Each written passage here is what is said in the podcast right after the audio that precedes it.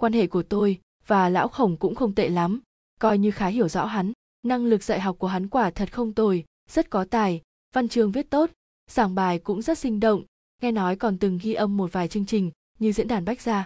Tính tình hắn tốt, sống với đồng nghiệp rất ổn, nhưng mở miệng thì tùy tiện lắm. Miệng, lưỡi, móc sắt. Hàn Ấn giật mình, nói mau, miệng hắn làm sao? Quan hệ vợ chồng Lão Khổng và Vương Văn Tuệ không tốt lắm. Cái cô Vương Văn Tuệ này không có văn hóa gì, tính tình nóng này, mấu chốt là hai người kết hôn nhiều năm rồi cũng chưa có con. Lão Khổng kỳ thật đã sớm có ý định ly hôn, nhưng Vương Văn Tuệ kiên quyết không đồng ý, còn đi làm loạn khắp nơi, vừa tìm cha mẹ hai bên, vừa tìm trường học, ầm ĩ đến chướng khí mịt mù. Lão Khổng không dám nhắc tới chuyện ly hôn này nữa. Song gần đây nghe Lão Khổng nói, hắn lại đề nghị ly hôn, hơn nữa đã chính thức sống riêng với Vương Văn Tuệ. Hơn nữa, tôi thấy thái độ của Lão Khổng rất kiên quyết, hỏi hắn nguyên nhân, hình như có bí mật gì khó nói. Song kỳ lạ là, lần này Vương Văn Tuệ cũng không tới trường học làm ầm ĩ nữa. Trịnh Truyền Cát nghĩ, mình nói hơi lạc đề, ngại ngùng cười, nói tiếp.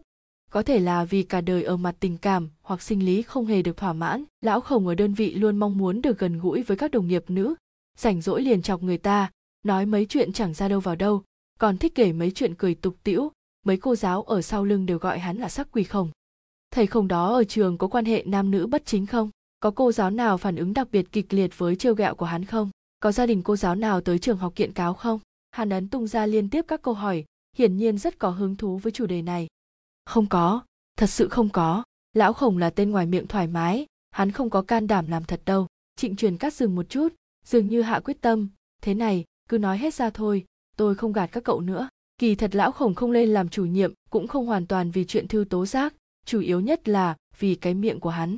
Cậu nói xem, cậu cứ ngả ngớn các cô giáo còn chưa tính, cậu không thể cùng học sinh như vậy được. Ngay lớp hắn làm chủ nhiệm kia, có gia đình của vài nữ sinh tìm tới trường, nói Lão Khổng thường một mình tìm con nhà người ta nói chuyện, hơn nữa đều là nói mấy chuyện tào lao, chuyện yêu đương, thậm chí còn có chủ đề về tình dục. Về sau hiệu trưởng Tô ra mặt trấn an các gia đình này, lại mắng Lão Khổng một trận to, hắn mới bớt lại chút. Đây chính là chứng cứ thật sự, không giống thư tố giác là nặc danh.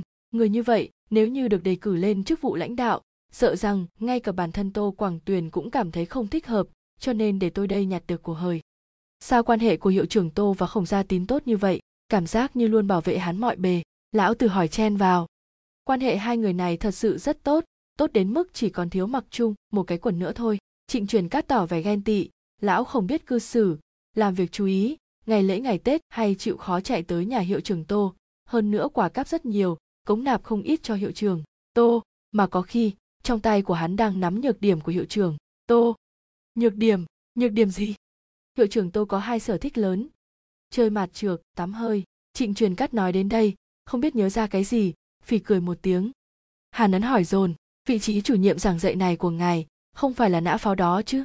Thấy Trịnh Truyền Cát thoáng sừng sốt, Hàn Ấn vội vàng cố ý cười lớn nói mình thích đùa. Trịnh Truyền Cát cũng ha ha hai tiếng, lảng tránh chủ đề này, tiếp tục kể về Khổng Gia Tín.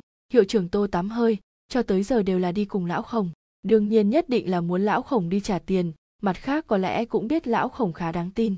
Các cậu nghĩ xem, trong phòng tắm hơi có thể làm chuyện gì tốt, ha ha. Từ trường học đi ra, tâm trạng hai người đều có chút nặng nề. Nghĩ tới những người đội quần sáng thần thánh ấy lại đọa lạc đến thế, Lão Từ không tránh khỏi muốn chửi rủa thậm tệ một phen. Song lời ông ta nói lại nhận được vẻ mặt mất hứng của Hàn Ấn.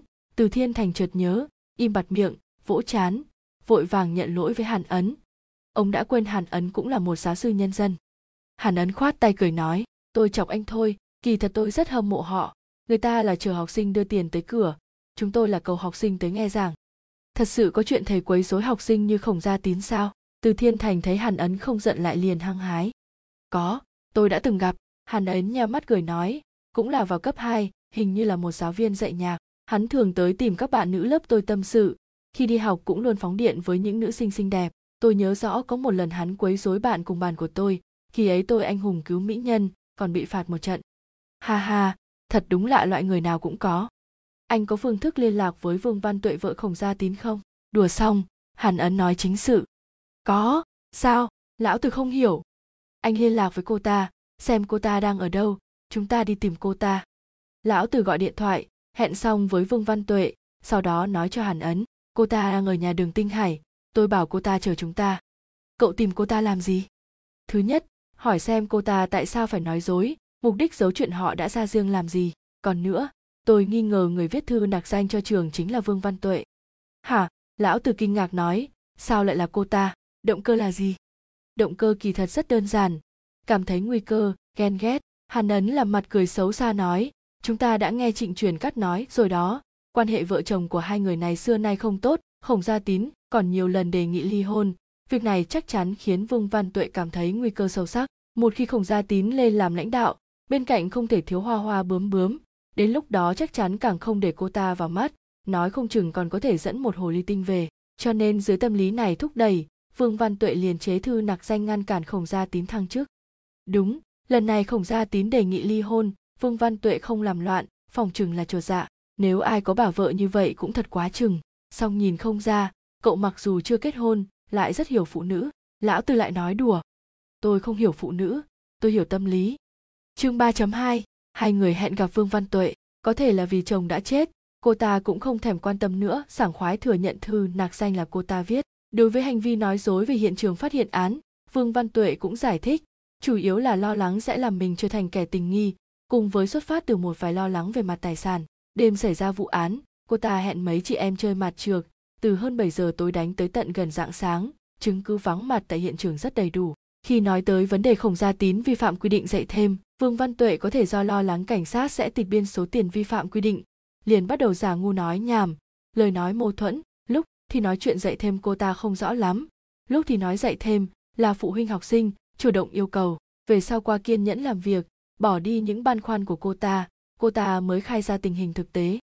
Hóa ra, Khổng Gia Tín ngày thường dạy thêm, chủ yếu tập trung vào hai ngày thứ bảy, chủ nhật. Hắn dạy tổng cộng năm mươi học sinh, trong đó có bốn mươi học sinh đã tham dự học thêm, được chia làm hai ca, buổi sáng, buổi chiều mỗi buổi hai mươi người. Phí học thêm mỗi ngày hai mươi đồng một người. Như vậy tính ra, mỗi tháng Khổng Gia Tín dạy thêm thu vào đến hơn sáu nghìn, mà số liệu này trong kỳ nghỉ đông và nghỉ hè còn có thể gấp vài lần. Khổng Gia Tín vào kỳ nghỉ đông nghỉ hè cơ hồ mỗi ngày đều sắp xếp dạy thêm, vừa qua ba tháng hè hắn ít nhất có thể kiếm hai ba vạn. Kết quả khám nghiệm tử thi của Khổng Gia Tín cơ bản tương tự hai vụ án trước, móc sắt buộc xích cũng là sau khi hô hấp hắn hoàn toàn đình chỉ mới được móc vào trên lưỡi. Hơi khác biệt chính là, lần này hung thủ không mang đi bất kỳ bộ phận nào, song Khổng Gia Tín bị cận nặng, sau khi xảy ra vụ án không thấy mắt kính của hắn đâu. Hàn Ấn phân tích, hắn đã bị hung thủ coi như chiến lợi phẩm mang đi rồi. Phía khảo sát hiện trường, vì trong phòng che kín dấu chân, dấu tay của học sinh và phụ huynh, muốn từ đó tìm được thông tin của hung thủ căn bản không có khả năng. Hiện trường không có dấu vết từng bị lục lọi, không có tổn thất tài vật. Hiện trường phát hiện án có sách chồng chất xung quanh nạn nhân, qua thẩm định là sách học sinh vất trong ngăn bàn, hoặc sách nạn nhân dùng dạy học. Chỉ có một quyển ngoại lệ, sách rất mới, bìa là hai cô nàng trần truồng bày ra tư thế hạ lưu, nội dung đều là chút chuyện tình dục tục tĩu. Nói ngắn gọn, đây là một ấn phẩm phi pháp bản sắc tình. Hàn Ấn cho rằng, quyển sách bậy này là hung thủ cố ý để lại hiện trường, giống với động cơ để lại con dao kia ở bệnh viện trung tâm lần trước, đều được mang ý nghĩa nào đó. Bìa sách hẳn đã từng được lau chùi, không để lại dấu tay, song khoa kỹ thuật trong trang giấy sách lấy được vài mẩu dấu tay, so sánh dấu tay phù hợp hiện đang tiến hành kiểm tra. Từ Thiên Thành hiểu được, phụ huynh từng tới trường khiếu nại Khổng Gia Tín tổng cộng có hai vị, theo tư liệu thông tin học sinh, nhà trường cung cấp, rất dễ dàng tìm được đơn vị công tác và điện thoại của hai vị phụ huynh này. Từ Thiên Thành lần lượt hẹn gặp họ. Các phụ huynh kể tình hình đều không sai biệt lắm, họ đều thừa nhận Khổng Gia Tín từng nói vài câu hạ lưu với con họ, về sau họ đi tìm nhà trường, trường chuyển lớp cho con họ, hiệu trưởng còn tự mình ra mặt đại diện trường học xin lỗi. Các phụ huynh cũng lo sự việc làm lớn ảnh hưởng không tốt tới thể xác và tinh thần của con họ, liền nhận lời xin lỗi của trường học, sự việc trôi vào quá khứ. Không bất ngờ chút nào chính là, trong lúc nói chuyện hai vị phụ huynh đều lên án mạnh mẽ các loại việc làm bất chính của nhà trường. Từ Thiên Thành nghe chỉ còn biết liên tục gật đầu, muốn cắt ngang họ cũng không được. Xem ra mấy phụ huynh này cũng đã nín nhịn rất lâu, cứ mặc cho họ phát tiết vậy. Xong trở lại vụ án, cho đến giờ không tìm được điểm giao với hai vụ án trước. Đồng thời, về tình hình tiết mục radio của Khổng Gia Tín, Phương Vũ cũng đã điều tra. Khổng Gia Tín nửa năm trước từng ghi âm vài lần cho một chương trình dai do, tên của chương trình là Giảng Đường Bạch Thoại Danh Tác, tên như ý nghĩa, tức là dùng một vài từ ngữ phổ thông dễ hiểu, từ ngữ hiện đại, để kể vài tác phẩm cổ văn kinh điển. Khổng Gia Tín phụ trách giảng giải Hồng Lâu Mộng, bởi vì lượng nghe đài của chương trình radio khá thấp, cho nên cũng chỉ ảnh hưởng với một số ít người cố định.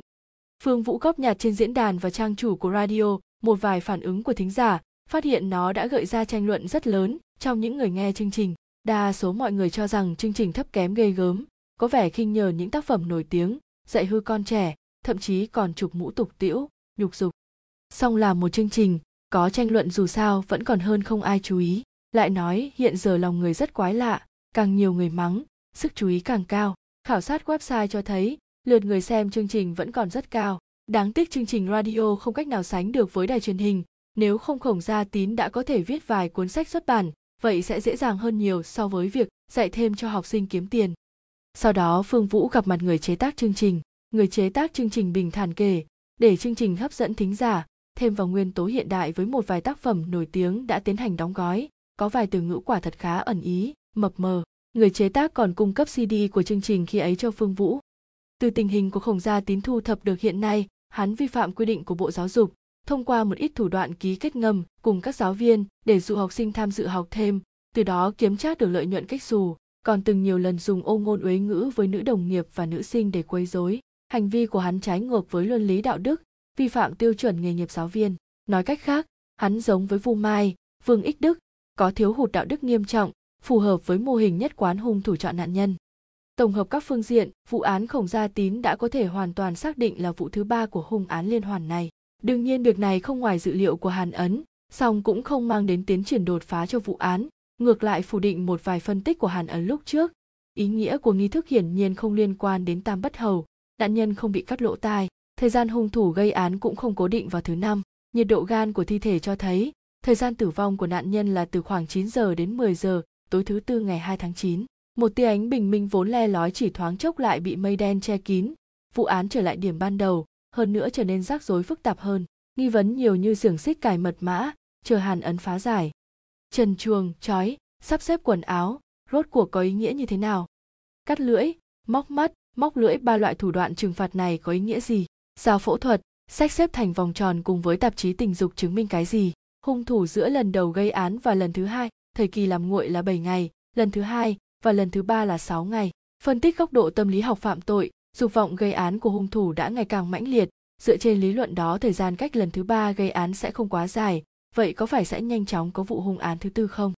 Đồng thời, xâm nhập điều tra Khổng Gia Tín bị giết, cảnh sát đã sắp xếp điều tra cẩn thận mối quan hệ xã hội của Vu Mai và Vương Ích Đức, rốt cuộc tìm được một chỗ hai người xuất hiện giao điểm. Họ đều theo đạo Thiên Chúa, nhà thờ đi lễ cũng cùng một nơi. Nhân viên điều tra đã hỏi mục sư ở nhà thờ đó cùng phần lớn giáo dân. Theo họ báo cáo, Vu Mai và Vương Ích Đức không hề quen biết trong nhà thờ. Sau khi buổi lễ kết thúc, các giáo dân sẽ thường tới một hiệu sách Tân Hoa gần đó tiếp tục trao đổi, nhưng cho tới giờ chưa từng thấy hai người tham gia. Theo đạo Thiên Chúa có thể là mối liên hệ giữa hai nạn nhân không?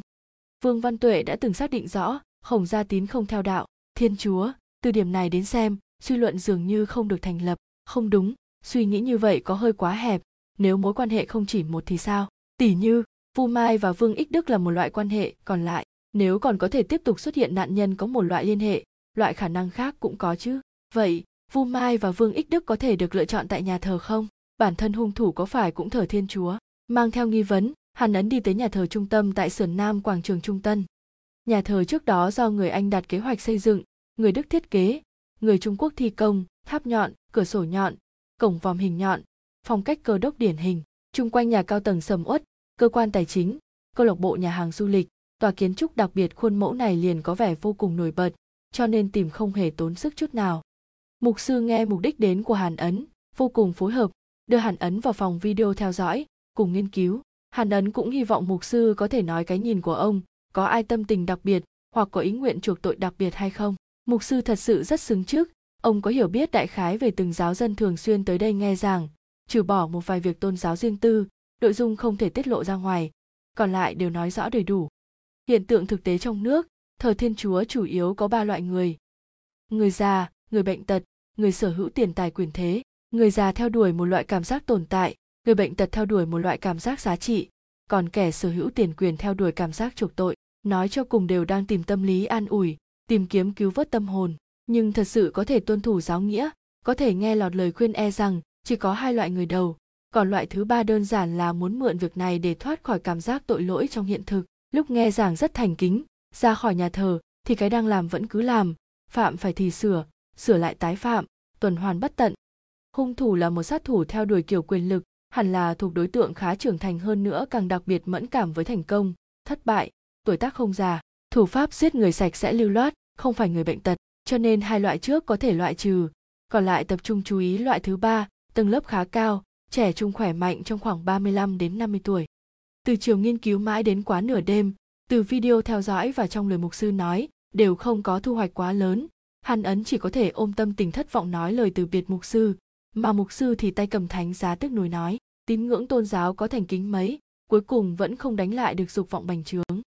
Lái xe chạy về nhà đã nửa đêm, ngoài cửa sổ bóng đêm nặng trĩu, một mảnh u tĩnh, thình lình, một suy nghĩ chợt lóe vào đầu Hàn Ấn, buổi tối như vậy ngươi đang làm gì, có thể trở lại nơi đã khiến ngươi thỏa mãn vô hạn không? Hoa viên cảnh trình là khởi điểm ngươi từ người thành ma, với ngươi mà nói ý nghĩa phi phàm, đêm không gây án ngươi có thể trở lại chốn cũ không? Hàn Ấn dẫm mạnh lên phanh xe, ô tô dừng lại chính giữa đường cái, anh quay đầu xe, chạy về hướng hoa viên cảnh trình. Ai tham gia vào một công việc nào đó lâu, hoặc vô cùng tập trung vào một chuyện nào đó, sẽ sinh ra một ít năng lực thần kỳ, ví dụ như trực giác, linh cảm, cảm ứng vân vân. Mặc dù năng lực này sẽ làm công tác hoặc sự việc trở nên đơn giản, nhưng kết cục chưa chắc đều đã tốt. Linh cảm đột phát của Hàn Ấn khiến anh cơ hồ rơi vào tuyệt cảnh. Xe chạy ban đêm, tốc độ nhanh hơn nhiều, hơn mười phút sau, Hàn Ấn đậu xe ở cửa biệt thự của Vu Mai tại hoa viên cảnh trình. Anh từ trên xe bước xuống, tay vịn cửa xe muốn đóng, nhưng lại phát hiện có một bóng đen từ trên cửa sổ biệt thự nhảy ra. Hàn Ấn thoáng sửng sốt, lập tức hô to. Ai đó, đứng lại. Bóng đen giật mình, bước chân vẫn không hề dừng lại, ngược lại như tia chớp nhằm phía một chiếc xe bên cạnh, mở cửa, lên xe, khởi động, chỉ trong phút chốc đã xong xuôi. Đợi Hàn Ấn kịp phản ứng, ô tô của đối phương đã lái ra ngoài. Hàn Ấn liều mạng đuổi theo, chạy hơn ba mươi mét, đang lúc anh sắp sửa từ bỏ, ô tô phía trước lại đột ngột dừng lại. Tiếp theo thanh âm chói tai của bánh xe ma sát trên mặt đất, xe đột ngột quay đầu, hướng phía Hàn Ấn chạy tới. Hàn Ấn dù sao cũng không có kinh nghiệm thực chiến, chưa kịp phản ứng, người đã bị hất bay, nặng nề rơi xuống đất. Anh ngửa mặt nằm trên đất, mạng như chỉ mảnh treo chuông, chút ý thức sót lại khiến anh cảm giác được có người đi tới trước anh. Anh dùng cơ hồ là một tia sức lực cuối cùng, nói, ngươi, ngươi là, ai, ta, ta là, cảnh sát. Ven hồ nước trong của trường học, hồ nước trong suốt thấy đáy, đám cá bơi lội vui đùa, sương mù trên mặt hồ bốc lên, giống như những đám mây trắng vấn vít. Dưới hàng liễu rủ, Hàn Ấn và Vương Mạn dựa vào nhau, phảng phất như cảnh tượng lần đầu họ hẹn hò. Mạn Mạn, anh nhớ em lắm. Ấn, em cũng nhớ anh. Em khỏe không? Ừ, khỏe. Anh thì sao? Anh cũng ổn, nhưng mỗi ngày đều nén không được nhớ em. Em có thể tha thứ cho anh không? Đồ ngốc, cho tới giờ em đều không trách anh. Vậy thì tốt quá, chúng ta rốt cuộc đã bên nhau, vĩnh viễn không xa rời nhau nữa được không? Không, anh không thuộc về nơi này, biết chưa? Chỉ cần anh sống vui vẻ, em ở đâu cũng sẽ cầu khẩn cho anh. Không, anh muốn ở bên em. Đừng đi, không, đừng đi, xin em. Đừng đi. Trong phòng bệnh, thiết bị giám sát nhịp tim đột nhiên nhảy điên cuồng. Y tá, bác sĩ, Tiểu Ấn, lập tức vang lên một tràn tiếng la, tiếng bước chân hỗn độn. Hàn Ấn mở mắt, bốn phía trắng xóa hơi chói mắt, anh dùng sức chớp mắt hai cái, mới nhìn rõ chỗ của mình hiện giờ. Phòng bệnh màu trắng sạch sẽ, bên cửa sổ bày đầy hoa tươi, giỏ trái cây, hai bên giường là mẹ, chị, bác sĩ Hoàng bạn cũ của ba, y tá, hạng đội, nhưng ánh mắt ân cần này khiến Hàn Ấn lập tức cảm giác sức sống của mình. Bác sĩ Hoàng theo thứ tự vạch hai mắt anh, dùng đèn pin chiếu, vỗ vai anh, thoải mái nói, anh bạn, hoan nghênh cậu trở lại địa cầu, cảm giác ngủ này thế nào? Cảm ơn chú Hoàng, để chú phải lo phiền rồi, giọng Hàn Ấn rất suy yếu. Bác sĩ Hoàng cười cười, xoay người cầm cánh tay của Thẩm Hiểu Mẫn mẹ Hàn Ấn, chị dâu yên tâm đi, không có gì đâu, thằng bé này mạng lớn, chỉ bị thương gân cốt, nhưng mà đầu đã bị đánh nghiêm trọng, còn phải ở lại bệnh viện quan sát vài ngày. Thẩm Hiểu Mẫn thở phào nhẹ nhõm, đau lòng nhìn Hàn Ấn, sau đó nói với bác sĩ Hoàng, cảm ơn cậu, Tiểu Hoàng, lão Hàn công tác ở nước ngoài, lần này nhờ có cậu. Cảm ơn, chú Hoàng, chị cũng đi theo nói cảm ơn với bác sĩ Hoàng. Khách khí với chú làm gì, đều là người nhà cả, chú còn có bệnh nhân, có việc mọi người cứ tìm chú. Khi mẹ và chị tiễn bác sĩ Hoàng ra cửa, Hàn Ấn nghiêng đầu sang Hạng Hạo Nhiên bên cạnh. Hạng Hạo Nhiên đón tầm mắt nhìn chằm chằm anh, Hàn Ấn biết trong ánh mắt này chẳng những có ân cần với thương thế của anh, mặt khác còn có một phần chờ mong, đáng tiếc anh không đưa được đáp án. Trời quá tối, không thấy được hình dáng hung thủ, biển số xe cũng không thấy được, song xe hình như là màu đen. Hàn Ấn dùng thanh âm yếu ớt đứt quãng nói. Đừng lo, người không sao là tốt rồi. Vụ án có phá sớm một ngày muộn một ngày cũng chẳng có gì ghê gớm, mạng lại chỉ có một cái. Sau này ngàn vạn lần đừng tự tiện hành động, biết chưa? Hạng Hạo Nhiên nói rất thật tình, đó cũng là yêu cầu nhất quán của y với thuộc hạ. Đừng thấy y bình thường sấm rền gió cuộn, thật ra khi chấp hành nhiệm vụ lớn, luôn không ngần ngại lải nhải với thủ hạ nhất định phải chú ý an toàn, đừng lỗ mãng, nhất định phải chú ý tránh thương, tổn không cần thiết. Như y vừa nói, vụ án phá sớm một ngày muộn một ngày cũng không có gì ghê gớm, mạng chỉ có một, mạng của cảnh sát cũng là mạng, phía sau còn liên lụy đến mấy gia đình. Dùng một sinh mệnh đổi lấy một vụ án không đáng, tổ chức không chịu trách nhiệm với sinh mệnh, với công nuôi dưỡng nhiều năm của cha mẹ với bạn. Hàn Ấn ư một tiếng, ngại ngùng cười cười, sau đó trêu đùa nói, đặt hoa tươi đầy phòng làm gì, giống như tôi là liệt sĩ vậy. Hạng Hạo Nhiên cũng mỉm cười, là lãnh đạo cục tặng, biết cậu là thành phần trí thức, tặng cái khác thì tầm thường quá. Đang khi nói chuyện, mẹ và chị của Hàn Ấn đã trở lại phòng bệnh, Hạng Hạo Nhiên biết thời gian còn lại nên để cho gia đình, liền thức thời rời khỏi phòng bệnh. Tiểu Ấn, hù chết mẹ rồi, nếu con xảy ra chuyện gì, mẹ biết sống thế nào hả? Làm sao ăn nói với ba con hả? Ba con công tác nước ngoài, nghe nói con xảy ra chuyện, đang thuê máy bay trở về ngay đấy. Thẩm Hiểu Mẫn vuốt khuôn mặt bị chảy xước của con trai, đầy vẻ đau lòng. Thằng nhóc thối, khoe mẹ cái gì? Em có biết em ngủ một ngày một đêm, chị và mẹ lo thế nào không? Chị cũng đau lòng của trách nói. Trong phòng không có người ngoài, mẹ và chị liền chân tình bộc lộ, vừa đau lòng vừa quở trách, lau nước mắt cảm giảm một đống chuyện. Hàn Ấn ngây ngốc cười, đáy lòng cảm thấy vô cùng ấm áp. Còn sống mẹ nó thật tốt. Hai mẹ con lải nhải đủ rồi liền bắt đầu phân chia nhiệm vụ. Mẹ bảo chị trở về, chị bảo mẹ về. Mẹ quyết định hôm nay một bước cũng không rời khỏi con trai. Chị bất đắc dĩ, đành phải tiếp nhận nhiệm vụ về nấu canh. Chị đi rồi. Hàn Ấn bảo mẹ ra ngoài một lát, để Hạng Hạo Nhiên vào. Mẹ không thể lay chuyển được anh, chỉ có thể đồng ý. Hạng Hạo Nhiên vào, trong tay mang theo một túi đựng máy tính. Y không nói, hai lời liền mở túi, lấy ra máy tính xách tay đặt trên bàn đầu giường, lại lấy ra một túi vật chứng, bên trong có đĩa xê đê. Hạng Hạo Nhiên đưa xê đê cho Hàn Ấn, là bảo vệ tiểu khu phát hiện cậu, gọi điện thoại cho cấp cứu, lại báo cảnh sát. Khi chúng tôi đến, xe cấp cứu đã đón cậu đi. Chúng tôi đã lục soát biệt thự, phát hiện máy xê đê trong phòng khách phát sáng, bên trong đang đặt cái xê đê này. Hóa ra hung thủ trở lại trốn cũ là để mở cái này. Hàn Ấn đánh giá xê đê, xê đê không phải bản gốc, là bản sao. Đúng thế, giống như cậu nói, hắn là một kẻ thích theo đuổi hoàn mỹ, xê đê chắc chắn có ý nghĩa đặc biệt. Cậu nghe thử, xem có thể suy nghĩ ra gì không? Hạng Hạo Nhiên nói xong lại bổ sung, khoa kỹ thuật nói bản ghi này là một tác phẩm của Nhật Bản, từ dấu vết ghi đĩa đến xem, máy ghi là sản phẩm của Hàn Quốc, đều khá phổ biến, rất khó truy xét. Mặt khác, thông qua dấu bánh xe hung thủ, khi đụng cậu để lại, đã tra ra bánh xe đến từ một cửa hàng tư nhân trong nước, song mấy hiệu ô tô trong nước đều dùng loại bánh xe này, hiện giờ chỉ có thể kết luận hắn lái một chiếc xe hàng nội địa. Được rồi, không quấy rầy cậu nữa, cậu tự nghe xem. Trong túi còn có vài đĩa xê đê nữa, là chương trình radio của Khổng Gia Tín, cậu rảnh rỗi có thể nghe một chút, không phải bảo cậu tra án, là cho cậu thả lòng thôi. Lão tử nói thằng nhãi này nói chuyện cũng không tệ lắm. Quân tử chi giao, bình đạm như thủy được thành lập dựa trên nền tảng hiểu rõ và tin tưởng lẫn nhau, vì vậy hai người đều rõ ràng hiện giờ vướng bận nhất trong lòng nhau là vụ án, cho nên vừa bắt đầu đã không hề khách sáo và rông dài, chủ đề liền và trực tiếp vụ án. Hạng Hạo Nhiên đi rồi, Hàn Ấn mở máy tính xách tay ra, bắt đầu nghe xê đê. Mẹ ở một bên săn sóc, chốc thì rót nước, chốc thì gọt táo, miệng đông một câu tây một câu cảm giảm. Hàn Ấn khi thì đáp lại một câu, cũng không hề chậm trễ. Không biết tối ba con có đến được chưa? Quên nói cho bảo chị con đừng bỏ nước mắm và muối vào canh góc heo và giò heo. Làm thầy giáo yên ổn, chuyển việc làm gì, sau khi xuất viện dứt khoát về thẳng trường đi. Chú Hoàng của con nói, bệnh viện mới phân đến một nghiên cứu sinh mặt mũi đặc biệt xinh đẹp, hôm nào con gặp mặt nhé. Đúng rồi, nhà cũ của chúng ta phải phá bỏ di rời. Nhà cũ còn sao? Đúng thế, mấy năm trước đã có người muốn mua, bà con không bán, nói nơi ấy có ý nghĩa đặc biệt, may mà không bán. Đúng rồi, ngày đó mẹ về lo liệu thủ tục, gặp hàng xóm cũ mợ Lý, nói có cảnh sát tìm họ nghe ngóng tình hình của con. Con mẹ là cảnh sát, có gì mà nghe ngóng, mắt mũi mợ Lý không tốt, phòng trừng đã nhận lầm thành người khác rồi. Trong xê đê lặp đi lặp lại một ca khúc, là bài hát tiếng Anh. Tiếng Anh của Hàn Ấn tạm tạm, xong nghe mấy lần, ý đại khái vẫn có thể hiểu một ít. Anh lấy ra một đoạn ca từ đại ý đưa lên mạng tìm, rất nhanh liền tìm được tên ca khúc và ca sĩ. Ca khúc tên pê tê en, dịch sang tiếng Trung là nhẫn nại, ca sĩ là một ban nhạc nước ngoài. Theo trên mạng giới thiệu, bài hát này là do một thành viên trong ban nhạc viết cho bạn gái cũ, xem xong tất cả lời dịch ca từ bằng tiếng Trung, viết về tình cảm nhớ nhung yêu mến với một cô gái. Cái này có liên quan gì đến cái chết của Vu Mai? Có lẽ nào hung thủ là bạn trai cũ của Vu Mai, hoặc hung thủ thầm mến Vu Mai, nhưng có liên quan gì đến Vương Ích Đức và Khổng Gia Tín? Hai người này không phải đều là tình nhân của Vu Mai chứ? Mấy người đàn ông vì một người đẹp hết thời mà ghen tuông? Không đâu, chuyện vớ vẩn gì đây chứ? Cả buổi chiều, Hàn Ấn nghe đi nghe lại, nghe đến mức ù tai.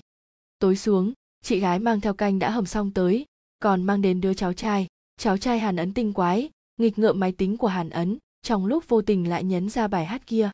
Em cũng thích nghe bài này. Chị Hàn Ấn dường như rất quen thuộc với ca khúc. Sao? Chị biết. Hàn Ấn chun mũi nhắm mắt uống chén canh nhạt nhẽo, hỏi. Ca sĩ trong quán bar của chị mê ban nhạc này, từng bài trong lời i ét hắn ngày nào cũng hát. Cái gì? Bài hát này không phải tên bê tê en sao? Đúng vậy, nó xuất phát từ album L I S, là bài hát chủ đề của album. Lie, nói dối, đây mới là thứ hung thủ thật sự muốn biểu đạt. Đủ loại hành vi của Vu Mai đã chứng minh công bằng và chính nghĩa pháp luật bảo vệ của cô ta, căn bản là một thứ dối trá. Vu Mai chết vì nói dối. Vậy, quyển dâm thư ở hiện trường Khổng Gia Tín bị giết có ý nghĩa thế nào? Hàn Ấn nghĩ đến chống đĩa xê đê ghi âm chương trình radio của Khổng Gia Tín, liền tiện tay cầm đặt vào trong một đĩa máy tính. Khổng Gia Tín giảng Hồng Lâu Mộng không tồi, rất sinh động, nhân vật đầy sức sống, cũng rất thú vị, chẳng qua trong đó thường xen lẫn một vài lời nói tục tĩu thấp kém, mặc dù sát với hiện đại, dễ giải thích, nhưng hết sức khuếch đại. Một tác phẩm kinh điển lại khiến người ta có cảm giác ngô không ra ngô, khoai không ra khoai, giống như một bộ tiểu thuyết người lớn hiện đại, mà làm giáo viên, nói ra loại ngôn ngữ lưu manh này, càng khiến người ta cảm thấy trái luân lý. Khổng Gia Tín là thầy, lại dùng ô ngôn uế ngữ quấy rối học trò mình, hơn nữa công khai gieo rắc ngôn luận tục tĩu thấp kém trên radio, miệng tiện, lưỡi, móc sắt, chẳng lẽ hung thủ để lại dâm thư là muốn truyền đạt thông tin như vậy? Cái chết của Khổng Gia Tín cùng ngôn ngữ dâm dục có liên quan.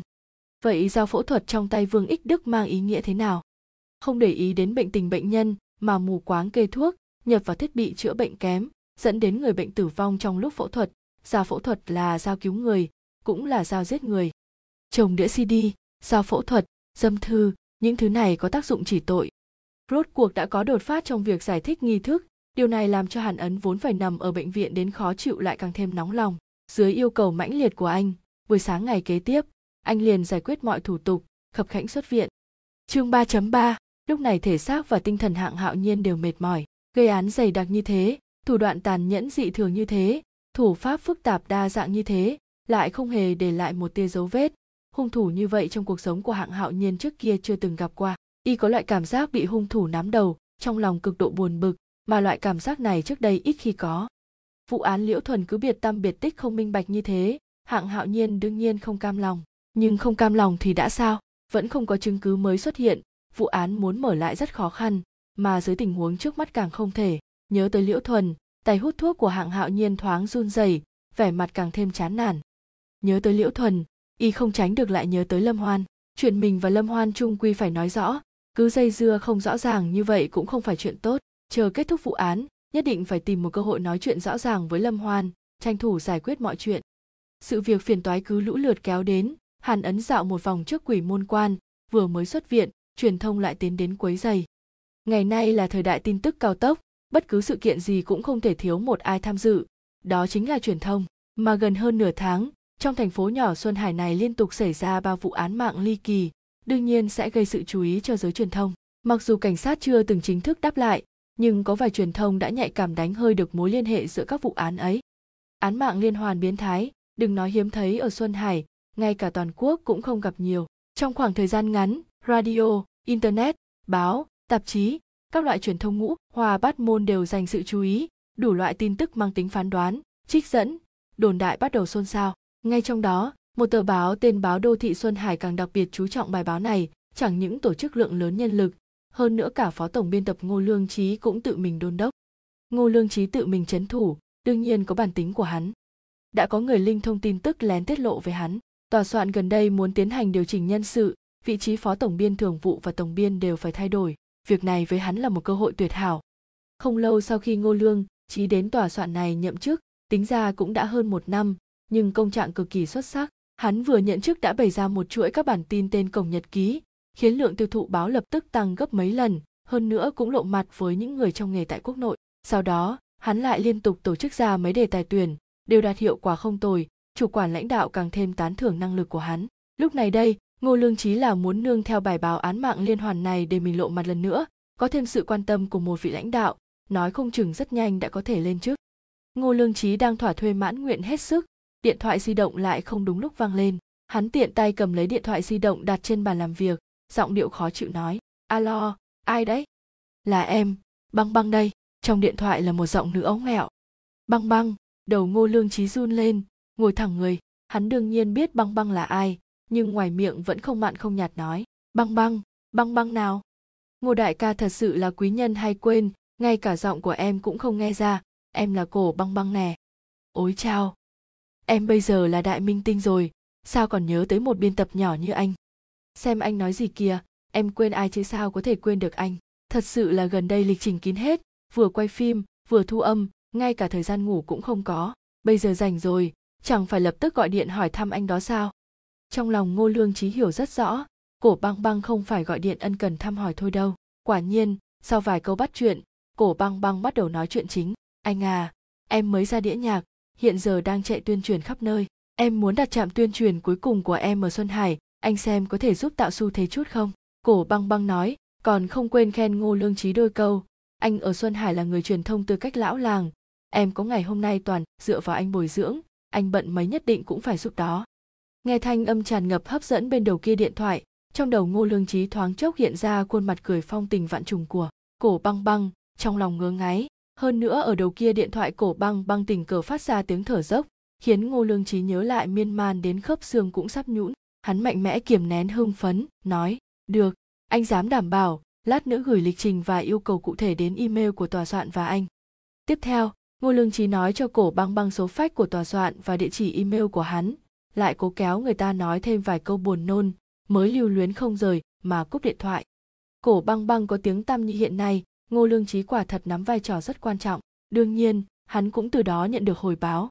Ngô Lương Chí từ đơn vị ban đầu điều đến báo đô thị Xuân Hải thật sự vô cùng bất đắc dĩ, cũng may có lãnh đạo chủ quản nào đó chiếu cố, giúp hắn tìm một chức vụ phó tổng biên tập, mặt mũi mới giữ được chút, nhưng trong lòng hắn hiểu rõ, phải làm ra chút thành tích đứng vững gót chân nhanh nhất có thể. Ngay lúc đó, hắn thông qua bạn bè quen biết Cổ Băng Băng. Cổ Băng Băng hồi đó là diễn viên của đoàn ca múa thành phố Xuân Hải, về sau bỏ việc đến Bắc Kinh làm Bắc phiêu, ba năm năm rồi cũng không trở thành một nhân vật tiếng tăm gì. Sau khi đã trải qua đủ loại quy tắc ngầm, cô ta tâm cho ý lạnh đành phải trở về Xuân Hải phát triển. Bắc đương nhiên là nói đến Bắc Kinh, phiêu chính là nổi trên mặt nước, đi khắp nơi, không có nơi cố định. Tại một vài thành phố lớn ở Trung Quốc, đặc biệt là thủ đô Bắc Kinh, có nhóm người này, điều kiện cuộc sống của họ không có nhà cố định, giống như trôi dạt trong thành phố này, và những người này được gọi là Bắc phiêu. Ngô Lương Chí vốn háo sắc, mà Cổ Băng Băng xem như tư sắc kiểu diễm, và lại đang lúc gấp rút tìm kiếm chỗ dựa. Hai người như lửa gần rơm, vừa tiếp xúc, nhanh chóng bùng cháy, đêm quen biết đó liền nước sữa hòa nhau. Sau một lần triền miên, hai người nằm trên giường tán gẫu về kinh nghiệm Bắc phiêu của Cổ Băng Băng. Trong lúc hăng hái, Cổ Băng Băng thế mà lại kể về chuyện ái ân với nhân sĩ trong giới. Ngô Lương Chí không hề ghen, ngược lại tỏ vẻ hứng thú nồng nhiệt, hắn đã nhạy cảm đánh hơi được đây có thể sẽ là một tin tức có thể gây chấn động. Càng vi diệu là, Cổ Băng Băng có một thói quen, mỗi lần sau khi ăn nằm với giới nhân sĩ trong giới, cô ta sẽ viết lại vào nhật ký, trong nhật ký đem thời gian, địa điểm, tên người, cảm thụ lúc ân ái, đều viết lại tường tận tỉ mỉ, thậm chí còn từng chụp trộm vài bức ảnh. Ngô Lương Chí như nhặt được chí bảo, cơ hồ cả đêm lập kế hoạch, trải qua một phen sắp xếp chu đáo chặt chẽ, kế hoạch có thể chính thức áp dụng. Vài ngày sau, dưới tình huống không hề có báo hiệu, tờ báo đô thị Xuân Hải bản giải trí đăng lên nhật ký tình ái của Cổ Băng Băng cùng một đạo diễn phim nào đó. Bài báo giống như một quả bom nặng ký, gây ra sóng to gió lớn, nhanh chóng được các tòa soạn trong nước và các trang báo mạng quan trọng truyền tải. Ngay sau đó, phần thứ hai, thứ ba, thứ tư lần lượt ra lò, nhân vật được đề cập tới là đạo diễn, diễn viên, nhà sản xuất, nhà đầu tư vân vân, mỗi một phần đều cay độc kích thích. Khi vài đương sự rốt cuộc ngồi không yên bắt đầu ra mặt bác bỏ tin đồn, báo đô thị Xuân Hải lại đúng lúc đăng ra ảnh hiện trường của đương sự, làm cho đối phương không cách nào nói dối được nữa. Sau đó, Cổ Băng Băng lại dùng tư thái nạn nhân cùng một đạo diễn nào đó chịu thẩm vấn trước công đường. Đương nhiên, quan tòa cuối cùng mặc kệ, đẩy cả sự kiện về hướng căng thẳng nhất. Trong khoảng thời gian ngắn, giấy lạc dương đắt đỏ, lão bách tính muốn mua tờ báo đô thị Xuân Hải đều phải xếp hàng sớm trước sạp báo, thậm chí truyền thông cả nước đều đặt tiêu điểm chú mục chính vào tòa soạn nhỏ Xuân Hải này. Đến tận lúc này, kế hoạch đạt được kết quả song thắng viên mãn. Mấy tháng ngắn ngủi, vì thành công nổi bật, Cổ Băng Băng nhận được thông báo diễn xuất, đại diện thuốc, đại diện game online, người dẫn chương trình. Sâu thực tế nhiều như hoa tuyết đáp ứng không xuể. May mắn hơn nữa, cô ta được một đạo diễn lớn nào đó nhìn trúng, trở thành nữ nhân vật chính của bộ phim mới. Hiện tại, Cổ Băng Băng đã ký hợp đồng với một công ty quản lý nổi tiếng trong nước, bắt đầu phát triển toàn diện tam thê điện ảnh, truyền hình, ca nhạc. Thê vốn chỉ hoàn cảnh sinh tồn của động vật, ví dụ như động vật lưỡng thê nghĩa là nó vừa có thể sống trong nước cũng có thể sống trên đất liền. Về sau phát triển lên để hình dung ngôi sao, có thể đạt thành tích tốt trong nhiều lĩnh vực. Minh tinh tam thê là chỉ nghệ sĩ có thành tích cả ba mặt điện ảnh, truyền hình, ca nhạc. Cổ Băng Băng lên đời, mục đích của Ngô Lương Chí đương nhiên đã đã đạt được. Hắn dựa vào chuỗi bản tin lần ấy, thành lập uy tín nhanh chóng tại tòa soạn, cũng làm trụ cột vững chắc cho hắn Đông Sơn tái khởi. Cổ Băng Băng sau khi thành danh thường trú ở kinh thành phát triển, số điện thoại cũng thay đổi, hoàn toàn cắt đứt liên lạc với Ngô Lương Chí. Ngô Lương Chí tự mình hiểu lấy, Cổ Băng Băng bây giờ là đại minh tinh, bên người đương nhiên vây quanh danh nhân phú hào, phó tổng biên tập nho nhỏ như hắn thật sự không tính là gì. Nhưng không ngờ Cổ Băng Băng lại chủ động tìm tới cửa, việc này lại khiến hắn đôi chút mơ mộng, có lẽ mình lại có thể cùng em Băng Băng. Lại nói Cổ Băng Băng này vừa cúp điện thoại, khuôn mặt xuân ý rạt rào lập tức lạnh xuống. Dựa vào địa vị của cô ta giờ phút này, căn bản không cần Ngô Lương Chí đi tạo xu thế, công ty có đoàn thể của riêng mình. Chẳng qua bận tâm Ngô Lương Chí biết rõ nội tình của cô ta, hơn nữa quả thật có ân với cô ta, cứ im lìm trở lại Xuân Hải như vậy, nếu Ngô Lương Chí nhất thời tức giận viết loạn trên báo, sẽ tạo thành ảnh hưởng khó nói lắm. Dù sao cô ta bây giờ đã qua giai đoạn dựa vào tin tức phản diện của báo chí rồi. Nói trắng ra là, dụng ý Cổ Băng Băng gọi điện thoại cho Ngô Lương Chí, kỳ thật là muốn cho trong lòng hắn thoải mái tí, cho hắn một bậc thang đi xuống, đỡ phải nảy sinh chuyện ngoài ý muốn. Nhưng cô ta nào nghĩ tới, lúc này Ngô Lương Chí đang ao ước cùng cô ta ôn lại mộng cũ. Hạng Hạo Nhiên bây giờ vừa ra khỏi cổng đội hình cảnh liền bị các ký giả gậy dài súng ngắn vây quanh, đều hy vọng y có thể tiết lộ chút tin tức liên quan đến vụ án. Hạng Hạo Nhiên đương nhiên không có khả năng tỏ thái độ gì. Hạng Hạo Nhiên là người phụ trách chính của vụ án, mỗi một câu nói trong mắt phóng viên đều đại biểu cho phía nhà nước lên tiếng. Truyền thông bắt bóng bắt gió là một chuyện, nhà nước tỏ thái độ lại là chuyện khác. Nếu vì vậy khiến xã hội khủng hoảng, nảy sinh những sự kiện cực đoan thì phải chịu trách nhiệm. Hơn nữa lúc tỏ thái độ, nên tỏ thái độ thế nào, đó đều là chuyện của lãnh đạo phía trên, căn bản không tới lượt y quan tâm. Chẳng qua phóng viên tham dự nhất định sẽ gia tăng khó khăn phá vụ án. Đồng thời phá án còn phải đề phòng phóng viên, không thì mỗi một bước di chuyển của cảnh sát đều bị ghi chép thành chữ thành văn, bại lộ dưới mắt đồng bào quần chúng. Đương nhiên, phương diện này cũng kể cả hung thủ. Chương bốn chấm một, bộ mặt hỗn thế. Đêm tối, không sao, ánh trăng tịch liêu thoát ẩn thoát hiện, thỉnh thoảng thổi qua một làn gió lạnh lâu nay không gặp khiến màn đêm mát mẻ hơn. Hai bên con đường, các hộ buôn bán phần lớn đã đóng cửa dọn quán, chỉ có một hai gian tạp hóa nhỏ, còn lộ ra ánh sáng yếu ớt. Một chiếc xe cao cấp nhập khẩu chậm rãi ngừng trước cửa tiệm tạp hóa, người trên xe hạ cửa kính, gọi một tiếng vào trong. Hắn là khách quen của cửa hàng tạp hóa này. Mỗi lần gọi một tiếng như vậy, ông chủ cửa hiệu sẽ đưa một gói thuốc lá ra. Tới đây, ông chủ cửa hiệu đang kiểm kê thu chi, nghe ra giọng khách quen, vừa đáp lời vừa buông bàn tính trong tay, từ trên kệ thuốc lá cầm lấy một điếu đưa ra ngoài. Ông chủ cửa hiệu nhận tiền thuốc, nhìn chiếc xe hơi lái đi, quyết định mình cũng nên đóng cửa nghỉ ngơi.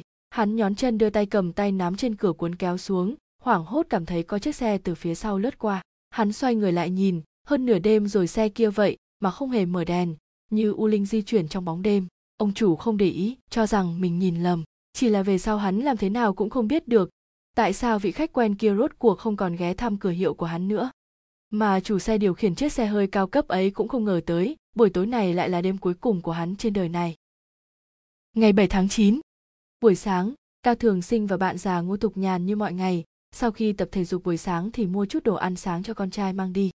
Ông bà ban đầu cùng công tác ở đơn vị hành chính, sau khi về hưu cầm lương hưu ổn định, kinh tế vô cùng dư dả, hơn nữa đứa con độc nhất sự nghiệp thành công, còn đặc biệt hiếu thuận, mua cho ông bà một căn nhà tạo điều kiện cho họ thư thả an nhàn dưỡng lão. Cuộc sống của hai ông bà trải qua có thể nói là thoải mái thích ý, chỉ có chút chuyện không như ý là quanh năm suốt tháng không gặp cháu được mấy lần. Hai ông bà không hiểu, hiện nay trong nước phát triển càng ngày càng tốt, con dâu vì sao cứ phải đưa con cái ra nước ngoài học, hơn nữa con còn nhỏ nên con dâu cũng phải đi theo, khiến cho một gia đình phải tách riêng hai nơi. Nhớ tới việc này, trong lòng Cao Thường Sinh liền buồn bã. Con dâu không ở nhà, đối với cuộc sống của con trai, hai ông bà đương nhiên phải giúp chăm nom nhiều hơn. Kỳ thật chỉ là giúp mua chút đồ ăn sáng, thuận tiện dọn dẹp phòng, giữa trưa và tối do con trai phải xã giao nên đều ăn bên ngoài. Tiểu khu ông bà Cao Thường Sinh ở cách chỗ ở của con trai không xa, ngồi xe buýt chỉ qua hai trạm, khoảng năm sáu phút. Dù sao hai ông bà cũng rảnh rỗi, cứ thong thả dạo bộ tới đó. Cao Thường Sinh dùng chìa khóa mở cửa nhà con trai, cùng vợ đi vào. Ông dặn dò vợ mau mang vào bếp, đừng để lạnh, mình thì rón rén đi tới phòng ngủ con trai. Kỳ lạ, cửa phòng ngủ mở rộng, con trai không có bên trong, hơn nữa giường cũng như chưa có ai ngủ qua. Chẳng lẽ tối hôm qua con trai không về? Cao Thường Sinh đang âm thầm buồn bực, đột nhiên nghe vợ hét thảm một tiếng. Bên này, Ngô Thục Nhàn sau khi vội đi hâm thức ăn, muốn đến nhà vệ sinh. Kết quả bà vừa mở cửa phòng vệ sinh, liền phát ra một tiếng kêu sợ hãi, trước mắt tối sầm, té xỉu trên đất. Nghe tiếng chạy tới, Cao Thường Sinh thấy vợ té xỉu trên đất, không kịp nghĩ nhiều, vội vàng nâng đầu vợ dậy đặt trên khuỷu tay trái, tay phải cố sức ấn nhân trung. Lúc này, ông đưa mắt nhìn vào phòng vệ sinh, lập tức phát ra một tiếng gào thét. Con à, con làm sao vậy? Xe cảnh sát lũ lượt kéo tới phá tan sự yên lặng của tiểu khu Cẩm Tú Gia Viên. Tiểu khu từ khi xây dựng tới nay chưa từng có nhiều xe cảnh sát tới như vậy, ai cũng có thể dự cảm được nhất định đã xảy ra chuyện lớn. Phương Vũ, Từ Thiên Thành, Hàn Ấn, Hạng Hạo Nhiên, thậm chí ngay cả Doãn Chính Sơn cục phó chủ quản trinh sát hình sự cũng đích thân ra trận. Mọi người bước khỏi xe cảnh sát, trên mặt đều nhuốm màu nghiêm trọng, ai cũng không ngờ tới vụ hung án thứ tư lại xảy ra nhanh như vậy.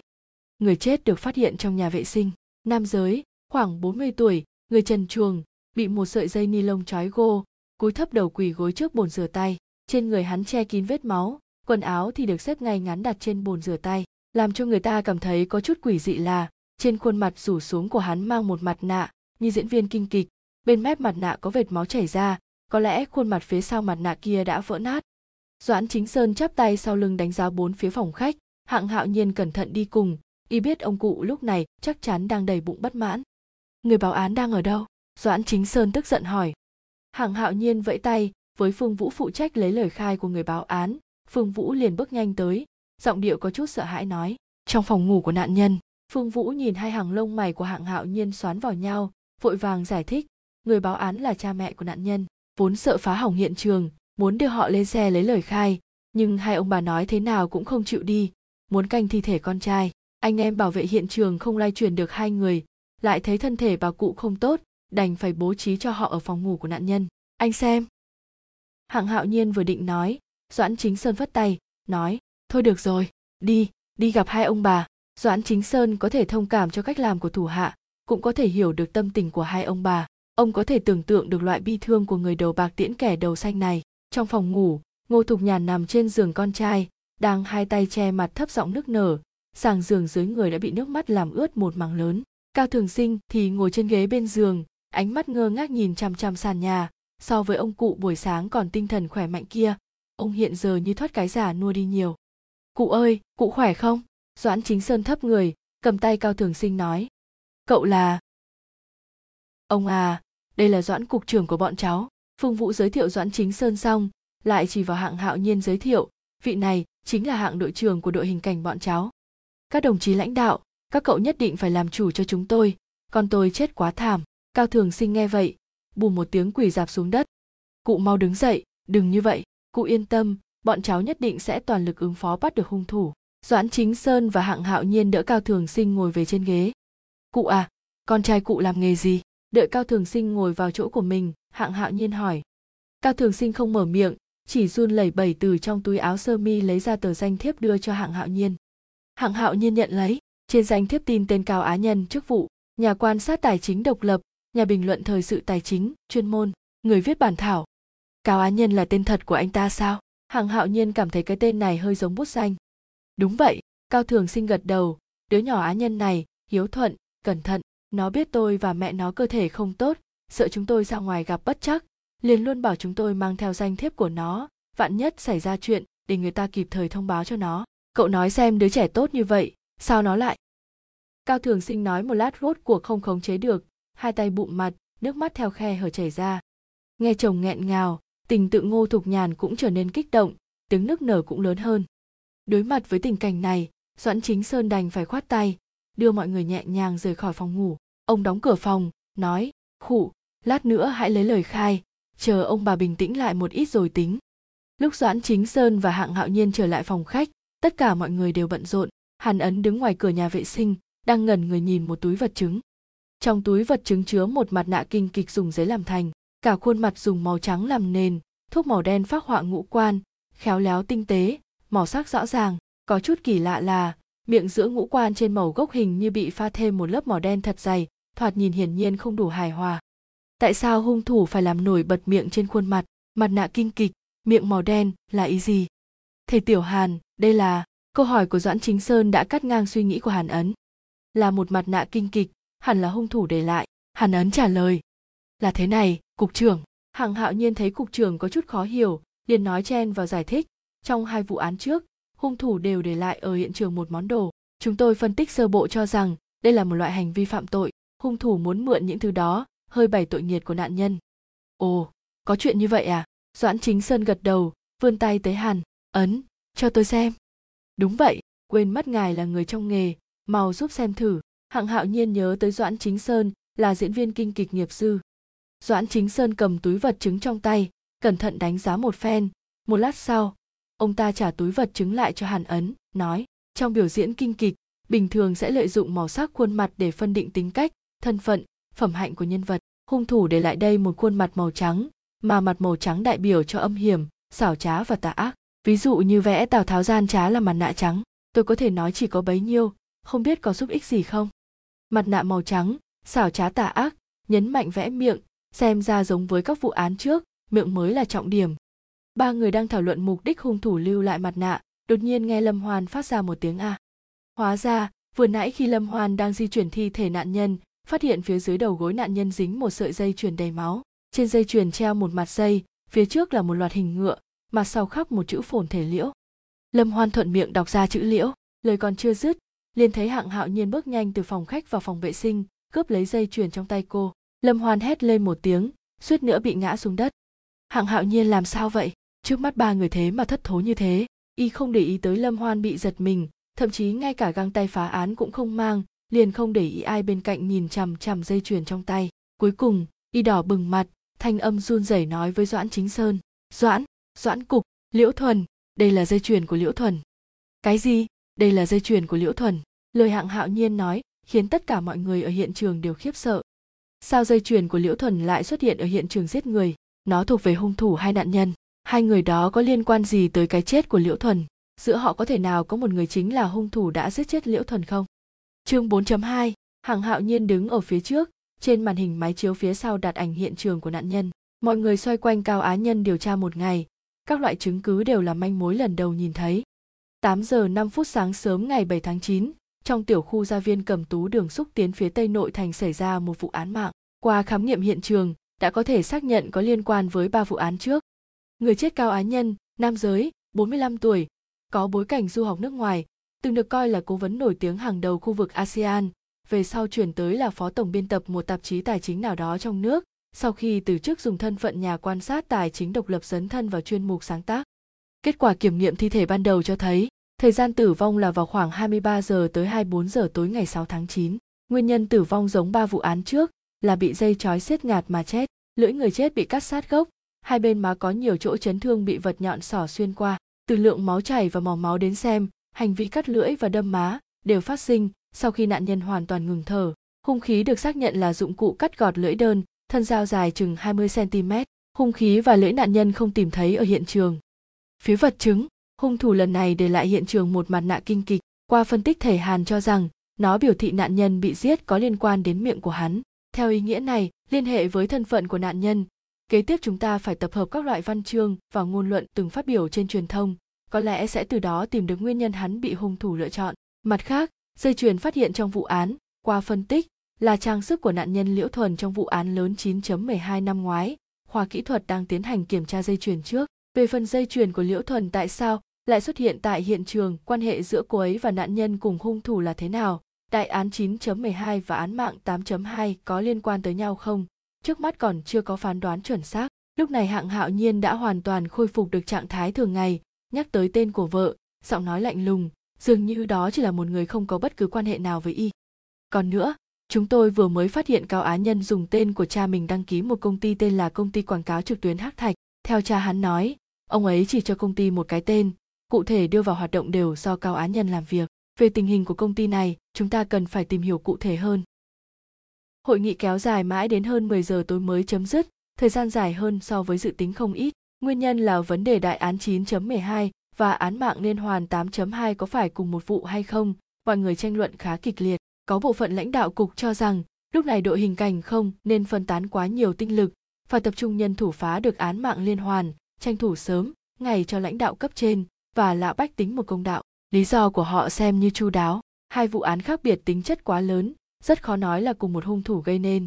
Còn lại đương nhiên là phía đội hình cảnh, lý do của họ là dây chuyền có khả năng là hung thủ không cẩn thận để quên ở hiện trường, theo manh mối này rất có khả năng sẽ kéo ra được hung thủ. Hai phe tranh chấp không dứt, cuối cùng cục trưởng gõ tay, nếu khả năng nào cũng có, hoặc nói khả năng dây chuyền là hung thủ của vụ án liên hoàn chín chấm mười hai để quên ở hiện trường cũng tồn tại, thì cứ đặt gộp lại điều tra đi.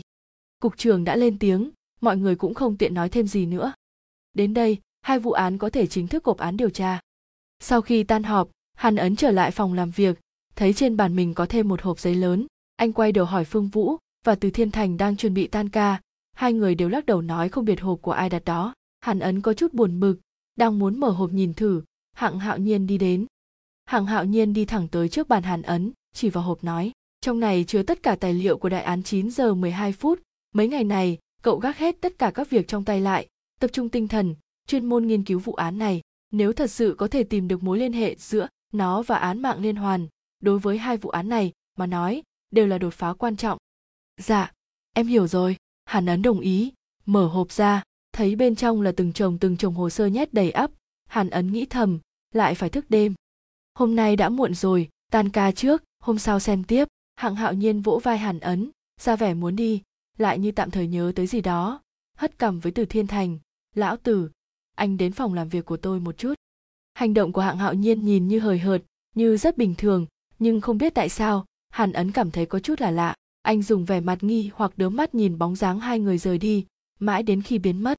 Hạng Hạo Nhiên và Từ Thiên Thành đi rồi, Phương Vũ vội vàng đến một cuộc hẹn, vội vã nói lời từ biệt với Hàn Ấn, cũng đi theo. Sau đó, các đồng sự khác cũng lần lượt đi hết sạch, phút chốc phòng làm việc to như thế mà chỉ còn lại mỗi Hàn Ấn. Anh dựa đầu trên lưng ghế, yên lặng nhìn chằm chằm hồ sơ trên bàn. Anh đã quyết định đọc hết chúng trong đêm nay. Thời kỳ làm nguội của hung thủ liên tục gây án đã càng ngày càng ngắn. Có thể nói bây giờ là thời gian chạy đua trên ý nghĩa chân chính. Sớm một ngày bắt hung thủ quy án, có lẽ có thể cứu lại được một mạng người trong thành phố này, nếu không có trời mới biết còn bao nhiêu sinh mệnh nữa sẽ chôn vùi trong tay hắn. Hàn Ấn nghỉ ngơi chốc lát, đứng dậy pha cho mình một tách trà đặc, tắt đi thiết bị chiếu sáng khác trong phòng làm việc, chỉ để lại ngọn đèn nhỏ trên bàn mình, sau đó từ trong hộp giấy lấy ra xấp hồ sơ đầu tiên. Đại án chín chấm mười hai, bản thân tình tiết vụ án không hề phức tạp. Đêm xảy ra vụ án, Liễu Thuần vốn gặp mặt một bạn nữ trong nhà hàng tên là Vượng Khách Mỹ Thực Thành, sau khi kết thúc buổi hẹn một mình lái xe về nhà. Liễu Thuần khoảng chín giờ rời khỏi nhà hàng, thời gian tử vong là từ chín giờ đến chín giờ ba mươi phút, trong cơ thể được nghiệm ra lượng lớn rượu cồn, xung quanh hiện trường phát hiện án cảnh sát còn phát hiện một ít vết nôn, qua kiểm nghiệm giống với thức ăn trong dạ dày Liễu Thuần. Dưới đây là suy đoán của cảnh sát, Liễu Thuần trên đường về nhà, vì hơi rượu bốc lên, liền đậu xe bên cạnh bồn hoa ngoài tường vây công viên Trung Sơn, khi cô xuống xe nôn mửa thì bị tập kích. Ót của Liễu Thuần bị công kích rất mạnh, tạo thành gãy xương đầu sau đó. Từ vết thương đến xem, hung khí hẳn là một vật cứng to bằng bàn tay. Vì bồn hoa ở hiện trường phát hiện án đang sửa chữa, phụ cận chất rất nhiều gạch vỡ. Cảnh sát tìm được trong đó một khối gạch có dính máu của Liễu Thuần, nhưng phía trên không có dấu tay. Nhưng cái chết của Liễu Thuần không phải vì bị gạch vỡ đánh mạnh tạo thành, mà bị hung khí dạng dây thừng siết ngạt, không thở được mà chết. Phân tích độ sâu độ rộng của vết dây, cùng với tình hình tổn thương ngoài da, pháp y phán đoán, hung khí là một cái cà vạt của đàn ông. Nạn nhân Liễu Thuần khi còn sống đảm nhiệm chức phó giám đốc quản lý quy hoạch xây dựng của Cục Quy hoạch, chồng Hạng Hạo Nhiên thì nhận chức chi đội trưởng chi đội hình cảnh thành phố. Vì Liễu Thuần là nhân viên công chức nhà nước, trong tay có nắm giữ chức quyền quan trọng quy hoạch, chọn địa điểm phê duyệt các hạng mục xây dựng, hơn nữa còn có thân phận người nhà của cảnh sát, cho nên vụ án đã gây chú ý đông đảo khắp nơi. Cảnh sát thị cục cũng vì vậy mà điều động số lượng lớn cảnh lực, hợp thành tổ chuyên án quy mô khổng lồ. Tổ chuyên án đã phân tích các loại động cơ, tiến hành điều tra rạng lưới với những người có khả năng tình nghi. Thấm thoát mấy tiếng liền đã qua đi, Lúc Hàn Ấn buông hồ sơ, trong tay ngẩng đầu, đồng hồ treo trên tường đã chỉ hướng ba giờ sáng. Anh chợt cảm thấy một cơn co quắp trong dạ dày, lúc này mới nhớ tới mình còn chưa ăn cơm chiều, liền lục ngăn kéo, tìm được một hộp mì gói. Nhưng nước trong ấm đã sớm uống cạn, anh đành phải xách ấm đến phòng nước múc nước. Trong hành lang trống trải, rất yên tĩnh, bốn phía chỉ vang lên tiếng bước chân anh. Tiếng bước chân rất nhẹ, rất nhịp nhàng, hiển nhiên Hàn Ấn vẫn đang đắm chìm trong suy nghĩ về vụ án.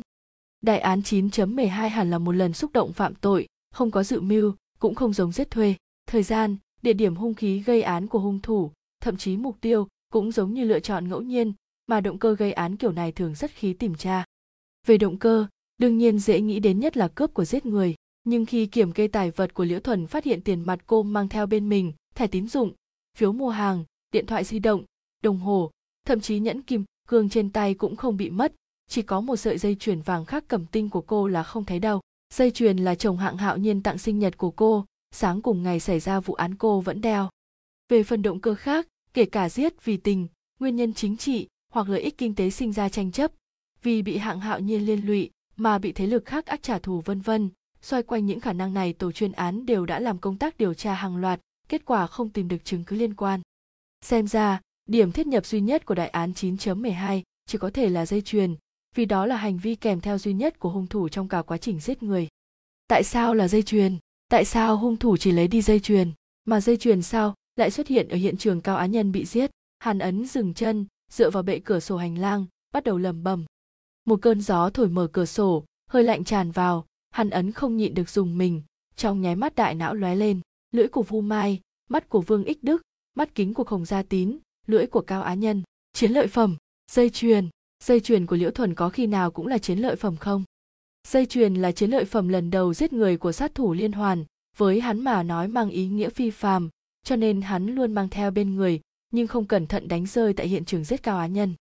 Đột nhiên nảy ra ý tưởng, thần kinh Hàn Ấn hưng phấn hẳn, cảm giác mệt mỏi trên người nhất thời quét sạch, thậm chí không còn biết đói bụng nữa. Anh dứt khoát bỏ qua ý định múc nước, tranh thủ thời gian trở về chứng thực lại chi tiết có liên quan. Dù sao bây giờ còn tồn tại một loại khả năng khác cũng đồng dạng hiểm nghi giết chết Liễu Thuần, lấy đi dây chuyền. Hàn Ấn mau chóng trở về, chưa được vài bước lại dừng bước lui lại, vì anh nhìn thấy một tia sáng, ánh sáng đó đến từ phòng làm việc của Hạng Hạo Nhiên. Hạng đội còn chưa về, Hàn Ấn đi qua thử gõ cửa, nghe được bên trong có đáp lại liền đẩy cửa đi vào. Trong phòng tràn ngập khói thuốc, Hạng Hạo Nhiên đang cầm điếu thuốc đọc hồ sơ, thấy Hàn Ấn tiến đến, y có chút kinh ngạc, về tắt điếu thuốc trong tay, khéo lại hồ sơ, nói, sao cậu chưa về, ngài cũng chưa về mà. Hàn Ấn cười nói. Hạng Hạo Nhiên hơi vuốt cằm, trong lòng đầy vui mừng, y biết Hàn Ấn đang tranh thủ thời gian cho vụ án, song y không phải người giỏi về biểu đạt tình cảm, vì vậy liền chuyển chủ đề, nghiên cứu thế nào rồi? Chỉ mới đọc đại khái một lượt, còn chưa có suy nghĩ cụ thể. Đúng rồi, ngài nghĩ vợ ngài có khả năng quen biết Cao Á Nhân không? Hàn Ấn hỏi. Hẳn là không biết đâu, không nghe cô ấy nhắc tới. Sao, có vấn đề gì không? Hạng Hạo Nhiên có chút khó hiểu. Không có gì, tùy tiện hỏi thôi. Hàn Ấn dừng một chút, mắt nhìn Hạng Hạo Nhiên, cân nhắc trong chốc lát rồi nói. Tôi có một nghi vấn, là về ngài, không biết có thể có liên quan tới tôi. Chuyện gì? Hỏi đi. Tôi đã thấy ghi chép vài một vài kẻ tình nghi, trong đó hình như không có ngài, theo lý thuyết hẳn là phải có ngài. Ừm, cái này. Hạng Hạo Nhiên cũng không tránh ánh mắt của Hàn Ấn. Việc này tôi đã báo cáo với lãnh đạo, lúc xảy ra vụ án tôi ở cùng lão Từ, lão Từ có thể làm chứng. Hai chúng tôi sau giờ làm việc đến nhà hàng Thải Vân ăn cơm, mãi đến khi nhận được điện thoại Liễu Thuần xảy ra chuyện. Hạng Hạo Nhiên nói xong, có thể là mũi có chút ngứa, đưa tay lên gãi hai cái. Hàn Ấn nhíu mày, phản ứng của Hạng Hạo Nhiên khiến anh bất ngờ quá. Thời khắc trả lời vấn đề mà nhìn thẳng đối phương, vô thức chạm mũi, đây đều là biểu hiện nói dối và che giấu. Tại sao Hạng Hạo Nhiên phải nói dối? Ở vụ án của Liễu Thuần, y có gì phải che giấu? Hàn Ấn chợt cảm thấy, có lẽ đại án chín chấm mười hai phức tạp hơn hẳn tưởng tượng của anh nhiều. Hai người ôm tâm sự riêng, cứ ở đó hai cũng không nói lời nào, bầu không khí có chút khó xử. Cuối cùng, vẫn là Hàn Ấn ho nhẹ hai tiếng phá tan im lặng. Vậy không còn chuyện gì, tôi ra ngoài trước. Hạng Hạo Nhiên gật đầu, không nói gì. Hàn Ấn xoay người, đi chưa được mấy bước, sau lưng đột nhiên truyền đến thanh âm lạnh lùng của Hạng Hạo Nhiên. Đừng lãng phí thời gian trên người tôi, nếu có khả năng, tôi thà mình là người chết, cũng tuyệt đối không muốn để cho Liễu Thuần chịu thêm chút thương tổn nào nữa. Hàn Ấn nghe ra được, lời Hạng Hạo Nhiên nói giống như thừa nhận y có điều giấu giếm, nhưng đồng thời cũng ám chỉ ý có lời khó nói. Chẳng qua Hàn Ấn thật sự không nghĩ ra có chuyện gì có thể quan trọng hơn so với cái chết của Liễu Thuần. Song nếu đã nói đến mức này, có truy hỏi tiếp chỉ làm quan hệ thêm căng thẳng, thậm chí phức tạp hóa vụ án hơn. Cũng may còn có nhân chứng lão tử, đối phó với lão tử dễ hơn đối phó với Hạng Hạo Nhiên nhiều. Nghĩ vậy, Hàn Ấn hơi dừng một chút, đưa lưng về phía Hạng Hạo Nhiên gật đầu, ngay sau đó liền kéo cửa đi ra ngoài. Hàn Ấn còn chú ý tới, trong lời Hạng Hạo Nhiên vừa nói có một chữ nữa. Từ Thiên Thành tùy tiện đẩy cửa phòng làm việc ra, rồi thoáng cái lại trở nên rón rén. Hắn nhìn thấy Hàn Ấn đang nằm ngủ say giữa những xấp hồ sơ, cho rằng thằng nhóc này đã phân tích vụ án cả đêm, vì vậy liền ngồi vào trước bàn làm việc của mình, từ trong túi lấy ra một tờ báo, trải lên bàn nhẹ nhàng lật xem. Hắn cố gắng không phát ra tiếng động nào, muốn để Hàn Ấn ngủ thêm chút nữa. Khoảng hai mươi phút sau, Hàn Ấn mơ mơ màng màng cảm giác trong phòng dường như có người, liền ngẩng đầu, lần mò tìm kính đeo mắt. Anh nhìn đồng hồ trên tường, lại nhìn Từ Thiên Thành, sau đó đứng dậy, duỗi người nói, tới sớm thế. Cậu dậy rồi. Từ Thiên Thành khép lại tờ báo trong tay, thức cả đêm sao, hồ sơ đọc thấy thế nào? Từ Thiên Thành vừa nói chuyện, vừa vòng ra khỏi bàn làm việc, cầm lấy thùng nước và cây lau nhà đặt cạnh cửa, ngay sau đó là múc nước, lau sàn, lau bàn bận rộn. Nhìn Từ Thiên Thành cẩn thận quét dọn, Hàn Ấn trêu gạo nói, không hổ là lãnh đạo, làm gương mọi lúc mọi nơi. Ha ha, trời sinh mạng lao lực, không chịu ngồi yên, toàn làm rèn luyện thân thể. Giác ngộ này không tồi, Hàn Ấn hạ giọng, như nói với Từ Thiên Thành, lại như đang lẩm bẩm.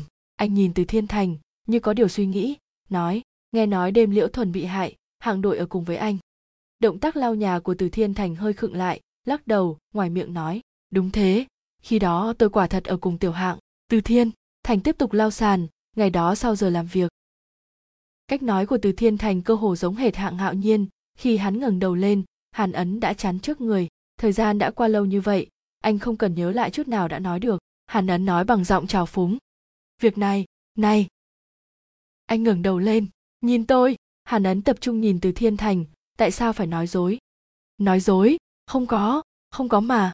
Hàn Ấn chỉ vào đầu Từ Thiên Thành, anh biết không? Khi anh nói đúng, đầu lại lắc, việc này chứng tỏ gì? Chứng tỏ tâm khẩu anh không đồng nhất, nói cho tôi biết tại sao. Tại sao vụ án của Liễu Thuần này, đường đường một tổ trưởng tổ trọng án, đường đường một đội trưởng đội hình cảnh, thậm chí là chồng của nạn nhân, phải nói dối? Các anh tới cùng đang che giấu gì? Hàn Ấn ra vẻ tức giận, giọng đề cao tám độ. Cậu gào cái gì? Từ Thiên Thành cuống quýt buông cây lau nhà hạ giọng nói, ngay sau đó lại chạy tới cửa, nhìn quanh quất một chút, đóng cửa. Cậu bình tĩnh đi, không như cậu tưởng tượng đâu, có một số việc quả thật không có cách nào nói được. Hàn Ấn lạnh lùng nhìn chằm chằm Từ Thiên Thành, Từ Thiên Thành có chút khó xử, hai mắt nhìn nhau, cuối cùng Từ Thiên Thành bại trận. Được rồi, hôm qua khi chạm mặt Tiểu Hạng, tôi đã nói sẽ giấu không được cậu mà, cậu bình tĩnh chút, nghe tôi chậm rãi nói. Từ Thiên Thành kéo Hàn Ấn nhấn xuống ghế ngồi của mình. Kỳ thật đêm Liễu Thuần bị hại, người thật sự ở cùng Tiểu Hạng là Lâm Hoan, hai người họ đến khách sạn Hương Phiếm. Từ Thiên Thành nói đến đây, cối nhìn thoáng qua Hàn Ấn, hắn biết Hàn Ấn gần đây rất thân với Lâm Hoan, không biết sau khi Hàn Ấn nghe xong sẽ phản ứng thế nào. Mướn phòng. Cái gì? Hàn Ấn tỏ vẻ khiếp sợ, anh nói khi đó hai người họ đang yêu đương vụng trộm. Ừ, Từ Thiên Thành chậm rãi gật đầu, kỳ thật họ đã quen rất lâu rồi, tôi sau khi xảy ra chuyện mới nghe Tiểu Hạng nói. Lần đó, cậu ta cùng Lâm Hoan đi công tác, Tiểu Hạng mắc cảm nặng, ở trong khách sạn không ra khỏi giường nổi, Lâm Hoan cơ hồ là chăm sóc cậu ấy liền hai ngày hai đêm một tấc không rời. Có lẽ vì phát sốt, có lẽ vì hai người đang ở đất khách quê người cần tình cảm an ủi, có lẽ hai người đã sớm, tóm lại hai người đó cứ thế mà xảy ra quan hệ. Hàn Ấn đến đội trong khoảng thời gian này, đương nhiên có thể nhìn ra giữa Hạng Hạo Nhiên và Lâm Hoan có mờ ám, nhưng anh cũng chỉ cho rằng hai người xảy ra tình cảm sau khi Liễu Thuần qua đời. Kỳ thật không chỉ có Hàn Ấn nghĩ như vậy, đại đa số mọi người trong đội cũng cho là thế. Mẹ nó đều là lấy cớ, kẻ lạc lối luôn có thể tìm được lý do thế này thế kia. Hàn Ấn cắn răng, nghiến từng chữ. Phản ứng của Hàn Ấn mãnh liệt như thế, trái lại ngoài dự liệu của Từ Thiên Thành, hắn theo bản năng giải thích thay Hạng Hạo Nhiên. Đàn ông mà, cái gì cũng muốn, tiểu sắc tài vận thể nào cũng phải có một cái. Tiểu Hạng không rượu chè, cờ bạc, không tham, ham sắc cũng coi như bình thường. Nói rằng xiên gì thế này, nói ra miệng, lão tử cũng cảm thấy mình không đúng, lại vội nói, kỳ thật Tiểu Hạng cũng bất đắc dĩ lắm. Nếu khi ấy nói ra tình hình thực tế, chỉ sợ không vào được tổ chuyên án nữa, cho nên bảo tôi giúp cậu ấy che đậy. Từ Thiên Thành không hiểu phản ứng của Hàn Ấn, là vì hắn không biết Hàn Ấn. Khoảng thời gian khi Hàn Ấn còn nhỏ, mẹ anh phản bội gia đình, bỏ anh và ba.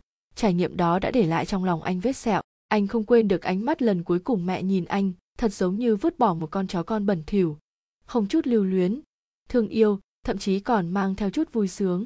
Cho nên từ trong xương cốt, anh cực kỳ cực kỳ thống hận những kẻ bất trung với gia đình này. Càng làm anh khó có thể tiếp nhận hơn, Lâm Hoan vậy mà lại là một tiểu tam. Mặc dù anh không muốn thừa nhận, nhưng Lâm Hoan và Vương Mạn cực kỳ giống nhau về bề ngoài, khiến anh đặt một tình cảm nhất định lên người cô. Mà lúc này, một loại cảm giác bị lừa gạt, bị phản bội đang lan tràn trong đáy lòng anh. Thấy dáng vẻ thất hồn lạc phách của Hàn Ấn, nhìn lại đồng hồ, đã gần đến giờ làm việc. Từ Thiên Thành lo lắng bị người trong đội nhìn ra gì, liền kéo Hàn Ấn nói, đi thôi, cậu đã thức cả đêm, cũng phải đói bụng rồi, cùng đi ăn sáng, thuận tiện kể lại vụ án. Hàn Ấn không từ chối, máy móc theo sát Từ Thiên Thành ra khỏi phòng làm việc. Sau khi ăn xong bữa sáng, hai người binh chia hai ngã, Từ Thiên Thành hợp với Phương Vũ điều tra công ty của Cao Á Nhân, Hàn Ấn thì đến thăm cha mẹ Cao Á Nhân. Chương bốn chấm ba, mở cửa chính là Cao Thường Sinh, ông nhìn lướt qua chứng nhận cảnh quan của Hàn Ấn, không nói nhiều lời, chỉ nghiêng người để Hàn Ấn vào trong nhà. Nhà trang hoàng không tồi, chẳng qua hiện giờ có chút bừa bộn, trong phòng bếp đang tỏa hơi nóng, tản mát ra mùi thuốc bắc, gói mì ăn liền, gà mên thức ăn nhanh, xúc xích bít két ăn một nửa, chất lung tung trên bàn. Cao Thường Sinh xếp lại quần áo ném trên sofa để chừa chỗ cho Hàn Ấn ngồi xuống. Ông liếc mắt nhìn phòng ngủ, hơi áy náy nói, ngại quá, trong nhà quá loạn, từ khi Á Nhân xảy ra chuyện, mẹ nó bệnh không dậy nổi, tôi cũng thật sự không còn tâm trạng thu dọn. Đúng rồi, cậu tới là vì vụ án có tin tức gì sao? Bác à, xin lỗi, chúng con còn đang ra sức truy xét, nếu có thông tin nhất định sẽ thông báo ngài trước tiên. Vậy cậu tới vì... Con trai bác có quen một người tên Liễu Thuần không? Bác từng nghe anh ấy nhắc tới cái tên này chưa? Hàn Ấn sợ chậm trễ Cao Thường Sinh sắc thuốc, liền bắt đầu hỏi han. Chưa từng nghe nó đề cập tới. Cao Thường Sinh lắc đầu, tôi không rõ chuyện bên ngoài của nó lắm, cũng không biết nó tới cùng có quen người này hay không. Ừm, còn có chuyện này muốn hỏi bác, thời gian có lẽ đã khá lâu, bác cố hết sức nhớ lại giúp con. Vào tháng chín năm ngoái, nhất là khoảng thời gian đầu tháng chín đó, con trai bác có hành động gì dị thường không? Công việc của anh ấy hoặc phương diện khác có gặp bất lợi không? Năm ngoái, sao có thể nhớ rõ được, người già rồi, trí nhớ không tốt, đừng nói tháng chín năm ngoái, chỉ chuyện của tháng trước thôi đã nhớ không được đầy đủ rồi. Hay là cậu chờ hai ngày nữa hỏi con dâu tôi đi, nó đang từ Mỹ chạy về, chuyện Á Nhân nó rõ ràng hơn. Ôi, đúng rồi. Nhắc tới con dâu mình, Cao Thường Sinh như nhớ tới gì đó, con dâu và cháu tôi cuối tháng tám năm ngoái đã đi. Khi đó Á Nhân cũng cùng theo qua đó thu xếp cho hai mẹ con họ, bận rộn gần hơn nửa tháng mới về. Bác nhớ rõ ngày cụ thể của anh ấy khi về nước không? Cái đó thì không nhớ được, quan trọng không? Dạ, ừm, không, không sao, bọn con hẳn có thể tra được. Hàn Ấn đột nhiên sửa miệng, vì anh nghĩ ra một biện pháp rất đơn giản. Đến chỗ quản lý xuất nhập cảnh điều tra chút lịch sử xuất nhập cảnh, ngày cụ thể Cao Á Nhân về nước chẳng phải sẽ thấy ngay sao? Công ty quảng cáo trực tuyến Hắc Thạch của Cao Á Nhân thuê văn phòng tại tầng mười một cao ốc thời đại. Từ Thiên Thành và Phương Vũ ở trên đường đã nghi hoặc Cao Á Nhân lặng lẽ dùng tên cha hắn đăng ký công ty. Hơn nữa trên danh thiếp cũng không in chức vụ ở công ty này, rất rõ ràng là đang tránh né gì đó, phòng trừng công ty này làm ăn buôn bán không đàng hoàng. Từ Thiên Thành cố ý dặn dò Phương Vũ, đến lúc đó phải hành sự tùy theo hoàn cảnh, đừng nóng vội, để lộ thân phận. Khuôn mẫu xếp đặt của văn phòng, bên trong có năm sáu vách ngăn, mấy nhân viên đối mặt với máy tính lộc cộc gõ bàn phím. Gần mặt ngoài hơi xéo có hai căn phòng làm việc độc lập, một căn là phòng khách, một căn khác là phòng tổng giám đốc. Lúc này ngồi ghế giám đốc của phòng tổng giám đốc là một anh chàng hơn hai mươi tuổi, thoạt nhìn hắn hẳn là người quản lý công ty thay Cao Á Nhân. Anh chàng tuổi tác không lớn, lòng dạ lại rất sâu, vừa nãy còn nghiêm mặt, bấy giờ thấy khách tới công ty, lập tức thay một bộ mặt tươi cười, vội vàng ra khỏi phòng làm việc. Hắn cơ hồ là chạy thẳng đến Từ Thiên Thành, nhiệt tình vươn hai tay. Từ Thiên Thành vóc dáng béo lùn phúc hậu, nhìn giống hệt ông chủ. Hoan nghênh, hoan nghênh, xin hỏi ngài là? Anh chàng bắt tay Từ Thiên Thành hỏi. Phương Vũ bị đãi ngộ khác biệt liền tức giận quên mất Từ Thiên Thành dặn dò, tay tiến vào trong túi định lấy giấy chứng minh. Từ Thiên Thành vội vàng dùng mắt ngăn cản hắn. Anh chàng kia khôn khéo, lanh mắt, vỗ ót một cái, quên mất, quên mất, việc này phải trách tôi, tôi quên mất kiêng kỵ này. Vậy đi, hai vị không cần nói cho tôi biết thân phận của mình, chỉ cần nói ngài cần phục vụ gì là được, chúng tôi nhất định sẽ thỏa mãn ngài. Các cậu có thể cung cấp phục vụ gì? Từ Thiên Thành thuận nước đẩy thuyền, ra vẻ kiểu cách của ông chủ hỏi. Mời hai vị theo tôi đến phòng khách, chúng ta từ từ nói chuyện. Anh chàng dẫn hai người vào phòng hội nghị, xoay người đi ra gõ bàn một nữ nhân viên, lấy hai tách cà phê mang vào. Đợi hai người ngồi vào chỗ của mình, cà phê bưng lên, anh chàng nọ bắt đầu mở máy hát. Hai vị nếu đã tới, vậy cũng từng nghe tới danh tiếng của công ty chúng tôi rồi. Tôi bắt đầu nhé. Tính ra, lớn có tranh chấp thương hiệu, quảng bá cho công ty, tạo dư luận, nguy cơ quảng cáo, nhỏ có đăng topic, xóa topic, chúng tôi đều có thể làm. Anh chàng nọ tưởng rằng đã gặp khách hàng lớn, càng nói càng hăng hái. Internet là một đất trời tự do, trên là top năm trăm thế giới, dưới là cửa hàng tạp hóa nhỏ, không cần biết là ai, chỉ cần ngài đưa tiền ra, tôi bảo đảm cho họ. Như vậy không xảy ra chuyện gì chứ? Từ Thiên Thành hỏi. Ngài yên tâm, thủy quân của chúng tôi trải rộng khắp nơi trên thế giới, trong tay nắm giữ hơn mười vạn i pê tại các diễn đàn lớn, cam đoan không trùng i pê, người ngoài nhìn không ra ngõ ngách gì. Lại nói, cho dù xảy ra vấn đề, nhiều nhất chỉ truy cứu chút trách nhiệm dân sự, họ muốn lấy bằng chứng cũng rất khó. Giá cả thế nào? Từ Thiên Thành lại hỏi. Phụ thuộc vào đăng topic lên diễn đàn, mỗi lần đăng hai đồng, một vạn topic lên giá, gửi bài blog, Weibo, mỗi ngày hai ngàn, chúng tôi hay gộp, à, không, thuê chuyên gia phát biểu bình luận ở mặt bằng hoặc cửa ngõ website, mỗi ngày hai vạn, ngài xem, hai vị muốn loại nào? Từ Thiên Thành và Phương Vũ nhìn nhau, nén cười, lấy ra chứng nhận cảnh sát đặt trên bàn, anh chàng kia nhất thời choáng váng, ngây người trong chốc lát, đứng bật dậy, bắt lấy tay Từ Thiên Thành, khóc nức nở nói, đại ca, anh buông tha em đi, kỳ thật công ty này là của chú họ em, em chỉ là trợ lý của ông. Chú họ? Đúng, chú họ em là Cao Á Nhân, ông, ông mấy hôm trước bị người ta giết, em chỉ tạm thời quản lý công ty. Ôi, em biết rồi, các anh là vì chuyện của chú nên tới đúng chứ, anh chàng này cũng không ngốc, cuối cùng đã kịp hiểu ra. Phương Vũ hử mũi, chỉ vào ghế nói, cậu ngồi xuống trước, hôm nay chúng tôi mặc kệ chuyện xấu của công ty các cậu, trước tiên kể về chú cậu đi, chú cậu và công ty các cậu gần đây có kết thù oán với ai không?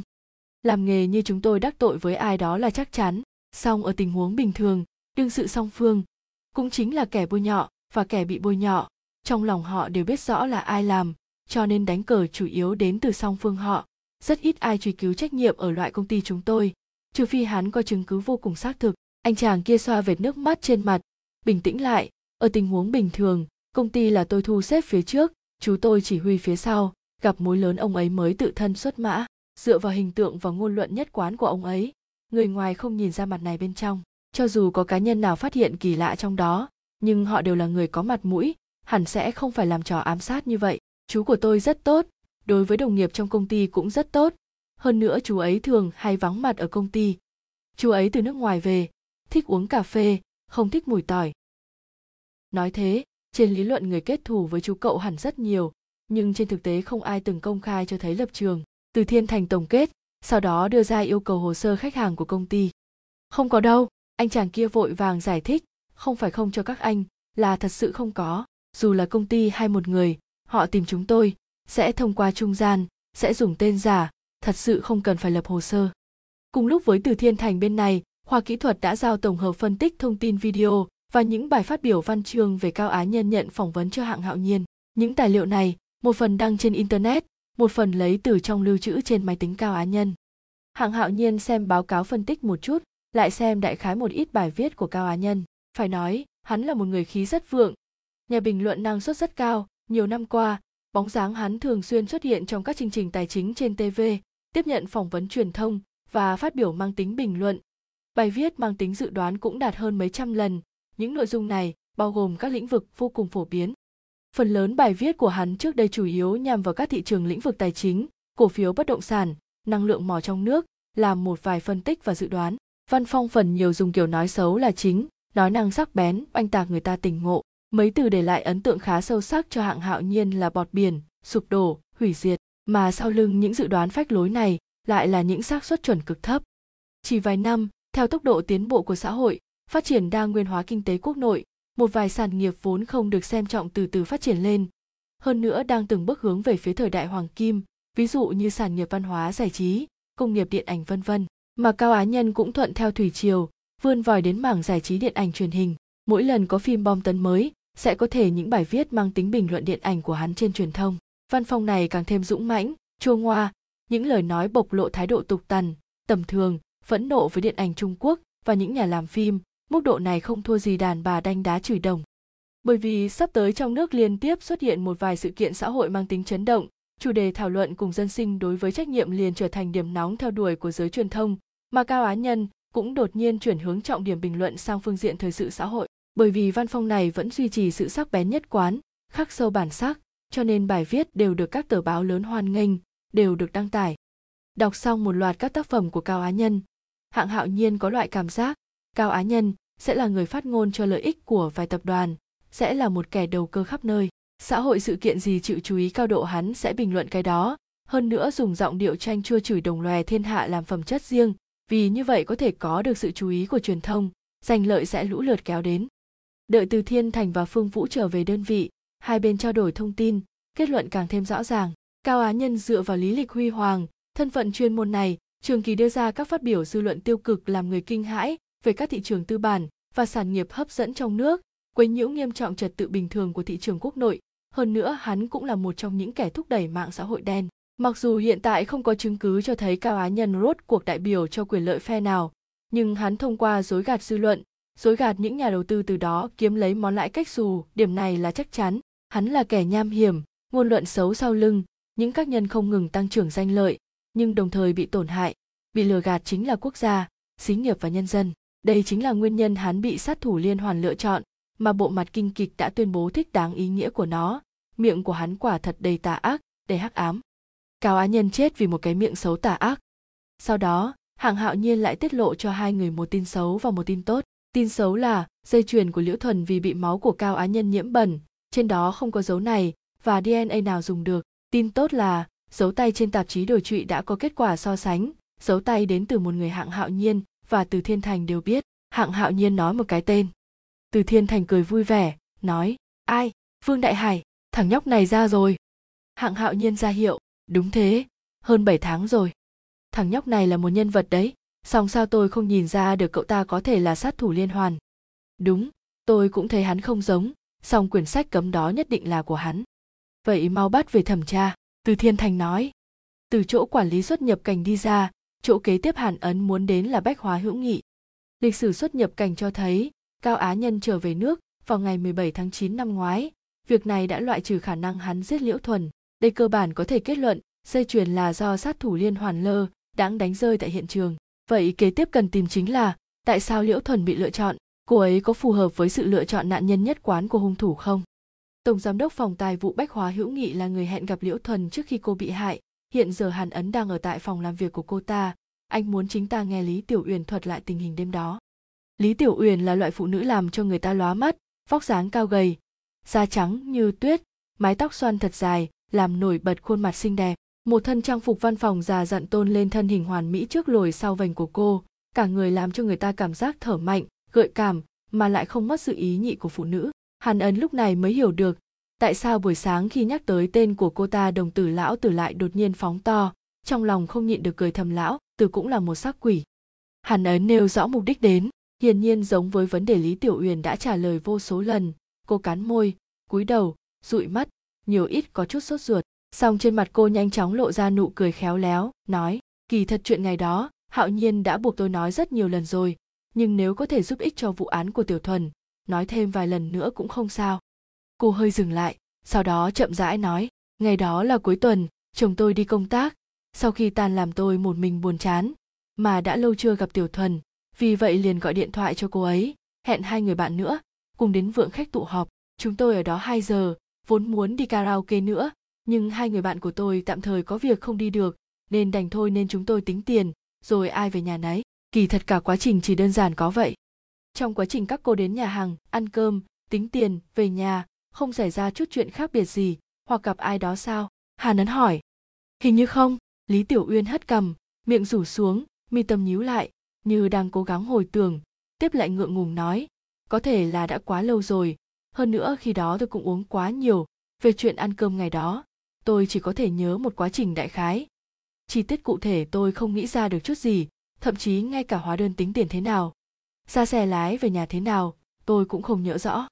Hàn Ấn mím miệng cười nhìn về phía Lý Tiểu Uyển, kỳ thật anh không phải đang thật sự nhìn cô, anh chỉ đang suy nghĩ. Cắn chặt môi chứng tỏ cô rất lo âu, cúi đầu ý xấu hổ, dụi mắt tỏ vẻ không tình nguyện, nói chuyện thong thả, cằm hất lên, khóe miệng rủ xuống đều là biểu hiện bi thương, mi tâm nhíu chặt dường như sợ hãi và lo lắng nào đó. Thấy Hàn Ấn nhìn chằm chằm mình, Lý Tiểu Uyển có chút hiểu lầm, tưởng rằng Hàn Ấn không tin lời mình, lại nhấn mạnh nói tiếp, tôi không lừa cậu, tôi thật sự không nhớ gì cả. Hàn Ấn lúc này mới hồi phục lại tinh thần, nói, không, không, tôi không có ý đó. Dừng một chút, Hàn Ấn lại khách khí nói, tôi học tâm lý học, cô có thể cho tôi phân tích cô từ phương diện tâm lý không? Đương nhiên không ngại, cậu có lời gì cứ nói. Tôi cho rằng, cảnh ngộ của Liễu Thuần nhất định đã tạo thành quấy nhiễu tâm lý rất lớn cho cô. Cô có lẽ cảm thấy cái chết của cô ấy cũng có phần trách nhiệm của cô, vì đêm đó là cô hẹn cô ấy ra, cho nên cô rất hối hận, rất áy náy. Mặc dù cô ngoài miệng nói nguyện ý phối hợp với cảnh sát không ngại phiền tự thuật tình hình đêm đó, nhưng tôi nhìn ra được trong lòng cô kỳ thật vẫn hơi có chút mâu thuẫn. Trên lý trí cô cảm thấy mình có trách nhiệm hiệp trợ cảnh sát tìm ra chân tướng, nhưng trong tiềm thức cô lại cực kỳ kháng cự nhớ lại buổi tối đó, vì mỗi lần nhớ lại đều tăng thêm gánh nặng tâm lý cho cô. Hàn Ấn cơ hồ là đã nói trúng tim đen, mà đâm ngay chỗ đau của Lý Tiểu Uyển, cô hơi che miệng lại, nước mắt tí tách rơi xuống. Hàn Ấn vội đưa khăn giấy, Lý Tiểu Uyển nhận lấy, chùi hai bên mặt, nức nở nói, tôi và Tiểu Thuần từ nhỏ lớn lên bên nhau, tình như chị em, cho tới giờ tôi vẫn không cách nào tiếp nhận sự thật cô ấy đã mất. Tôi thật hối hận đêm đó đã bảo Tiểu Thuần ra ngoài, vốn dĩ đơn vị cô ấy có tiệc xã giao không thể tới, là tôi liên tiếp gọi điện thoại cho cô ấy, lại đến đơn vị cô ấy thúc giục cô ấy, cũng không biết sao lại vậy, đêm đó tôi quả thực như một con quỷ đòi mạng. Lý Tiểu Uyển kích động khóc không ngừng, xem ra những lời này đã đè nén trong lòng cô rất lâu. Hàn Ấn không đành lòng cắt ngang, chỉ có thể nhẫn nại mặc cho cô ta phát tiết, cũng may một cú điện thoại đúng lúc gọi đến, mới khiến cô ấy dừng khóc nức nở. Trong điện thoại hẳn là không có chuyện gì quan trọng, Lý Tiểu Uyển đáp vài câu liền tắt, sau đó cô từ trong ngăn kéo bàn làm việc lấy ra túi trang điểm, chỉnh trang lại. Khi quay lại đối mặt với Hàn Ấn, tâm tình của cô và bề ngoài đều đã khôi phục về dáng vẻ khi Hàn Ấn vừa vào, chẳng qua mắt hơi đỏ, song thoạt nhìn càng thêm sạch sẽ động lòng người. Đều nói phụ nữ biến sắc mặt so với biến thiên còn nhanh hơn, hôm nay xem như đã tự mình lĩnh giáo. Hàn Ấn lén nói trong lòng, ngại quá, để cậu chê cười. Ngẫm lại mình vừa rồi làm trò khóc lóc trước mặt một thanh niên xa lạ, Lý Tiểu Uyển nhiều ít có chút xấu hổ. Không sao đâu, chút hết ra thì tốt rồi, bằng không mãi giấu trong lòng sẽ nín thành bệnh. Hàn Ấn không muốn làm cho cô khó xử, khách sáo dẫn chủ đề về vụ án. Tôi từng nghiêm túc phân tích vụ án của Liễu Thuần, tôi cho rằng đêm đó có thể có một số việc bị quên mất. Nếu cô đồng ý, tôi có thể giúp cô nhớ lại được không? Đương nhiên có thể, chỉ là không biết tôi có làm được hay không. Chúng ta cùng nhau cố gắng thử xem. Hàn Ấn đứng dậy, làm một tư thế xin mời, để Lý Tiểu Uyển nằm thẳng trên sofa tiếp khách. Mình thì kéo ghế ngồi đối diện Lý Tiểu Uyển nói, bây giờ cô nhắm mắt lại, để đại não hoàn toàn trống rỗng, cơ thể trầm lại, hai tay tự nhiên đặt trên hai đùi. Tư thế của Hàn Ấn, Lý Tiểu Uyển cảm thấy dường như mình từng xem trong phim, vì vậy vẻ mặt thấp thỏm nói, không phải cậu muốn thôi miên tôi chứ, nghe nói làm không tốt sẽ tạo thành suy nghĩ hỗn loạn. Ha ha, Hàn Ấn cười, cô đừng lo. Tôi còn chưa có bản lãnh đó, tôi chỉ muốn cho thể xác và tinh thần cô hoàn toàn trầm tĩnh lại, sau đó tập trung tinh thần nghe tôi dẫn dắt. Chúng ta cùng nhau trở lại cảnh tượng đêm đó, nếu cô dưới dẫn dắt của tôi nhớ ra điều gì, cứ nói ra, nếu muốn dừng suy nghĩ, thì vươn tay trái, nếu có chỗ thật sự không nhớ ra, thì vươn tay phải, chúng ta sẽ lướt qua nó. Thông qua những tiếp xúc gần gũi với Lý Tiểu Uyển, kể cả quan sát lời nói cử chỉ và động tác vẻ mặt của cô ta khi đề cập tới vụ án, sau khi phân tích Hàn Ấn cho rằng, Lý Tiểu Uyển sở dĩ xuất hiện một đoạn ký ức mơ hồ, một mặt có khả năng đúng là vì khi đó uống quá nhiều rượu, về mặt khác, cô và Liễu Thuần quan hệ thân mật, sau khi Liễu Thuần bị hại, về mặt tình cảm cô không cách nào tiếp nhận sự thực này, khiến cho cô luôn bị vây trong trạng thái bi thương. Đồng thời, một vài nguyên nhân không cách nào tiêu tan hoài niệm lại làm cô rơi vào tự trách và áy náy sâu sắc. Một vài nhà tâm lý học cho rằng, con người đang khiếp sợ quá độ, bi thương quá độ, cùng với trường kỳ vây trong trạng thái tội lỗi áy náy, đại não xuất phát từ mục đích tự bảo vệ, sẽ tự động san giảm, che giấu một vài đoạn ký ức. Đối với loại tình hình này, nhà tâm lý học thường sẽ dùng một loại phương pháp tên là nhận thức đàm thoại, dẫn dắt kẻ cầu trợ quay lại cảnh tượng quá khứ. Thông qua từng bước dẫn dắt và miêu tả, để kẻ cầu trợ nhớ ra một vài chi tiết, tiếng động, mùi, hoặc một vài thứ tầm mắt có thể thấy được, những thông tin mà không được đại não chú ý, từ đó lần lượt mở ra không gian ký ức bị họ phong bế. Hàn Ấn hiện giờ muốn dùng thử loại phương pháp này. Cô nghe hiểu được lời tôi nói không?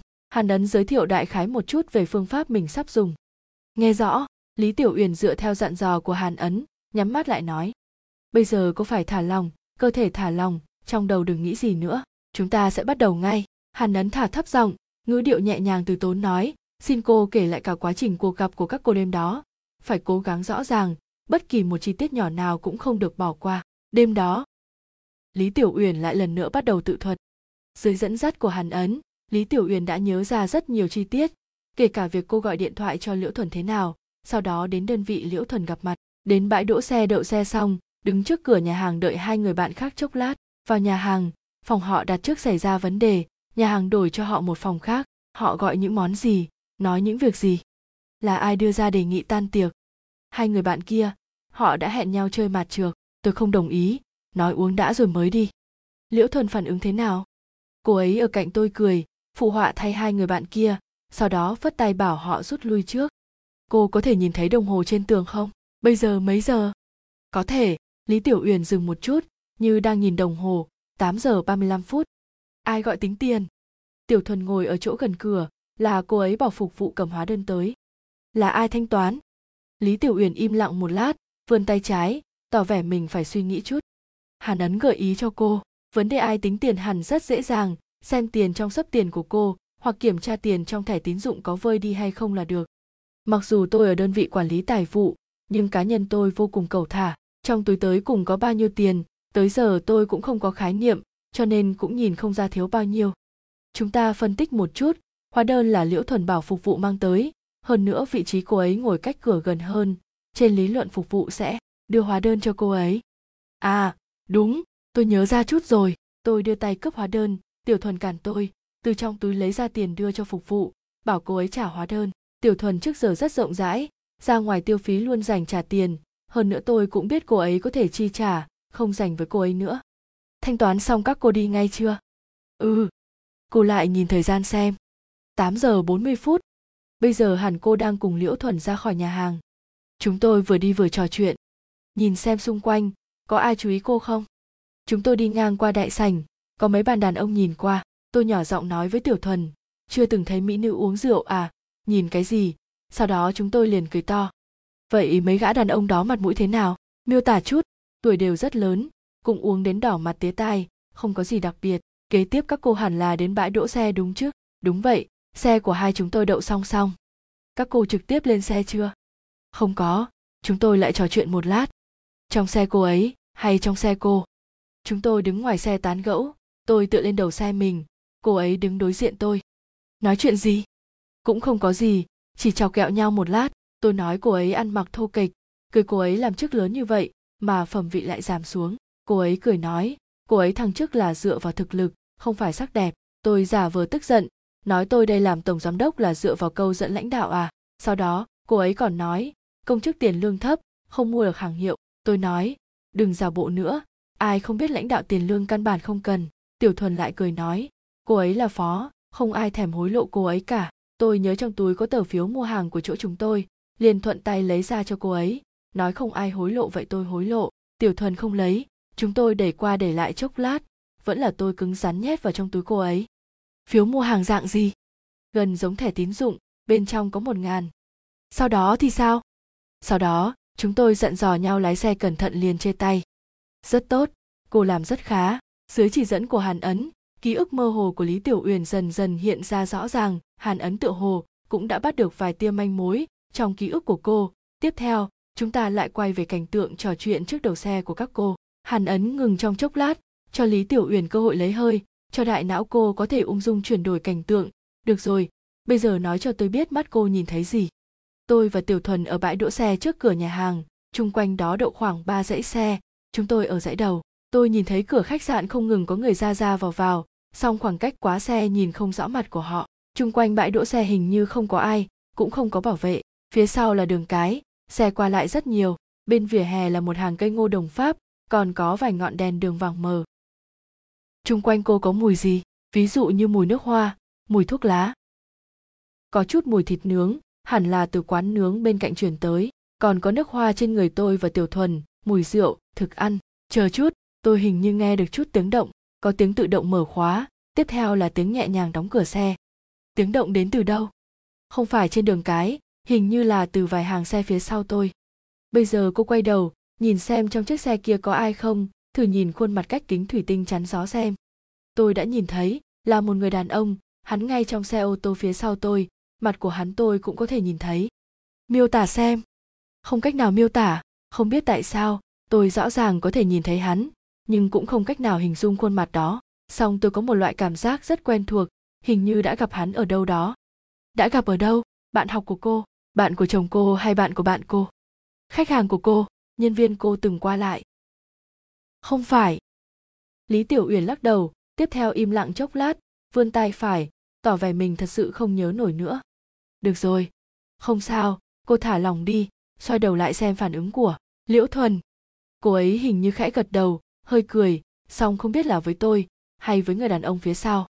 Cô lại quay đầu, nhìn đặc điểm của ô tô, màu sắc, dấu hiệu, biển số xe vân vân. Ô tô hình như màu đen, còn lại không thấy rõ lắm. Cô nhìn người đàn ông kia, thử miêu tả lại, cho dù là một đặc điểm cực kỳ nhỏ. Không thể, thật sự không thể, không thể. Lý Tiểu Uyển cuống cuồng, tâm tình kích động hẳn, cơ thể run lẩy bẩy. Hàn Ấn vội vàng đến gần cầm tay Lý Tiểu Uyển, làm cho cô duy trì cảm giác an toàn, ngay sau đó nói, không sao, đừng nhớ nữa, chậm rãi bình tĩnh lại. Ừm, đúng, thả lòng, thả lòng, tốt, bây giờ cô có thể mở mắt rồi. Hàn Ấn nâng Lý Tiểu Uyển dậy từ trên sofa, Lý Tiểu Uyển mở mắt, thẳng người dậy, như vừa nằm mơ. Cảnh cô đối thoại với Liễu Thuần tại bãi đỗ xe, cô có nói cho Hạng đội biết không? Không, Lý Tiểu Uyển gãn gân cốt, giọng điệu không hề gì. Tôi lúc trước thật sự rất mơ hồ với đoạn ký ức này, lại nói trong phiếu mua hàng tổng động chỉ có một ngàn, trước kia cũng đã cho cô ấy vài phiếu. Hơn nữa loại phiếu này quản lý chúng tôi còn rất nhiều, đều dùng để kết nối cảm tình với khách hàng. Tôi cũng không có ý gì khác, thuận tiện tặng chị em một tờ không đáng là bao. Hơn nữa bữa tiệc ngày đó tôi làm chủ, vốn nên là tôi tính tiền, Tiểu Thuần giúp tôi thanh toán, tôi tỏ lòng chút cũng là chuyện đương nhiên. Nhưng khi đó có thể nhớ tới, tôi cũng sẽ không nói với Hạo Nhiên. Chuyện một ngàn đồng, nói ra còn chưa đủ dọa người, cũng không có khả năng liên quan gì đến sự cố của Tiểu Thuần. Lý Tiểu Uyển tưởng rằng việc đó không quan trọng, nhưng Hàn Ấn không nghĩ như vậy. Có lẽ chính là phiếu mua hàng một ngàn đó đã khiến Liễu Thuần trả giá bằng cả sinh mạng. Chương bốn chấm bốn, hắn từng là học sinh giỏi khoa máy tính của một trường cao đẳng nổi tiếng, nhưng hắn không có ý học hành, một lòng muốn gây dựng sự nghiệp. Song muốn gây dựng sự nghiệp thì cứ gây dựng sự nghiệp thôi, làm tốt nói không chừng cũng có thể làm ra một công ty như công ty ít. Nhưng anh chàng này lại kiếm tẩu thiên phong, làm hacker mới nổi, chuyên trộm lấy việc riêng và tài khoản tài chính trong máy tính người khác tiến hành bán phá giá. Trên mạng có một từ là bắt thịt gà, chính là hình dung hành động như vậy. Kiếm tẩu thiên phong là kiếm đi theo đường lệch, mang hàm ý tìm kiếm những phương pháp bất bình thường để giải quyết vấn đề. Bắt một ít thịt gà, Vương Đại Hải cảm thấy quá lao lực, tiền cũng kiếm chậm, liền tính toán dứt khoát sáng lập một trang web tình dục. Hắn dựa vào thu hút hội viên làm thủ đoạn kiếm tiền, đồng thời lại thông qua quảng bá internet buôn bán lượng lớn sách báo và đĩa dâm ô tình dục. Khi ấy Hạng Hạo Nhiên và Từ Thiên Thành đều trong tổ chuyên án, bắt anh chàng này phải mất sức rất lớn. Tổ chuyên án dẫn đầu sở tình hao phí thời gian khá lớn, trước sau không cách nào tập trung được i pê xác thực của Vương Đại Hải, đành phải đi đường tắt, từ bỏ truy tìm trên internet, ngược lại bắt đầu theo dõi xe nhận hàng của hậu cần công ty, cùng tra tìm nguồn gốc chế tạo băng đĩa và sách báo. Cuối cùng thông qua một xưởng in ấn nhỏ kinh doanh trái phép mới tìm hiểu nguồn gốc, bắt được Vương Đại Hải. Vương Đại Hải sau khi vào tù, giá trị bản thân mới được phát huy thật sự. Hắn tích cực phối hợp với giám ngục, tiến hành đào tạo kiến thức internet cho một vài phạm nhân, thậm chí giám ngục có đam mê học tập, hơn nữa chủ động gánh chịu công tác bảo vệ thường nhật, ưu hóa internet nhà giam và website chính phủ. Không chỉ thế, hắn còn thông qua tự biên soạn một vài phần mềm nhỏ để phía công tác hành chính nhà tù được cung cấp hỗ trợ điện tử hóa hơn. Bởi vậy, hắn cũng được thả ra trước thời hạn. Giống với rất nhiều người, đối với thanh niên lầm đường lạc lối như Vương Đại Hải, Hạng Hạo Nhiên cũng cảm thấy vô cùng tức hận. Thông qua một vài cuộc nói chuyện thẩm vấn năm đó cùng với những gì biết sau sự việc, Hạng Hạo Nhiên biết bản tính hắn không xấu. Giống với những thanh niên ôm mộng gây dựng sự nghiệp, hắn cũng có một mặt tích cực hướng về phía trước, chỉ là quá mức gấp gáp với lợi trước mắt, dùng tinh lực vào lệch đường tà đạo. Nhưng pháp luật vẫn là pháp luật, bạn sai phạm sẽ bị trừng phạt tương ứng. Hạng Hạo Nhiên tưởng rằng thông qua cải tạo của nhà tù có thể khiến Vương Đại Hải nhận thức được sai lầm, kịp thời suy ngẫm lại những việc sai trái đã qua, đi vào chính đạo. Không ngờ hắn lại đi vào đường cũ, vì vậy Hạng Hạo Nhiên sẽ tìm cách tự gặp anh chàng này. Hạng Hạo Nhiên cùng Lão Từ, Phương Vũ tới trước sở cảnh sát Vương Đại Hải cư trú tìm hiểu tình hình. Từ chỗ cảnh sát khu vực biết được, Vương Đại Hải sau khi ra khỏi trại giam tỉnh trở lại thành phố vẫn khá an phận, không xía vào chuyện rắc rối nào, song cũng không tìm được công việc nghiêm túc, chủ yếu dựa vào bày sạp sách báo ở trạm vận chuyển khách đường dài duy trì sinh kế. Vì vậy, ba người lại đuổi tới trạm khách vận đường dài.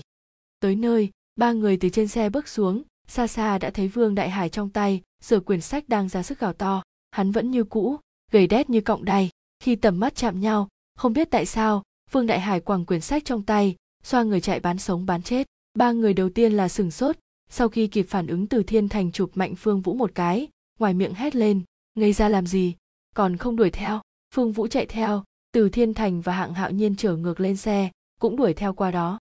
Vương Đại Hải không phải đối thủ của Phương Vũ, chạy hai ba trăm mét, cơ thể liền bắt đầu chỉ lại. Phương Vũ xem xét chuẩn cơ hội nhào về phía trước ấn ngã hắn xuống đất, ngay sau đó một đầu gối chặn lên người hắn, xoay ngược hai tay ra sau, gọn gàng còng lại. Lúc này, lão Từ vừa lái xe tới, mở cửa sau xe, Phương Vũ nhẹ nhàng nhấc lên, cơ hồ là ném Vương Đại Hải ra chỗ ngồi sau xe, bản thân cũng theo lên, cùng Hạng Hạo Nhiên một trái một phải kẹp hắn ở giữa. Vương Đại Hải vừa lên xe đã luôn miệng cuống quýt xin tha, anh Hạng, anh Từ, mấy anh tha cho, em không bao giờ bán mấy thứ này nữa được không, cho em một cơ hội đi. Từ Thiên Thành từ vị trí lái quay đầu nhìn qua, thấy Vương Đại Hải miệng đầy máu, dáng vẻ thê thảm, có chút khó chịu. Hắn gật đầu với Phương Vũ, ý bảo cậu ta mở còng tay, sau đó lấy ra một hộp giấy ném vào lòng Vương Đại Hải, nói, thằng nhóc mày có phải lại làm trò cũ. Vương Đại Hải lau miệng, nhè răng nói, chỉ là vài món hàng tồn trước kia, ném thì tiếc quá, trộn lại đem bán chút đỉnh. Thành thật chút đi, cậu bán sách bậy, mà còn ra vẻ có lý. Phương Vũ bục gáy Vương Đại Hải, tiếp theo từ trong bao lấy ra một túi vật chứng, bên trong chính là quyển tạp chí Sắc Tình ở hiện trường Khổng Gia Tín bị giết. Phương Vũ giơ túi vật chứng lên trước mắt Vương Đại Hải, xem thử sách này có phải của cậu không. Vương Đại Hải ra vẻ xem xét, sờ gáy, nói, hình như chưa từng bán. Thằng nhóc cậu còn giả vờ, nói cho cậu biết, trên sách này có thể có dấu tay của cậu, hơn nữa sách là chúng tôi tìm được ở hiện trường giết người.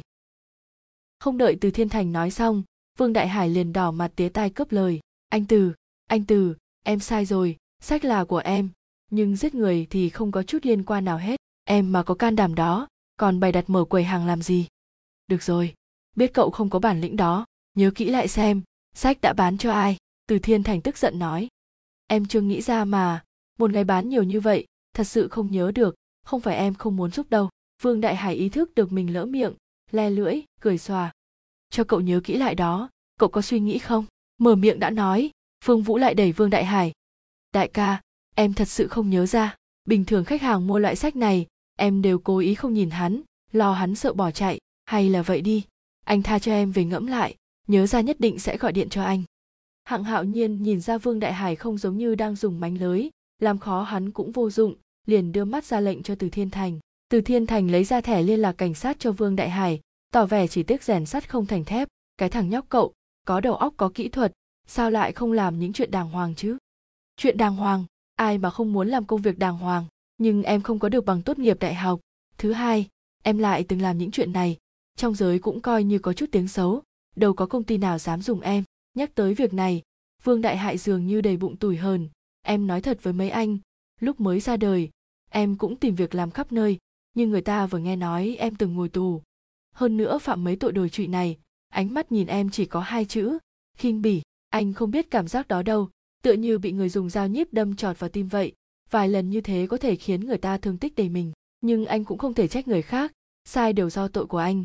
Anh mặt ngoài phải tỏ vẻ cười bồi, chỉ có thể về nhà chui vào trong chăn rơi nước mắt. Hơn nữa, vừa nghe lão Nam Hải kia, nước mắt càng ào ạt, nghe lần nào khóc lần nấy, chỉ cảm thấy ca từ như viết về em. Bây giờ em hiểu xã hội này khó sống lắm, còn chẳng bằng ở cục cảnh sát, đến giờ ăn, đến giờ ngủ, không hề có bất kỳ áp lực nào. Vương Đại Hải lải nhải càm ra một trận, làm cho người ta có chút buồn cười.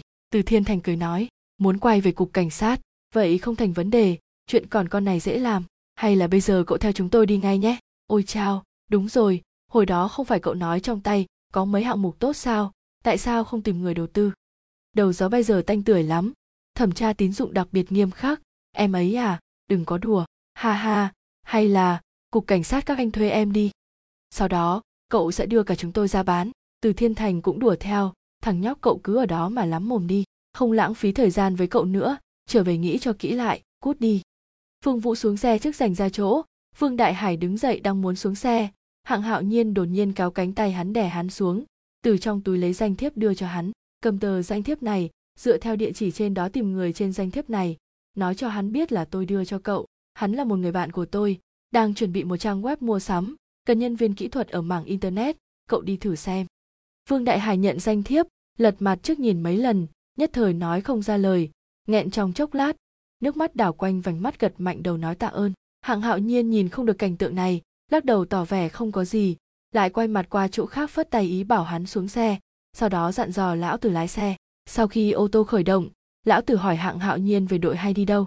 Hạng Hạo Nhiên bảo hắn gọi điện thoại cho Hàn Ấn, hỏi xem tình hình bên kia, sau đó tìm một chỗ gặp mặt báo cáo tiến triển hôm nay. Ô tô đã lái rất xa, Vương Đại Hải còn đứng tại chỗ, trong tay hắn nắm thật chặt tấm danh thiếp kia, trong miệng vẫn không ngừng nói cảm ơn, nhìn ra được là tự đáy lòng hắn. Nguyên nhân cái chết của Liễu Thuần là vì hiểu lầm. Trong bãi đỗ xe vượng khách Mỹ thực thành, Hàn Ấn chỉ vào giữa vị trí hai xe, nói với Hạng Hạo Nhiên, lão tử và Phương Vũ bên cạnh, đêm đó Liễu Thuần và Lý Tiểu Uyển từ nhà hàng đi ra, không trực tiếp lên xe, mà đứng ở đây tán gẫu chốc lát, trong lúc vui đùa đã nhắc tới từ hối lộ đút lót. Khi chia tay, vì hẹn gặp Liễu Thuần là do Lý Tiểu Uyển nên cảm thấy có chút ngại ngùng, liền đưa cho Liễu Thuần tờ phiếu mua hàng một nghìn đồng. Mà khi đó hung thủ ngồi trong xe phía sau, hắn mắt thấy cả quá trình này, có lẽ hắn quen Liễu Thuần, hoặc từng gặp mặt một lần, tóm lại chắc chắn hắn biết thân phận công chức của Liễu Thuần, cho nên đương nhiên cho rằng Liễu Thuần đang nhận hối lộ, mà chỉ một hiểu lầm này đã khiến hung thủ vốn đang trong phận uất cực độ nảy sinh phản ứng quá khích, vì vậy hắn theo dõi Liễu Thuần, cuối cùng áp dụng phạm tội. Hàn Ấn dừng câu chuyện liếc nhìn mọi người ở đây, họ đều cúi đầu rơi vào trầm tư. Hàn Ấn tiếp tục nói, hiện giờ tôi cho rằng đã có thể phán định đại án chín chấm mười hai và án mạng liên hoàn là cùng một hung thủ gây nên. Liễu Thuần là người bị hại đầu tiên của hắn, hắn lấy đi dây chuyền làm kỷ niệm, nhưng không cẩn thận đánh rơi ở hiện trường án mạng của Cao Á Nhân. Cách một năm, chân tướng Liễu Thuần bị giết rốt cuộc đã trồi lên mặt nước, tinh anh cả cảnh đội đã dốc hết, toàn lực truy xét chân tướng một năm trước, vậy mà đơn giản như thế, hoang đường như thế, dễ dàng như thế bị Hàn Ấn tra xét ra. Trong lòng đám Từ Thiên Thành, Phương Vũ giống như lật đổ bình ngũ vị, có loại mùi vị nói không nên lời. Tâm tình Hạng Hạo Nhiên phức tạp hơn chút, chỉ một hiểu lầm khiến vợ mình mất mạng, hủy diệt gia đình của họ, hủy diệt tương lai của những người còn sống. Đây là ý trời trêu người, cũng là một trừng phạt, là trừng phạt với kẻ bất trung với gia đình sao?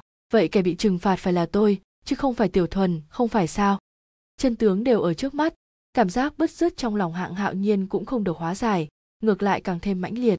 Trời bắt đầu sập tối, ánh chiều tà xa xa dần bị ánh sáng đèn đường thay thế, ánh sáng xuyên thấu qua đám cây ngô đồng Pháp chiếu xiên giữa bãi đỗ xe, mấy bóng dáng thật dài như pho tượng ngưng kết lại trong suy nghĩ riêng của mỗi người, đó như một loại cầu nguyện, khẩn cầu người đã khuất lên đường tới thiên đường bình an.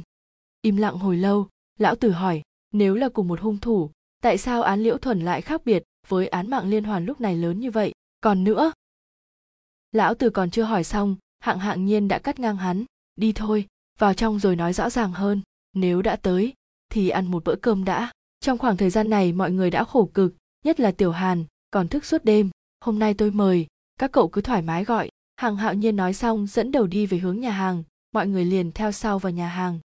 Phục vụ viên dẫn mọi người tới nhã gian, bưng trà rót nước đưa thực đơn lên. Hạng hạo nhiên tiện tay ném thực đơn trước mặt lão tử và Phương Vũ, bảo họ muốn ăn gì cứ gọi. Hai người cũng thông thạo, không nhìn thực đơn thuận miệng gọi vài món, phục vụ viên sau khi ghi nhớ thì lui ra. Sau khi phục vụ viên ra ngoài, mọi người liền không nhịn được hỏi dồn, án Liễu Thuần và án mạng liên hoàn hiện nay tại sao khác biệt lớn như vậy? Tại sao hung thủ cách thời gian dài như vậy mới tiếp tục gây án? Lần này, tại sao tần suất gây án lại cao như thế? Tại sao lại nghi thức? Tại sao nghi thức không xuất hiện trong án Liễu Thuần? Hàn Ấn cầm lấy bình trà rót thêm nước cho mọi người, tự mình cũng rót một chén uống ngay vài ngụm, điều chỉnh lại tâm trạng, mới ngẩng đầu nói, từ biểu hiện đến xem, đại án chín chấm mười hai quả thật trái ngược hoàn toàn với án mạng liên hoàn bắt đầu một năm sau. Song khi chúng ta đặt loại hiện tượng này vào mức độ tâm lý sát thủ biến thái để phân tích, sẽ nhìn thấy tính hợp lý của nó. Hình thành tâm lý biến thái sẽ có một quá trình tích lũy khá dài, tìm ngược dòng thời gian, thậm chí có thể ngược dòng đến thời kỳ thơ ấu của một người, mà từ tâm lý biến thái đến giết người biết thái cũng đều cần một quá trình từ bắt đầu đến phát triển. Chúng ta đã biết hung thủ thuộc dạng sát thủ theo đuổi quyền lực, hắn khi áp dụng gây án ảo tưởng mình có thân phận nào đó, có quyền lực và nghĩa vụ xét xử, trừng phạt người khác. Nói cách khác, trong nhân cách của hắn có một mặt cố chấp vọng tưởng, mà từ quá trình hắn liên tục gây án đến xem, hắn cơ hồ dùng phương thức bắt buộc, nghiêm khắc, tinh vi chấp hành từng phân đoạn, hơn nữa trầm mê trong theo đuổi sự hoàn mỹ. Mặc dù trước mắt vẫn không cách nào đoán tính logic của cả nghi thức như thế nào, nhưng với những vật mà hung thủ lựa chọn vạch tội vô cùng thích đáng. Vì vậy phán đoán, cố chấp vọng tưởng của hung thủ đã phát triển đến một loại bệnh trạng cực độ, tạo thành chướng ngại trên nhân cách, tâm lý học gọi là chướng ngại nhân cách kiểu cố chấp, cũng có thể gọi là cố chấp cuồng. Chướng ngại nhân cách kiểu cố chấp phản ứng quá khích chủ yếu đến từ chính vọng tưởng bản thân vĩ đại và bị hãm hại. Nó có ba giai đoạn phát triển tâm lý: trốn tránh, tự vệ, tiến công. Với hung thủ của vụ án này, ban đầu khi hắn bị suy sụp, sẽ chọn yên lặng thừa nhận hoặc giả vờ như chuyện đó không có ảnh hưởng gì đến hắn, đồng thời lại thông qua tái hiện quy tắc hành vi bản thân để tránh suy sụp. Nhưng theo sự suy sụp lặp đi lặp lại, tâm lý hung thủ bắt đầu sinh ra sợ hãi, lo âu, thậm chí cả phẫn nộ.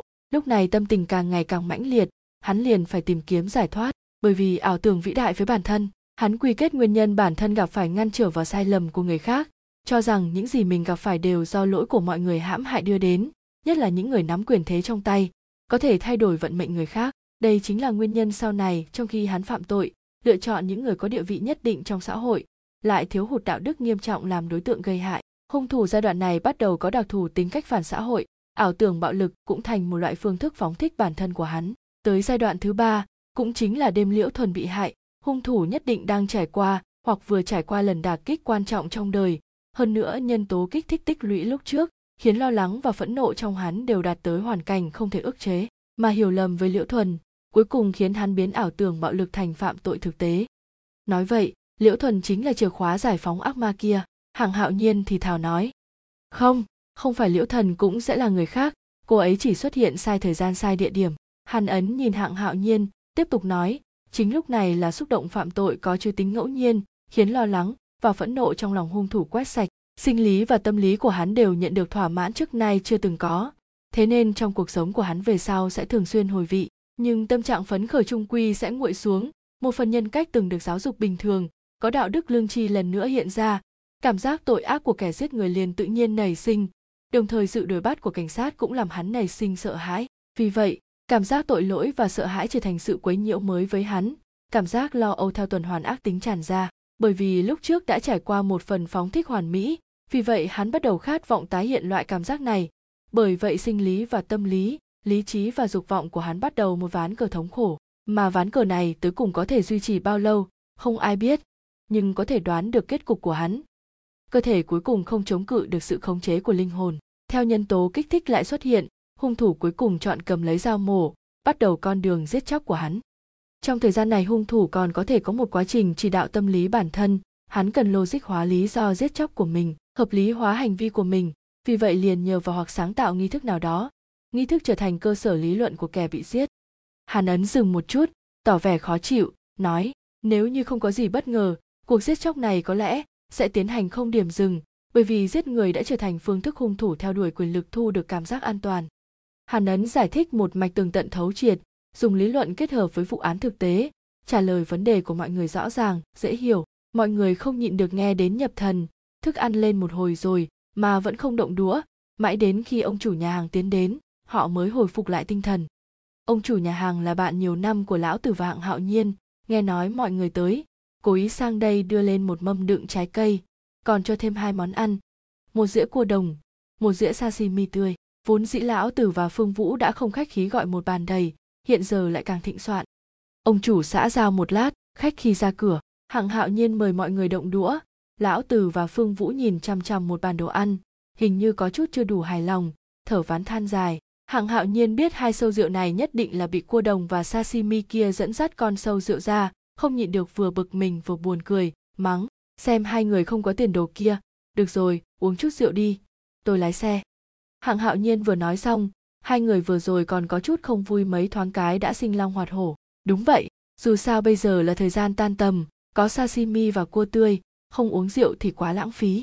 Phương Vũ cười hắc hắc nói, còn Lão Tử đã sớm chạy khỏi phòng, hét gọi phục vụ viên mang rượu lên. Cậu cũng uống chút chứ?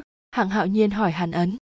Không được, tử lượng tôi không tốt, uống không được. Hàn Ấn chối từ. Uống không được thì uống ít thôi, gọi cho Hàn Tử vài chai bia. Phương Vũ hướng ra ngoài cửa hô.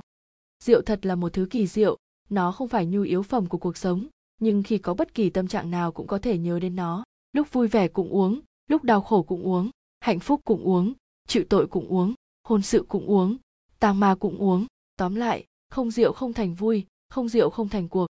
Quả nhiên, Rượu vừa lên bàn, bầu không khí liền thân thiện hẳn, ngay cả Hạng Hạo Nhiên luôn nghiêm túc cũng bị cuốn theo, mặt lộ nụ cười, ở bên uống trà cùng trò chuyện. Hàn Ấn thì uống bia như uống rượu trắng, không nhanh không chậm nhẹ nhàng uống rót, rước lấy một trận cười nhạo của mọi người.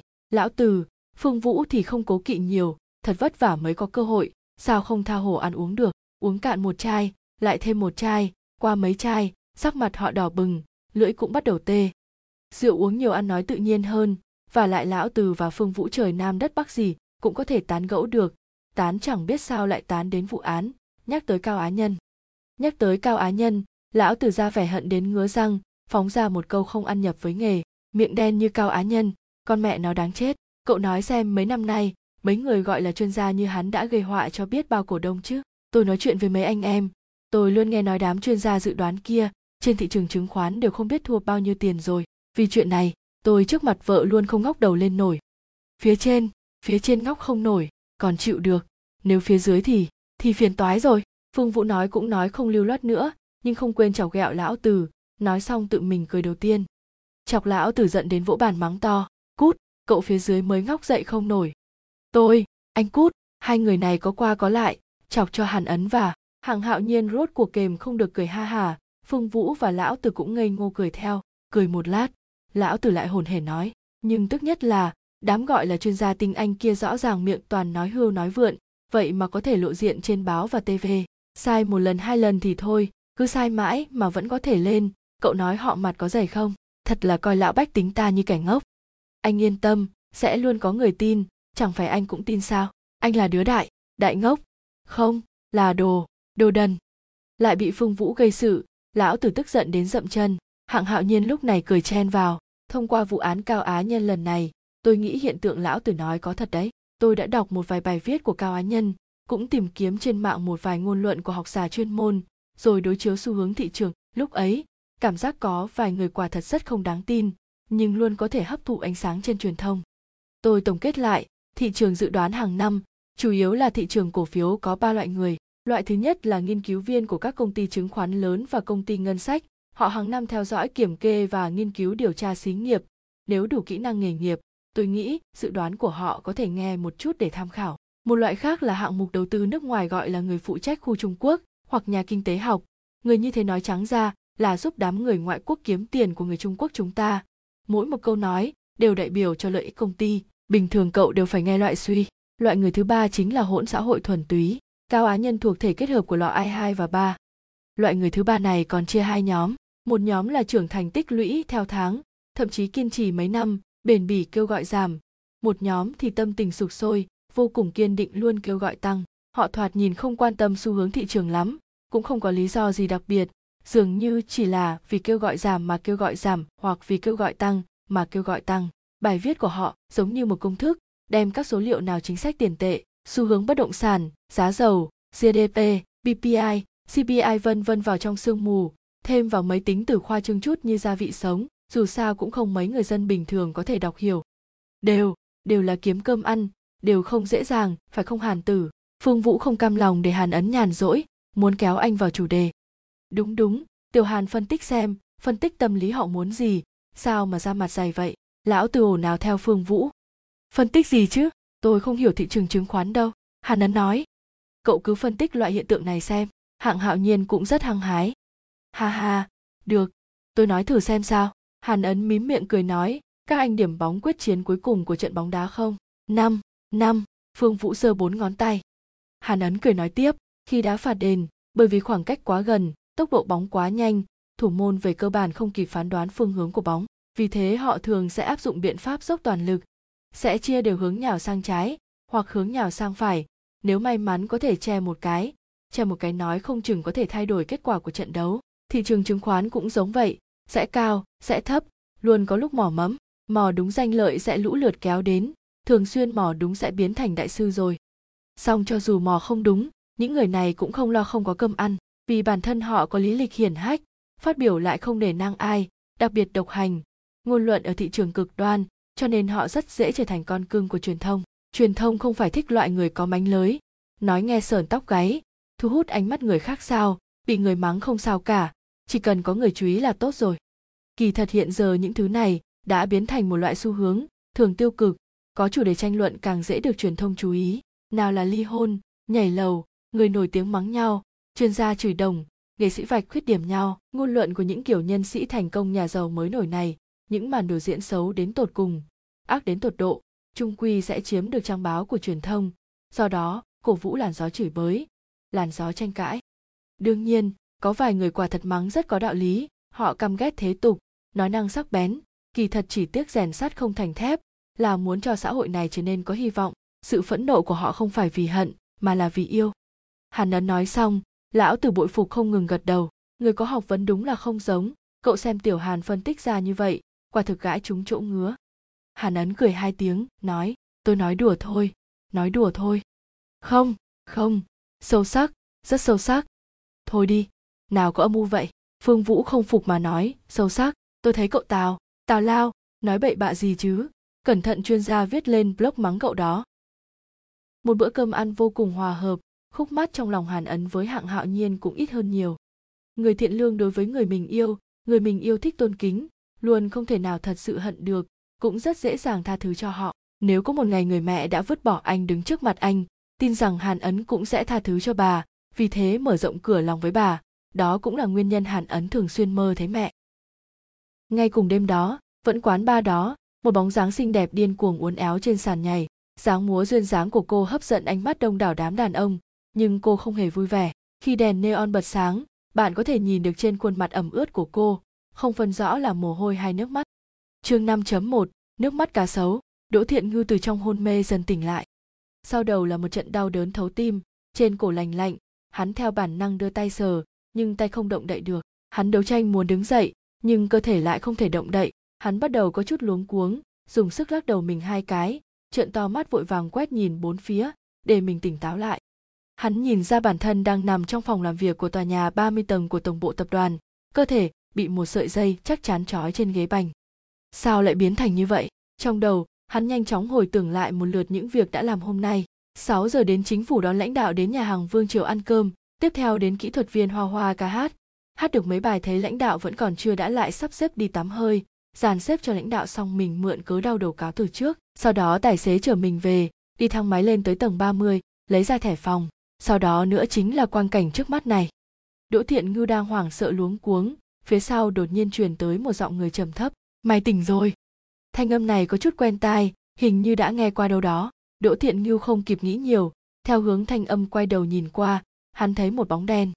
Bóng đen đưa lưng về phía hắn đứng trước cửa sổ thủy tinh chạm đất thật lớn, hai tay đút trong túi, nhìn như đang nhàn nhã ngắm nhìn bóng đêm ngoài cửa sổ. Mày, mày là ai? Đỗ Thiện Ngưu bối rối hỏi. Ôi, bóng đen thở dài, dường như bị Đỗ Thiện Ngưu quấy rầy hứng thú, trả lời sai câu hỏi. Đứng ở đây cảm giác thật tốt, cảm giác như toàn bộ thế giới đều bị giẫm nát dưới chân. Mày rốt cuộc là ai? Mày muốn làm gì?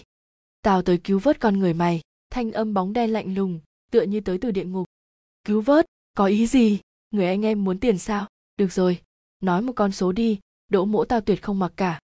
Ha ha ha, bóng đen cười mỉa vài tiếng nói. Tao biết mày có nhiều tiền, mày giống bọn chúng đều có nhiều tiền. Bọn chúng? Đỗ Thiện Ngưu đột nhiên ngây dại, chỉ cảm thấy một luồng khí lạnh nháy mắt chảy khắp toàn thân. Ngay cả lỗ chân lông cũng bắt đầu run rẩy theo, hắn như thức được gì đó, giọng run bần bật nói. Mày, mày chính là sát thủ biến thái cảnh sát đang truy nã kia. Sát thủ biến thái? Tao không thích cái tên này. Song tao không trách họ, vì họ không hiểu tao, bóng đen nhàn nhạt nói. Đỗ Thiện Ngưu hiện giờ đã hoàn toàn hiểu được tình cảnh của mình. Lúc này người chung phòng với hắn chính là sát nhân cuồng biến thái mà báo chí đồn đại thời gian gần đây. Nghe nói hắn chuyên giết kẻ có tiền, có truyền thông và chuyên gia phân tích. Hắn là kẻ điên mang lòng ghen ghét, có tâm lý hận giàu. Nghĩ vậy, trong lòng Đỗ Thiện Ngưu nặng trĩu, chẳng lẽ ta sẽ giống những người đó bị kẻ điên này giết chết sao? Đỗ Thiện Ngưu năm nay đã hơn sáu mươi tuổi, người tới tuổi này, cái chết kỳ thật là một chủ đề không cách nào lảng tránh. Nhưng để kết cuộc của đời người huy hoàng trong tay một kẻ điên, đây là chuyện hắn không thể nào tiếp nhận được. Nhớ tới hắn từ một con nghé chăn thả lan lộn đến vị trí bây giờ, những mưa gió nào, khó khăn nào mà chưa từng trải qua. Khó khăn có lớn mấy, nguy cơ có lớn mấy hắn đều chịu được, trước mắt, hắn tin tưởng mình nhất định cũng có thể biến nguy thành an. Càng là thời khắc mấu chốt càng phải tỉnh táo. Trong thương trường sông pha nhiều năm, Đỗ Thiện Ngưu đương nhiêu hiểu được đạo lý này, cho nên hiện tại hắn phải ép buộc mình tỉnh táo lại, suy nghĩ đâu ra đó xem làm thế nào thông qua đàm phán lấy được sinh cơ cho mình. Tao nhất định phải chết sao? Đỗ Thiện Ngưu mở miệng, thanh âm có vẻ rất bình tĩnh, hắn bắt đầu tranh đấu lần cuối cùng. Người tao đã chọn, không bị oan đâu, cũng không để ai sống. Được rồi, nếu không thể không chết, vậy cho tao một lý do đi. Lý do? Bóng đen hừ lạnh một tiếng, tao nghĩ mày hẳn hiểu rất rõ. Cũng vì sự kiện sữa bột, hay vì tao là người có tiền? Đúng, vì trên tiền của mày dính máu trẻ con. Bóng đen căm hận nói, mày biết trên đời này tội nghiệt nặng nhất là gì không? Đó chính là thương tổn trẻ con. Mà mày ngay cả trẻ còn mang tã cũng không buông tha, mày cảm thấy mày có đáng chết không? Nếu tao nói, mấy thứ tăng thêm kia tao không hề, hay biết trước, mày tin không? Ha ha! Bóng đen cười điên cuồng, đây là chuyện nực cười nhất mà tao từng nghe. Cho dù tao đã làm một ít chuyện đáng khinh, nhưng mày biết tao đã làm bao nhiêu việc thiện không? Đỗ Thiện Ngưu bị tiếng cười nhạo của bóng đen làm cho lòng người đại loạn, dồn dập nói, mày biết mấy năm nay ta đã quyên góp bao nhiêu tiền không? Mày có biết có bao nhiêu đứa trẻ nhờ tao mới có chỗ ở? Mày biết có bao nhiêu đứa trẻ nhờ tao mới được đến trường? Mày có biết bao nhiêu đứa trẻ nhờ tao mới có thể được làm phẫu thuật trị bệnh không? Chẳng lẽ những việc này cũng không thể triệt tiêu chút sai lầm kia của tao sao? Người anh em, hôm nay cho tao một con đường sống, ngày sau tao nhất định sẽ bồi thường cho những đứa trẻ này gấp bội. Mày quả nhiên là một thương nhân không tồi, bên bờ vực sinh tử còn không quên cò kè mặc cả. Song mày sai rồi, hành động tốt không phải là triệt tiêu tội ác, mà là trừng phạt. Mày chỉ có bị trừng phạt mới có thể được cứu vớt, cuối cùng mới có thể nhận được tân sinh. Bóng đen nói xong câu này, chậm rãi xoay người, chậm rãi tiến tới gần Đỗ Thiện Ngưu, miệng tiếp tục nói, mày đừng tự mình đa tình nữa, tao để mày đến bây giờ không phải muốn ra điều kiện với mày, chỉ là vì tao thật sự thích cảm giác đứng ở đây quan sát cả thành phố, không muốn để mùi máu tanh của mày phá hỏng bầu không khí này mà thôi. Hiện giờ, tâm trạng của tao đã bị mày phá hỏng, thời khắc của mày cũng tới rồi. Thanh âm của bóng đen càng ngày càng gần, Đỗ Thiện Ngưu đã có thể nghe được tiếng hít thở của gã. Tiếp theo hắn cảm giác được một cái thắt lưng da đang vòng trên cổ hắn. Hắn cuối cùng đã thấy rõ diện mạo của bóng đen, kinh ngạc nói, là mày. Bóng đen cười cười. Có lẽ hiểu được tử kỳ của mình đã đến, phí lời cũng vô dụng, Đỗ Thiện Ngưu ngược lại có chút siêu thoát. Mắt hắn lộ ra hung quang, dùng giọng điệu trào phúng nói, mày cho rằng mày là ai? Nói cho mày biết, thế giới này đã thối rữa lắm rồi, mày cứu vớt nó không nổi đâu. Có lẽ thế, nhưng tao vẫn muốn thử. Chương năm chấm hai, tám giờ ba mươi phút sáng ngày mười một tháng chín, trong căn phòng tráng lệ, nam giới trần truồng một thân dữ tợn bị dây thừng trói chặt, mặt hướng ngoài cửa sổ quỳ gối trước cửa sổ lớn sát đất, hắn rũ đầu, tựa như đang hướng thế nhân sám hối tội của hắn. Tầm mắt nhìn xuống, là một vũng máu đặc dính màu đỏ sẫm, theo vũng máu hướng lên trên, là chính diện của người đàn ông. Nhất thời, hình ảnh khiến người ta sợ hãi tiến vào tầm mắt, người đàn ông từ lồng ngực đến bụng, toàn bộ bị cắt ra, bộ phận trên thân bị dây trói, chỉ có thể nhìn thấy một đường lỗ máu thật sâu, từ khoang ngực đi xuống máu me tung tóe, chảy tràn cả đất. Trong phòng yên tĩnh dị thường, hơi thở khủng bố áp lực trôi nổi trong không khí, tràn đầy tận đáy lòng. Hiện trường cho cảnh sát nhiều năm kinh nghiệm, như Từ Thiên Thành, trải qua vô số hiện trường phát hiện án như Hạng Hạo Nhiên, lúc này đều là vẻ mặt kinh hãi. Càng không cần nói đến Hàn Ấn, trong dạ dày anh đã bắt đầu khởi động, trong đầu một cái tên đang đảo qua đảo lại. Rắc đổ tể. Thời gian tử vong khoảng giữa một giờ đến hai giờ sáng. Đòn nghiêm trọng sau đầu không phải vết thương chí mạng, giống với những vụ án trước là bị xiết chết, lồng ngực đến rốn bị mở bung hoàn toàn, vật sắc cắt đứt động mạch chủ ngực, bụng, tim bị móc ra, từ tình trạng lượng máu chảy và bắn tung tóe đến xem là bị cắt sau khi đã chết. Trước mắt trong phòng này còn chưa phát hiện quả tim, phòng chừng đã bị hung thủ mang đi. Lâm Hoan ho nhẹ hai tiếng, giọng khàn khàn. Hàn Ấn và Hạng Hạo Nhiên không hẹn mà cùng ngẩng đầu nhìn thoáng qua, cô mặt mày xanh xao, hốc mắt đỏ đỏ, quầng mắt rất sâu, dáng vẻ rất tiểu tụy, nhìn qua như đã lâu chưa nghỉ ngơi tốt. Thật là một gã điên. Nghe giới thiệu khám nghiệm ban đầu của Lâm Hoan, lão tử nhịn không được mắng một câu. Không, hắn không phải người điên, người điên sẽ không cẩn thận như vậy. Hàn Ấn tiếp lời lão tử, người bị hại thân cao ít nhất hơn một mét tám mươi lăm, tầm vóc lại to lớn, hung thủ hiển nhiên rất rõ ràng mình không cách nào thoáng cái đã giết chết được, vì vậy liền áp dụng đánh ngất hắn trước, sau đó mới tiến hành thủ pháp thắt cổ. Xem ra giống với những vụ án trước, hung thủ trước khi xuống tay đều trải qua mưu toan tường tận. Ánh mắt Hạng Hạo Nhiên dừng lại chỗ Lâm Hoan chốc lát, lại rời về trên người nạn nhân, lập tức theo thói quen nhíu chặt mày, vẻ mặt dị thường nghiêm túc. Người chết trước mắt thật sự khiến Hạng Hạo Nhiên đau đầu không thôi, bởi vì hắn chính là xê i ô kiêm chủ tịch xí nghiệp dân doanh lớn nhất thành phố, tập đoàn sữa Đỗ Thị Đỗ Thiện Ngưu.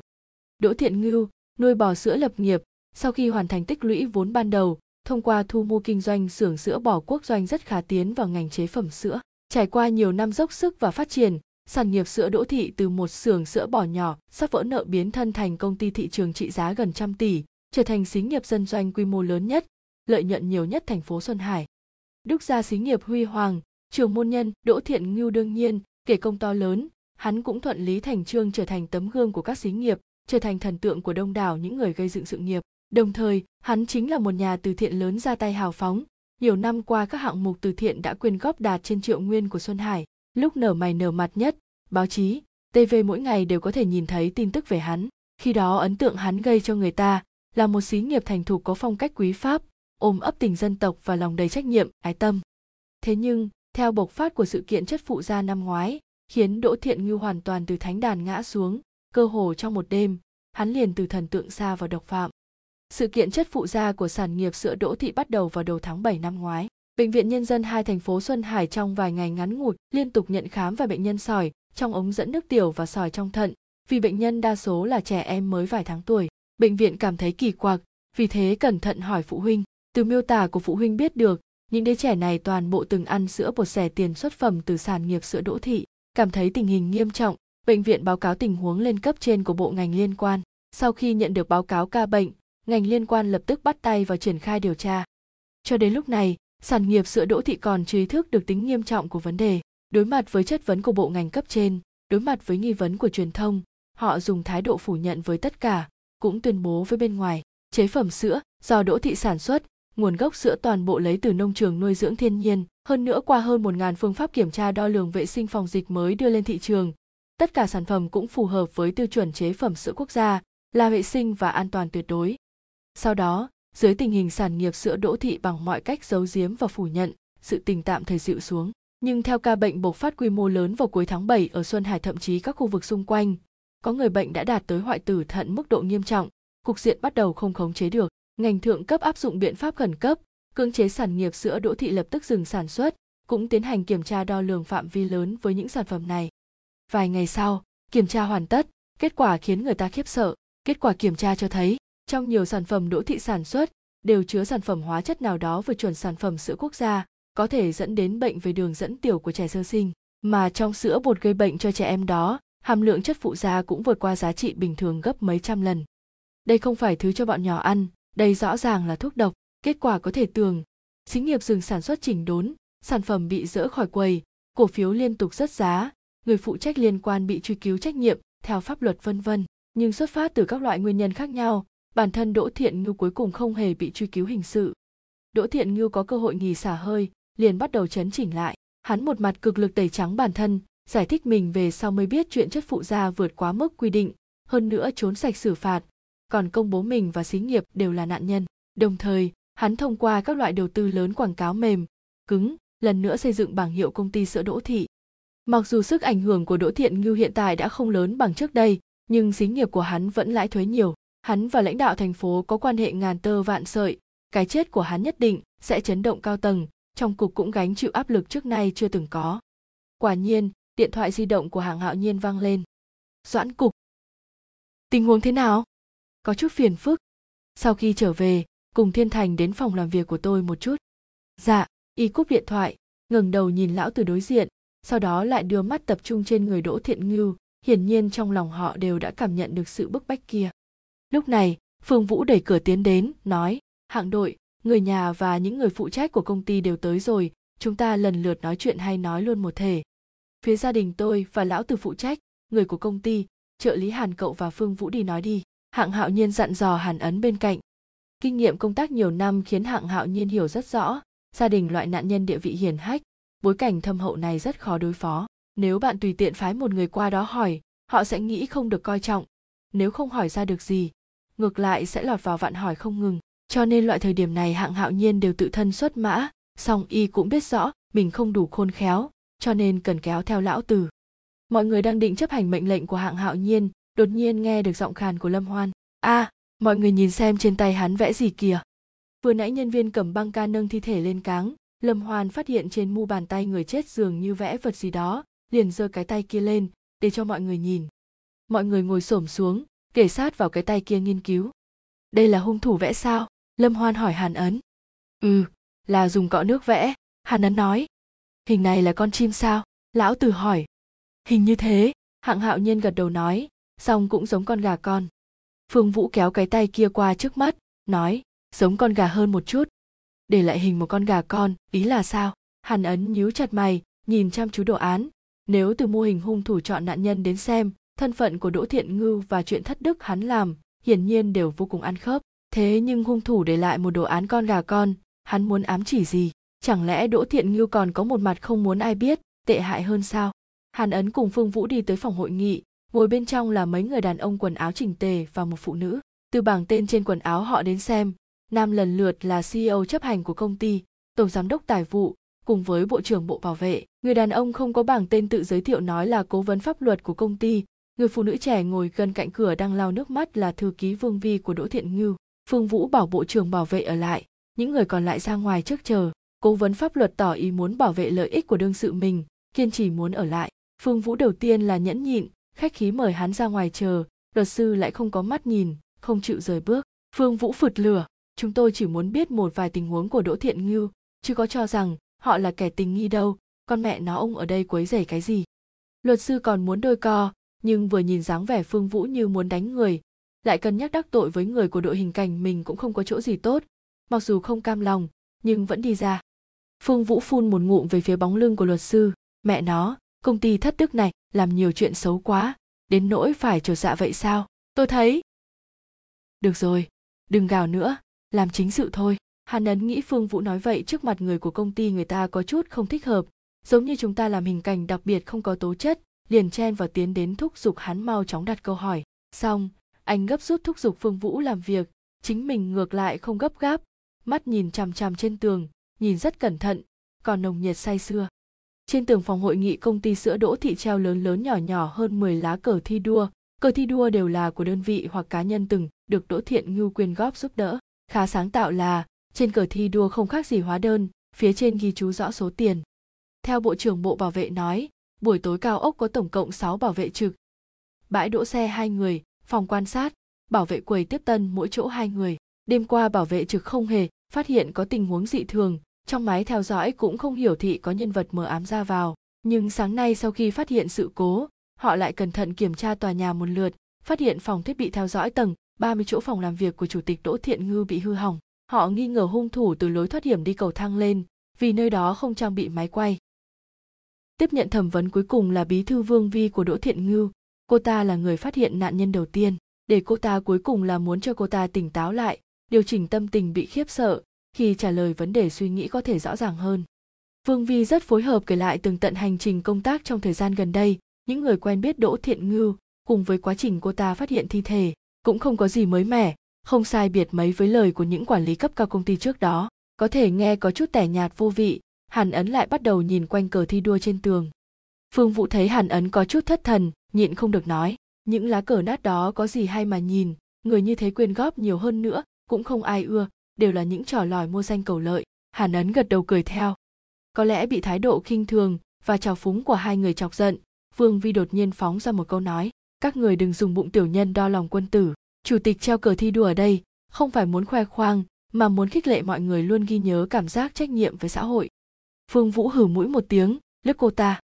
Phương Vi càng thêm căm tức, mắt hạnh trợn tròn, nói, tôi biết các người nghĩ thế nào, các người căn bản không hiểu được Đỗ chủ tịch, bây giờ là xã hội gì, là xã hội hàng hóa, là xã hội kinh tế, thứ gì cũng phải lo phí tổn, phải trả giá đắt, so với những việc thiện Đỗ chủ tịch làm, chút sữa bộ này thì tính là gì, nói cho các người biết, Đỗ chủ tịch là xí nghiệp đáng tôn kính nhất tôi từng gặp, ông ấy vĩnh viễn là bậc thầy tinh thần của tôi, tôi, tôi tin. Đỗ chủ tịch chắc chắn về sau mới biết trong sữa có chất phụ gia quá lượng. Lần này lời Vương Vi nói rốt cuộc khiến Hàn Ấn chú ý tới cô ta. Hàn Ấn xoay người nhìn chằm chằm cô ta. Vương Vi vừa nhìn chính là loại con gái trải đời chưa đủ, lại có tâm mưu tính rất mạnh, tinh thần non nớt nhưng lại thích ra vẻ sắc sảo, người như thế dễ dàng bị tẩy não nhất. Cô có biết giọng cô nói chuyện vừa rồi càng ngày càng nhẹ đi mang ý nghĩa gì không? Ý nghĩa rằng cô thiếu tự tin với lời nói của mình. Có vài vấn đề không phải cô tin hay không, mà vấn đề là cô không muốn tin. Hàn Ấn khẽ cười nói. Vậy anh làm sao biết đây không phải sự thật? Vương Vi mỉa mai trả lời. Cô làm thư ký chủ tịch bao lâu rồi? Khoảng một năm rưỡi. Làm sao vậy? Trong một năm rưỡi này, chuyện của công ty cô đều biết rõ ràng hết chứ? Đương nhiên. Hàn Ấn trầm ngâm chốc lát, đột nhiên chuyển chủ đề. Nói về lý giải của cô xem, bình thường một vài công ty hoặc một vài nhân sĩ thành công, mục đích họ làm từ thiện là gì?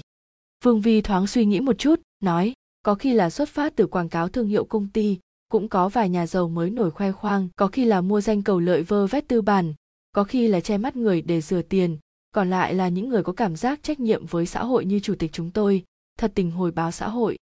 Những gì cô nói rất toàn diện cũng rất thực tế, Hàn Ấn gật đầu, tôi muốn nói là, chỉ nhìn kết quả, quả thật có rất nhiều người gặp phải cuộc sống khó khăn nhận được giúp đỡ từ những công ty hoặc cá nhân từ thiện này, chỉ kết quả thôi, như vậy đủ rồi, cho nên mặc kệ họ xuất phát từ mục đích gì, hành vi này đều đáng tôn trọng, nhất là loại người cuối cùng cô nói. Xong, tôi không tán thành đánh giá của cô với chủ tịch của cô.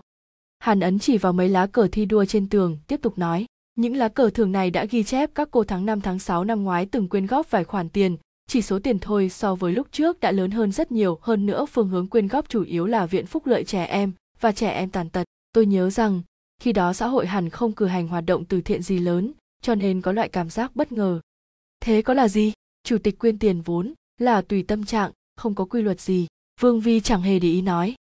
Hàn Ấn cười cười, nói, nhưng tôi lại cẩn thận nhớ tới, khoảng tháng năm năm ngoái, sản phẩm của công ty sữa Đỗ Thị các cô ở Hồng Kông và một vài khu vực nước ngoài bị kiểm tra ra có chất phụ gia vượt tiêu chuẩn, sản phẩm bị hạ kệ, các đại lý yêu cầu trả hàng. Mặc dù báo chí quốc nội ít đề cập, song truyền thông Internet dẫn ra các bản tin nước ngoài thảo luận rất kịch liệt, tạo thành không ít ảnh hưởng xấu cho công ty các cô. Sau đó công ty các cô tiến hành một ít bổ cứu, còn quyên ra vài khoản tiền từ thiện thật lớn. Tôi nói có đúng không? Đúng, rồi, Vương Vi trần trừ đáp, không biết Hàn Ấn muốn nói cái gì, cho dù chúng tôi quyên tiền không phải thành tâm, là để bảo vệ danh dự thương hiệu, có thể như anh vừa nói đó, chúng tôi cũng đã trợ giúp rất nhiều trẻ nhỏ mà. Thình lình nâng cao số tiền quyên góp phạm vi rộng, hơn nữa chủ yếu hướng trẻ con, cô không biết phương diện này có chứa tâm lý chuộc tội sao? Vẻ mặt Hàn Ấn trịnh trọng chất vấn, rút một đám lông của cừu, lắp vào trên người một con cừu, thế có công bằng không? Đây không phải là một loại thương tổn sao? Đây là từ thiện sao? Đúng đó, cô bây giờ còn dám nói, chủ tịch các cô trước đó không hay biết sao? Phương Vũ hùa theo chất vấn nói, sau đó có lẽ còn cảm thấy chưa đủ kích thích, thay giọng điệu giáo huấn, con bé này, trở về ngẫm kỹ lại đi, đừng dối mình dối người nữa, dùng bái mù quáng bằng ngu xuẩn. Vương Vi cắn môi, dùng ánh mắt căm thù nhìn Phương Vũ, cuối cùng đột nhiên đổi tính, ánh mắt thay đổi, thả giọng mềm nhũn, anh cảnh sát này, anh có bạn gái không? Có thể cho em số điện thoại anh không? Không có, nhưng tôi khuyên cô đừng làm bạn với người như chúng tôi, vì chúng tôi chung quy có thể nhìn ra cô đang nói dối. Phương Vũ cực kỳ nghiêm túc, cực kỳ thâm trầm nói. Xí, đừng tự mình đa tình nữa, tôi hỏi anh, chỉ là muốn xác nhận phán đoán của tôi. Loại người đàn ông nhỏ nhen, khắc nghiệt, như anh căn bản không đứa con gái nào thèm thích. Vương Vi hất đầu, hách miệng, vẻ mặt khoái cảm sao báo thù. Cô! Phương Vũ á khẩu không trả lời được, vội vàng nhìn trên mặt đất, muốn tìm một khe hở. Chương năm chấm ba, thu đội, trở về cục, Phương Vũ vẫn bị dạ dày chó không chữ được hai lạng dầu mè, không đợi người khác nói đã tự mình kể tất tần tật cảnh khó xử khi bị con nhóc kia đùa cợt, rước lấy một trận tiếng cười trong hành lang, song Hạng Hạo Nhiên và lão tử lại không cười nổi, Doãn cục lúc này cho mời họ, chắc là có tin tức xấu gì rồi. Vào phòng cục trưởng, nhìn qua sắc mặt Doãn cục khá ôn hòa, song cũng không nồng nàn như trước kia, hai người liền không dám làm càn, thành thật ngồi xuống chờ chỉ thị. Doãn cục ngẩng đầu chôn giữa đống văn kiện lên, tháo cặp kính lão xuống, thở dài nói, vừa nãy bộ khẩn cấp triệu tập mở hội nghị, nội dung đại khái các cậu cũng có thể tưởng tượng được, tôi cũng không muốn nói nhiều nữa. Tóm lại là kỳ hạn phá án, hội nghị đê a vê o ét a chính thức khai mạc vào ngày hai mươi tám, trước đó phải kết thúc vụ án, đây là mệnh lệnh, nếu không, bye bye, về hưu. Lại là kỳ hạn phá án. Trước đây đối với loại mệnh lệnh không thực tế này của cấp trên, Hạng Hạo Nhiên sẽ tức giận, nhưng hôm nay y không có hơi sức phản bác nữa. Ngắn ngủi hơn hai mươi ngày, năm mạng người. Không, thêm Liễu Thuần nữa là sáu. Hơn nữa phương diện này còn kể cả nhân vật ảnh hưởng lớn trong giới kinh doanh là Đỗ Thiện Ngưu, từ ảnh hưởng xã hội mà nói, đã đủ hỏng bét rồi. Y tin, rất nhanh thôi những câu hỏi của truyền thông và dân chúng với cảnh sát sẽ ùn ùn kéo đến. Tôi quên nói, còn thời gian hơn nửa tháng, các cậu nên nắm chắc. Doãn Chính Sơn nói, Hạng Hạo Nhiên không lên tiếng, xoay người từ trong túi quần lấy ra hộp thuốc lá, châm một điếu hút mạnh mấy cái, tiện tay ném hộp thuốc lá trên bàn. Doãn cục khó hiểu nhìn y, không biết y nổi điên cái gì, sau đó lại nhìn chằm chằm lão tử, y nói, nó không tỏ thái độ, vậy cậu nói đi. Từ Thiên Thành vẻ mặt bất đắc dĩ nói, vụ án này thật sự tà môn, hung thủ quả thật thần thông, giết người nhiều như vậy mà như vô hình, bất kỳ đầu mối nào cũng không để lại. Nói thật với ngài nhé Doãn Cục, chúng tôi hiện giờ thật sự không có biện pháp nào tốt, chỉ có thể điều tra đi điều tra lại trong các quan hệ xã hội của mấy nạn nhân kia.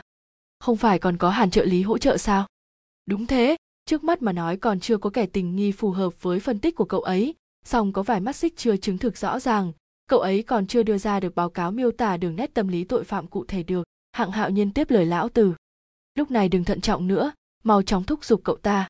Doãn Cục nói xong, có lẽ nghĩ giọng điệu mình có chút gấp gáp, liền dịu lại nói. Đương nhiên, cẩn thận là đúng, các cậu cũng đừng quá dựa vào cậu ta, trò đó của cậu ta nhiều lắm chỉ giúp thu nhỏ lại phạm vi kẻ tình nghi, chỉ có thể tham khảo, mấu chốt là phải tìm được con đường giải quyết thực tế, thời gian ngắn, không thể sai lầm, càng không thể oan người sai án. Dạ, Hạng Hạo Nhiên gật đầu đáp lời một tiếng. Đúng rồi, còn có một chuyện phiền toái nữa, Doãn Cục chép miệng nói, lão Quách muốn trở lại. Lão Quách, lão Quách nào? Lão Tử nhất thời chưa kịp phản ứng. Doãn Cục quét mắt nhìn Hạng Hạo Nhiên, còn có thể là ai nữa, Quách Đức Thành đó. Ông ta tới làm gì? Hạng Hạo Nhiên hỏi. Vụ án này, tôi đã đăng ký sở tình, sở tình phái một tổ giám sát đến chỉ đạo phá án, Quách Đức Thành là tổ trưởng, nghe nói là ông ta chủ động yêu cầu. Lão Từ lúc này kịp phản ứng, nghiêng mặt nói với Hạng Hạo Nhiên, tên khốn, lúc này tới, chắc chắn không nén được dám gì tốt, tôi phải đề phòng chút. Hạng Hạo Nhiên im lặng chốc lát, nhàn nhạt nói, đến thì cứ đến. Chiếu theo lệ mà phá án, hắn ta có thể làm thế nào? Trong khoảng thời gian này báo với các huynh đệ trước, đừng có tâm trạng đối địch, đừng để họ bắt được nhược điểm. Đúng rồi Doãn Cục, con phải nói thế này, vụ án này là của con, ai cũng không thể động vào. Thái độ của Hạng Hạo Nhiên, Doãn Cục coi như hài lòng. Việc này con yên tâm, vụ án này phức tạp vậy, không phải ai muốn nhúng tay vào cũng được đâu. Ta kéo hắn ta trước một chút, để họ quen thuộc tình tiết vụ án, về phần sau này, đi bước nào hay bước nấy thôi. Thế nhưng, các cậu nhất định phải tranh thủ điều tra, nếu lại chết thêm vài người, đừng nói các cậu, chính tôi cũng phải toi luôn. Từ chỗ Doãn Cục đi ra, hai người đều quay về phòng làm việc của mình. Lão Từ đặt mông ngồi lên ghế, miệng nín thinh không nói lời nào, đây không phải tác phong trước giờ của hắn. Phương Vũ tùy mặt gửi lời chốc lát, rốt cuộc nhịn không được xà xuống trước mặt, lão Từ, sao vậy? Bị mắng hả? Hàn Ấn cũng tiến tới, đúng thế, xảy ra chuyện gì? Lão Từ đờ đẫn lắc đầu, lát sau, không đầu không đuôi nói. Kỳ hạn phá án, sở tình cử người tới chỉ đạo phá án, Quách Đức Thành là tổ trưởng. Cái gì? Hồ Hán Tam muốn quay lại sao? Vậy thì phiền rồi. Không được, tôi phải tìm Tiểu Hạng thương lượng kỹ lại đối sách. Lão Tử đứng phát dậy, không để ý đến ai chạy ra ngoài. Ôi, các anh làm sao thế? Nói rõ ràng đi chứ, ông ta là lãnh đạo trực tiếp chúng ta phá án, hay là... Lời này vừa nói một nửa, Lão Tử đã không thấy bóng dáng đâu. Phương Vũ tức giận lắc đầu, lẩm bẩm một câu. Đến mức này sao? Một Quách Đức Thành dọa anh sợ thành vậy. Quách Đức Thành là ai? Sao Lão Từ buồn bực như vậy? Hàn Ấn khó hiểu hỏi. Phương Vũ không đáp lời, lấy tách trà trong tay Hàn Ấn qua, uống liền mấy hớp, chép chép miệng, trà không tồi ha. Hàn Ấn cười, giả vờ giả vịt, cứ cầm uống đi, mau nói. Ha ha, gì gấp vậy, chờ tôi thông cổ rồi kể tỉ mỉ cho. Phương Vũ xoay người ngồi vào trên ghế của Lão Từ, uống sạch nước trong tách chỉ còn lại vụn lá trà, mới buông tách nói. Chuyện kể rằng năm đó, khi Doãn Cục chỉ mới là doãn đội, dưới trướng có hai viên hổ tướng, Quách Đức Thành và Hạng đội. Không đúng, Hạng đội có thể xưng là hổ tướng, Quách Đức Thành nhiều nhất chỉ là một hổ tướng thôi. Anh là nói, Quách Đức Thành phía trên có người che chở. Thông minh, Phương Vũ búng ngón tay, hắn là cháu ruột của Quách Cục, thằng mất này bình thường dựa vào thế lực của chú hắn, trong đội ngang ngược bướng bỉnh, ai cũng không để vào mắt, ngay cả Doãn Cục năm đó cũng phải nể hắn ba phần. Cả chi đội chỉ có Hạng đội không coi hắn ra gì, cũng không ưa tật xấu này của hắn. Hai người ở trong đội, châm chọc đối đầu, ai cũng chướng mắt người còn lại, thường xuyên nói xéo nhau. Song khi đó có Doãn Cục ở giữa hòa giải, đều tự giác hòa hoãn, chi đội thật ra chưa từng xảy ra đại loạn gì. Đợi sau khi Doãn Cục thăng chức, vì vị trí chi đội trưởng, hai người liền bắt đầu minh tranh minh đấu, phá đám lẫn nhau, cơ hồ tới mức có người không có ta, vua không gặp vua. Về sau, Hạng đội thành công lên chức, trên phố lan truyền là Đinh Cục lên tiếng ở thời khắc mấu chốt, còn nói là vì vợ và cha vợ của anh ấy đang làm việc tại ủy ban thành phố anh ấy mới thắng được. Dù sao mặc kệ nguyên nhân gì, chỉ cần Hạng đội thắng là được rồi. Nếu để cho Quách Đức Thành làm, chi đội không biết sẽ loạn thành thế nào nữa. Song thằng cha này cũng có nhiều đường đi lắm, không lên làm chi đội trưởng được, tự giác không ngẩng nổi mặt, lại không cam lòng bị Hạng đội lãnh đạo, liền tìm mối quan hệ khác, điều đến phòng trinh sát hình sự sở tình. Phương Vũ nói xong còn không quên nói đôi câu khen Hạng Hạo Nhiên. Cậu đừng thấy Hạng đội tính tình cứng rắn, cứ thích làm mặt thối, kỳ thật tâm địa anh ấy rất thiện, làm việc cũng rất nhân nghĩa, thời điểm mấu chốt vì chuyện của thủ hạ, còn dám đập bàn chu cháo lãnh đạo. Vậy lão tử lo gì chứ? Có hắn thì sao? Hàn Ấn hỏi. Phải nói là kết thù kết oán với Quách Đức Thành, lão tử còn sâu hơn cả Hạng đội. Có một lần chấp hành nhiệm vụ truy bắt, lão tử mang người trong tổ đánh tiền trận, Quách Đức Thành phụ trách trợ giúp, kết quả tới lúc phải tăng viện, thằng cha này mang theo người của hắn biến mất tăm, dẫn đến một huynh đệ trong lúc hành động bị thương nặng, thiếu chút nữa mất mạng. Nhưng thằng cha này chẳng những không nhận sai, còn đổ hết trách nhiệm cho lão tử. Lão tử tức giận quá, ngay trước mặt lãnh đạo cục cho hắn ăn đập. Vì chuyện này, lão tử về sau bị tuốt tới cùng, thiếu chút nữa, ngay cả da cũng bị tuốt ra. Bằng không, dựa vào lý lịch của lão tử hiện giờ đã sớm danh chánh ngôn thuận giữ chức phó đội rồi. Nói vậy, Hạng đội khiến Quách Đức Thành ghi hận trong lòng, còn lão tử lại, để vết tàn phá trên cơ thể hắn, có thể nói là thể xác và tinh thần đều thiệt hại, kết thù là chắc chắn.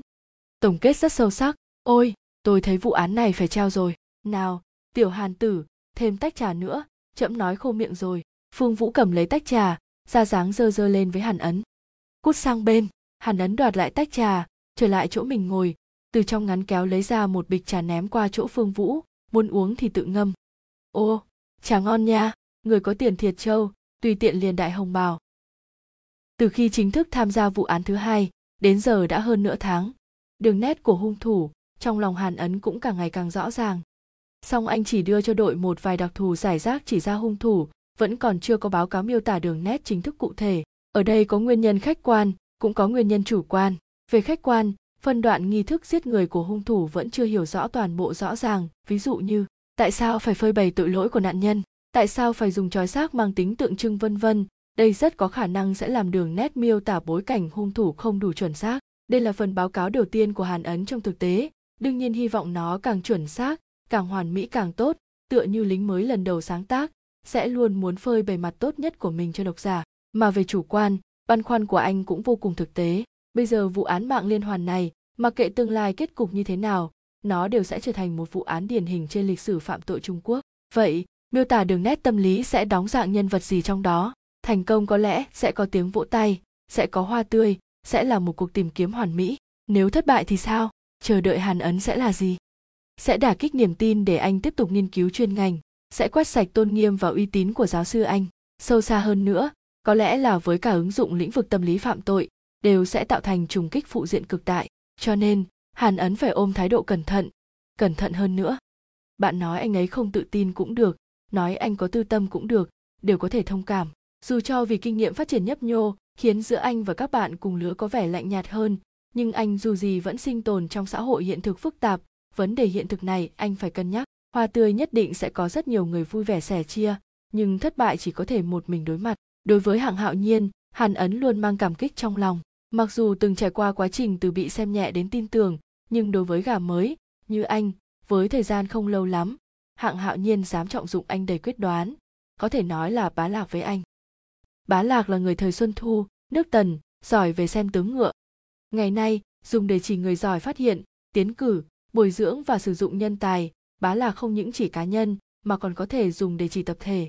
Cái gọi là kẻ sĩ chết vì tri kỷ, Hàn Ấn hiểu rất rõ Hạng Hạo Nhiên hiện đang trong hoàn cảnh gian nan, kỳ hạn phá án, kẻ thù bức cung, chỗ trống và thời gian xoay sở cũng không nhiều, cho nên quyết định phải dốc toàn lực giúp y một tay, tranh thủ trong thời gian ngắn nhất giao ra một bản báo cáo chỉnh tề. Hàn Ấn chỉnh sửa xong tài liệu vụ án đàng hoàng bỏ vào trong ba lô, mang theo máy tính sách tay ra khỏi phòng làm việc. Anh muốn tìm một nơi thanh tĩnh, phòng đọc sách lầu sáu là một lựa chọn không tồi. Đi tới đầu cầu thang, Hàn Ấn đụng phải Lâm Hoan từ tầng hầm đi lên. Lâm Hoan nhìn qua có chút buồn bực kém vui, Hàn Ấn cười chào cô, vừa muốn lên lầu, Lâm Hoan lại đột nhiên gọi anh lại. Tối có thời gian rảnh không? Ra ngoài ngồi chút nhé. Hàn Ấn một chân dẫm lên cầu thang, nhưng người hơi sửng sốt.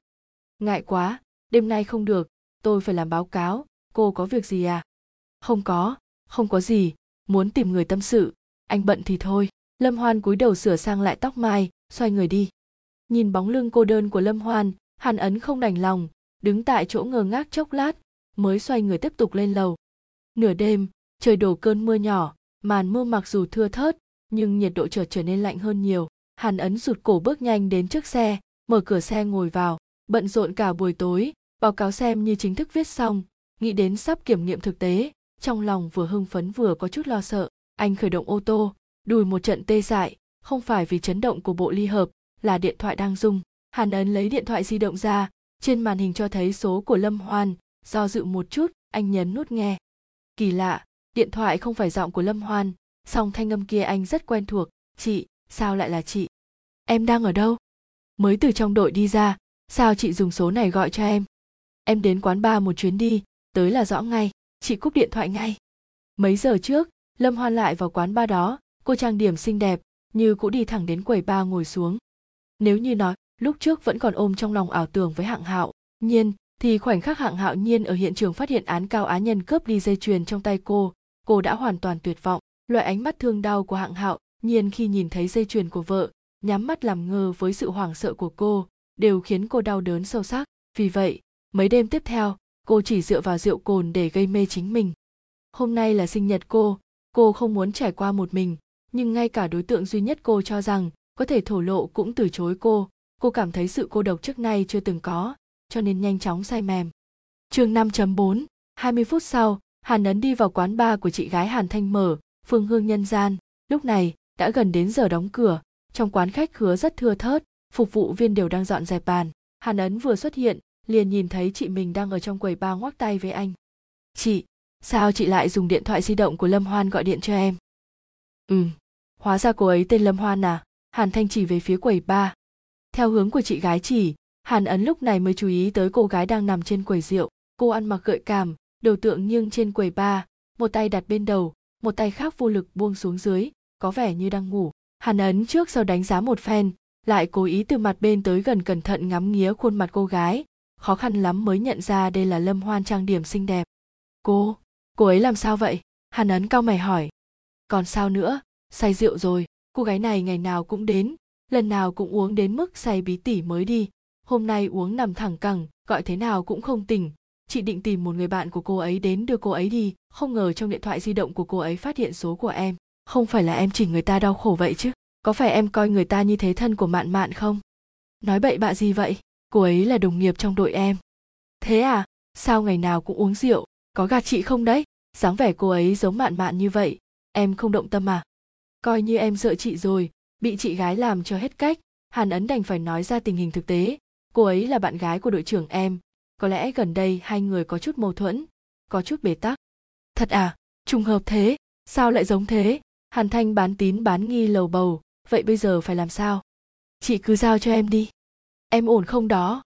Chị yên tâm đi, em trai chị có thể lừa người ta bỏ chạy sao? Hàn Ấn vừa nói vừa nâng Lâm Hoan lên. Hàn Thanh từ trong quầy bar đi ra giúp anh dìu. Hai người đi ra ngoài, Hàn Thanh vỗ ót Hàn Ấn một cái, của trách nói, vết thương còn chưa lành mà gấp gáp xuất viện làm gì hả? Làm mẹ cả ngày lo lắng cho em. Hàn Ấn thở hồng hộc, tại bận mà, gần đây thật sự bận đến tối tăm mặt mũi, không nghĩ được nhiều thế, chị giúp em chút đi chứ. À, đúng rồi, trên báo nói chỗ chúng ta xảy ra giết người liên hoàn, em đang xử lý vụ án này sao? Nghe nói người này chuyên tìm người có tiền xuống tay.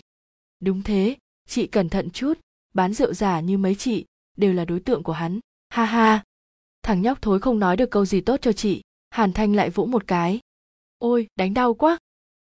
Đáng đời. Nói thì dễ, nhưng khi Hàn Ấn thật sự đưa được Lâm Hoan lên xe, nhìn cô sụi lơ ngồi trên ghế lái phụ, anh bắt đầu lo lắng.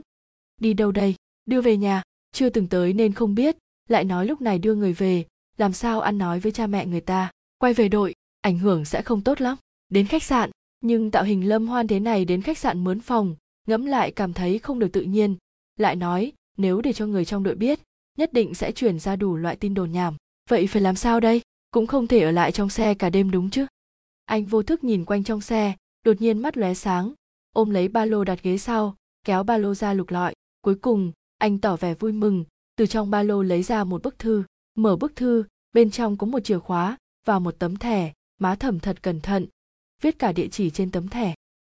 Đến chỗ này thôi. Hàn Ấn vội vàng khởi động xe, dựa theo địa chỉ trên tấm thẻ tìm đến, nhưng lái chưa được bao xa, anh lại nhụt chí. Hàng năm công tác bên ngoài, đường của Xuân Hải đã không còn quen thuộc nữa, và lại trời tối mịt lại đổ cơn mưa nhỏ càng khó tìm. Cũng may vận khí không tồi, gặp được một chiếc xe taxi, anh dứt khoát cho tài xế năm mươi đồng, bảo tài xế dẫn đường phía trước, anh đi theo sau. Sau đó liền rất thuận lợi tìm được đích đến, chẳng qua vẻ mặt tài xế lúc gần đi nhìn anh và Lâm Hoan có chút mập mờ, khiến trong lòng anh rất không thoải mái.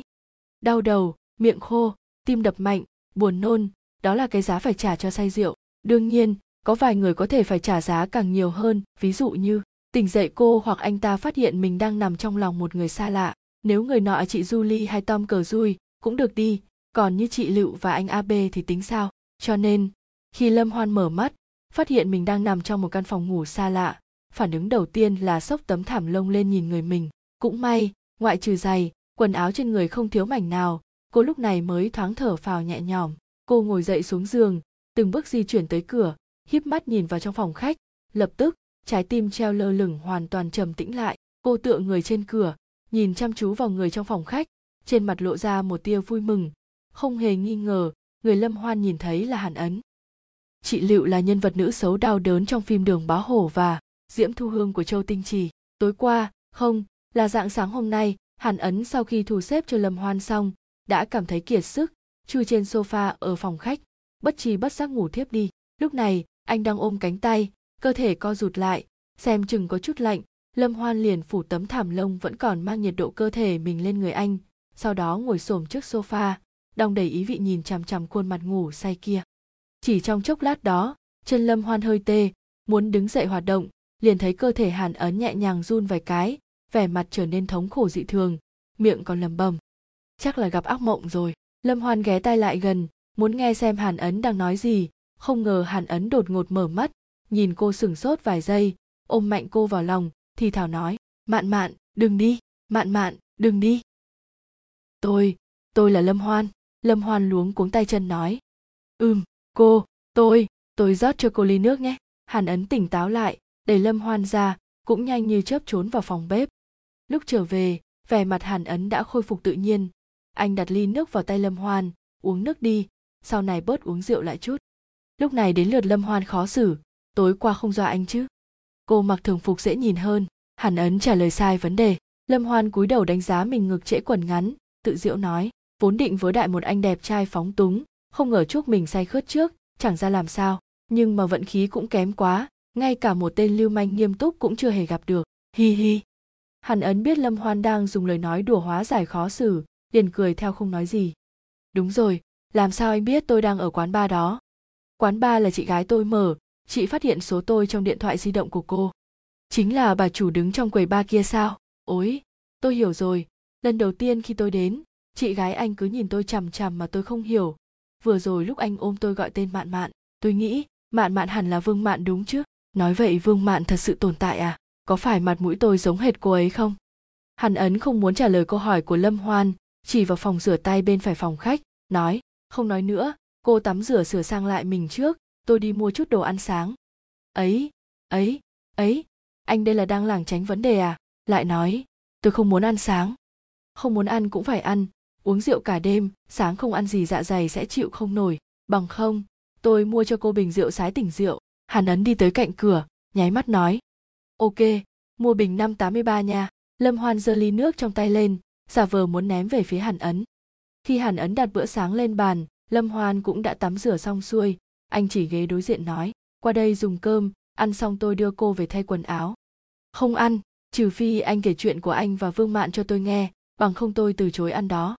Ha ha, đây là lần đầu tiên tôi nghe có người lấy việc mình không ăn sáng ra uy hiếp người khác đó. Hàn Ấn nhìn đồng hồ, được rồi, cô ngồi xuống trước, tôi kể cho cô nghe. Thấy Lâm Hoan ngồi xuống, vừa ăn cháo vừa nhìn mình, Hàn Ấn lắc đầu, bất đắc dĩ nói, cô đoán rất đúng, Vương Mạn quả thật rất giống cô, vô luận từ diện mạo, nghề nghiệp hay mùi trên người. Mùi, Lâm Hoan vô thức ngửi trên người mình, không có mùi mà. Tôi cho tới giờ không dùng nước hoa. Đúng, chính là loại mùi tự nhiên này, Vương Mạn giống cô, là học pháp y, hơn nữa quyết chí muốn thành một pháp y xuất sắc, cho nên lúc học đại học đã không chút phấn son, cũng chính là loại mùi tự nhiên chân thật này, khiến tôi thích cô ấy. Người mùi quen được bạn gái, đầy lãng mạn, vậy hai người về sau. Hàn Ấn cúi đầu nhẹ nhàng khuấy cháo trong chén, về sau, giống với những người yêu nhau, bình bình đạm đạm, không có gì đặc biệt, tôi thích cuộc sống bình thường, về sau nữa thì xảy ra cuộc nói chuyện trên sân thượng ngày đó, chẳng qua để giành được sự tin tưởng của Lý Thủ Dân, tôi thay đổi thời gian và địa điểm. Nói vậy, Vương Mạn xảy ra chuyện khi đang học đại học.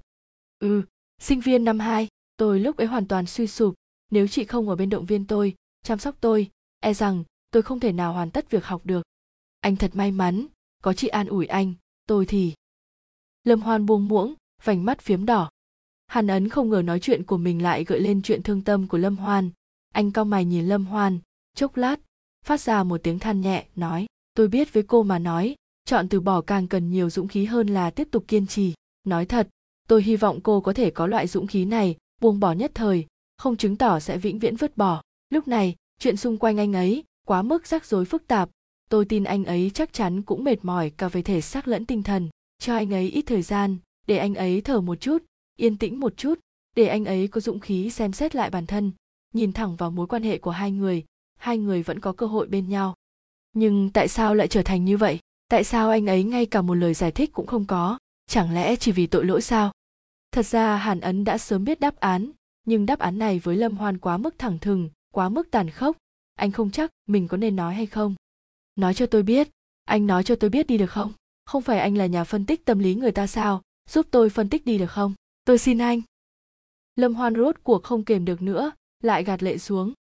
Hàn Ấn lại dùng sức nhíu mày, cô thật sự muốn nghe sao? Đúng, cho tôi một đáp án. Hứa với tôi, cô sẽ tỉnh táo. Ừ, tôi tỉnh táo. Lâm Hoan thút thít hít mũi, lấy tay lau nước mắt. Hàn Ấn đưa khăn giấy qua, nhìn cô lau khô nước mắt, mới lên tiếng, trả lời tôi hai vấn đề. Thứ nhất, trong mắt người khác, đương nhiên phương diện này cũng kể cả cô, Hạng đội là người như thế nào. Lâm Hoan không hề nghĩ ngợi bật thốt lên, chính trực, thiện lương, cương trực công chính, mặc dù mặt luôn ngầu ngầu.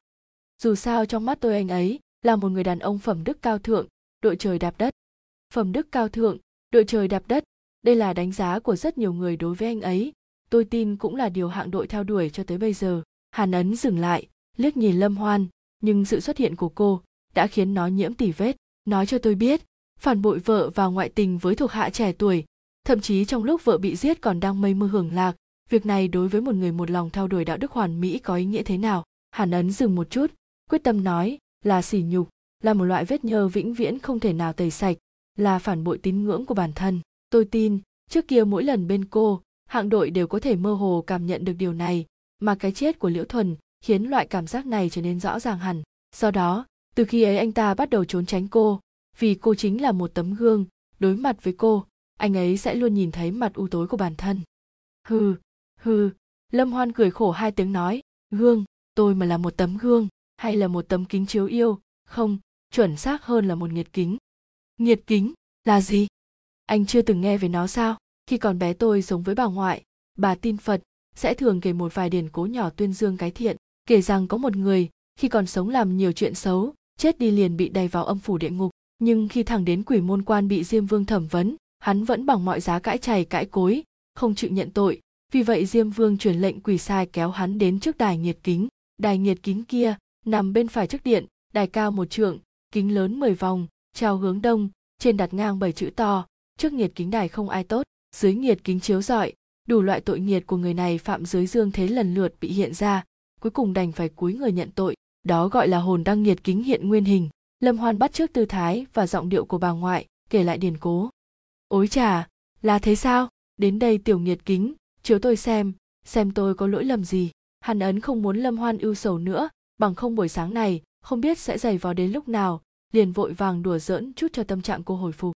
Lâm Hoan chừng to mắt giả vờ quét nhìn mặt Hàn Ấn, ừm, xét thấy biểu hiện tối qua của ngươi, phán ngươi tội anh hùng cứu mỹ nhân, ngài đang khen tôi, hay đang khen chính ngài thế, hay... Hàn Ấn cười, lập tức cảm khái, nếu trong hiện thực có một tấm nhiệt kính thì tốt biết bao, có lẽ những thứ u ám sẽ ít đi nhiều. Anh vậy là chủ nghĩa duy tâm không thực tế, mà tôi phải nói nhé, có thêm vài tên giết người liên hoàn trong vụ án này của chúng ta là được, giết chết đám xấu xa, ngụy quân tử này, giết ra một tương lai. Cô không nên nói mấy câu lung tung như thế đâu. Xí, đùa xíu thôi, anh nghiêm túc vậy làm gì? Hàn Ấn lại nâng cổ tay nhìn đồng hồ, được rồi, nhanh ăn đi, đừng tới trễ. Cô thật khéo tưởng tượng, ẩn dụ mình thành nhiệt kính, nhiệt kính, nhiệt kính, thật sáng tạo. Miệng Hàn Ấn lẩm bẩm hai câu, không biết tại sao đột nhiên cả người đông cứng. Vu Mai quỳ gối giữa ti vi và bàn trà, mặt cô ta hướng màn hình huỳnh quang thật lớn của ti vi.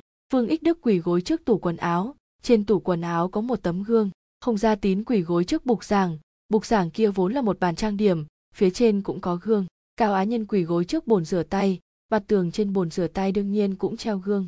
Còn có Đỗ Thiện Ngưu, hắn quỳ gối trước cửa kính chạm đất lớn, cửa kính đương nhiên cũng có dạng như gương. Chẳng lẽ họ đều quỳ gối trước nhiệt kính sao? Nghi thức giết người có liên quan đến tôn giáo. Chương sáu chấm một, địch nhân. Chờ Lâm Hoan về đội, chào hỏi Hạng Hạo Nhiên xong, Hàn Ấn liền gấp rút chạy đến thư viện thành phố. Phía thư viện thành phố nghe nói Hàn Ấn đến kiếm tư liệu cho vụ án, cố ý đặt một cái bàn cho anh ở khu vực sách tôn giáo, còn chuẩn bị một đường mạng riêng, thuận tiện cho việc tra cứu. Sách tôn giáo vốn không nhiều người đọc lắm, có sự chăm sóc đặc biệt của phía thư viện, Hàn Ấn có một không gian độc lập để tra cứu và suy nghĩ cực kỳ tốt, để anh có thể tập trung cả thể xác và tinh thần.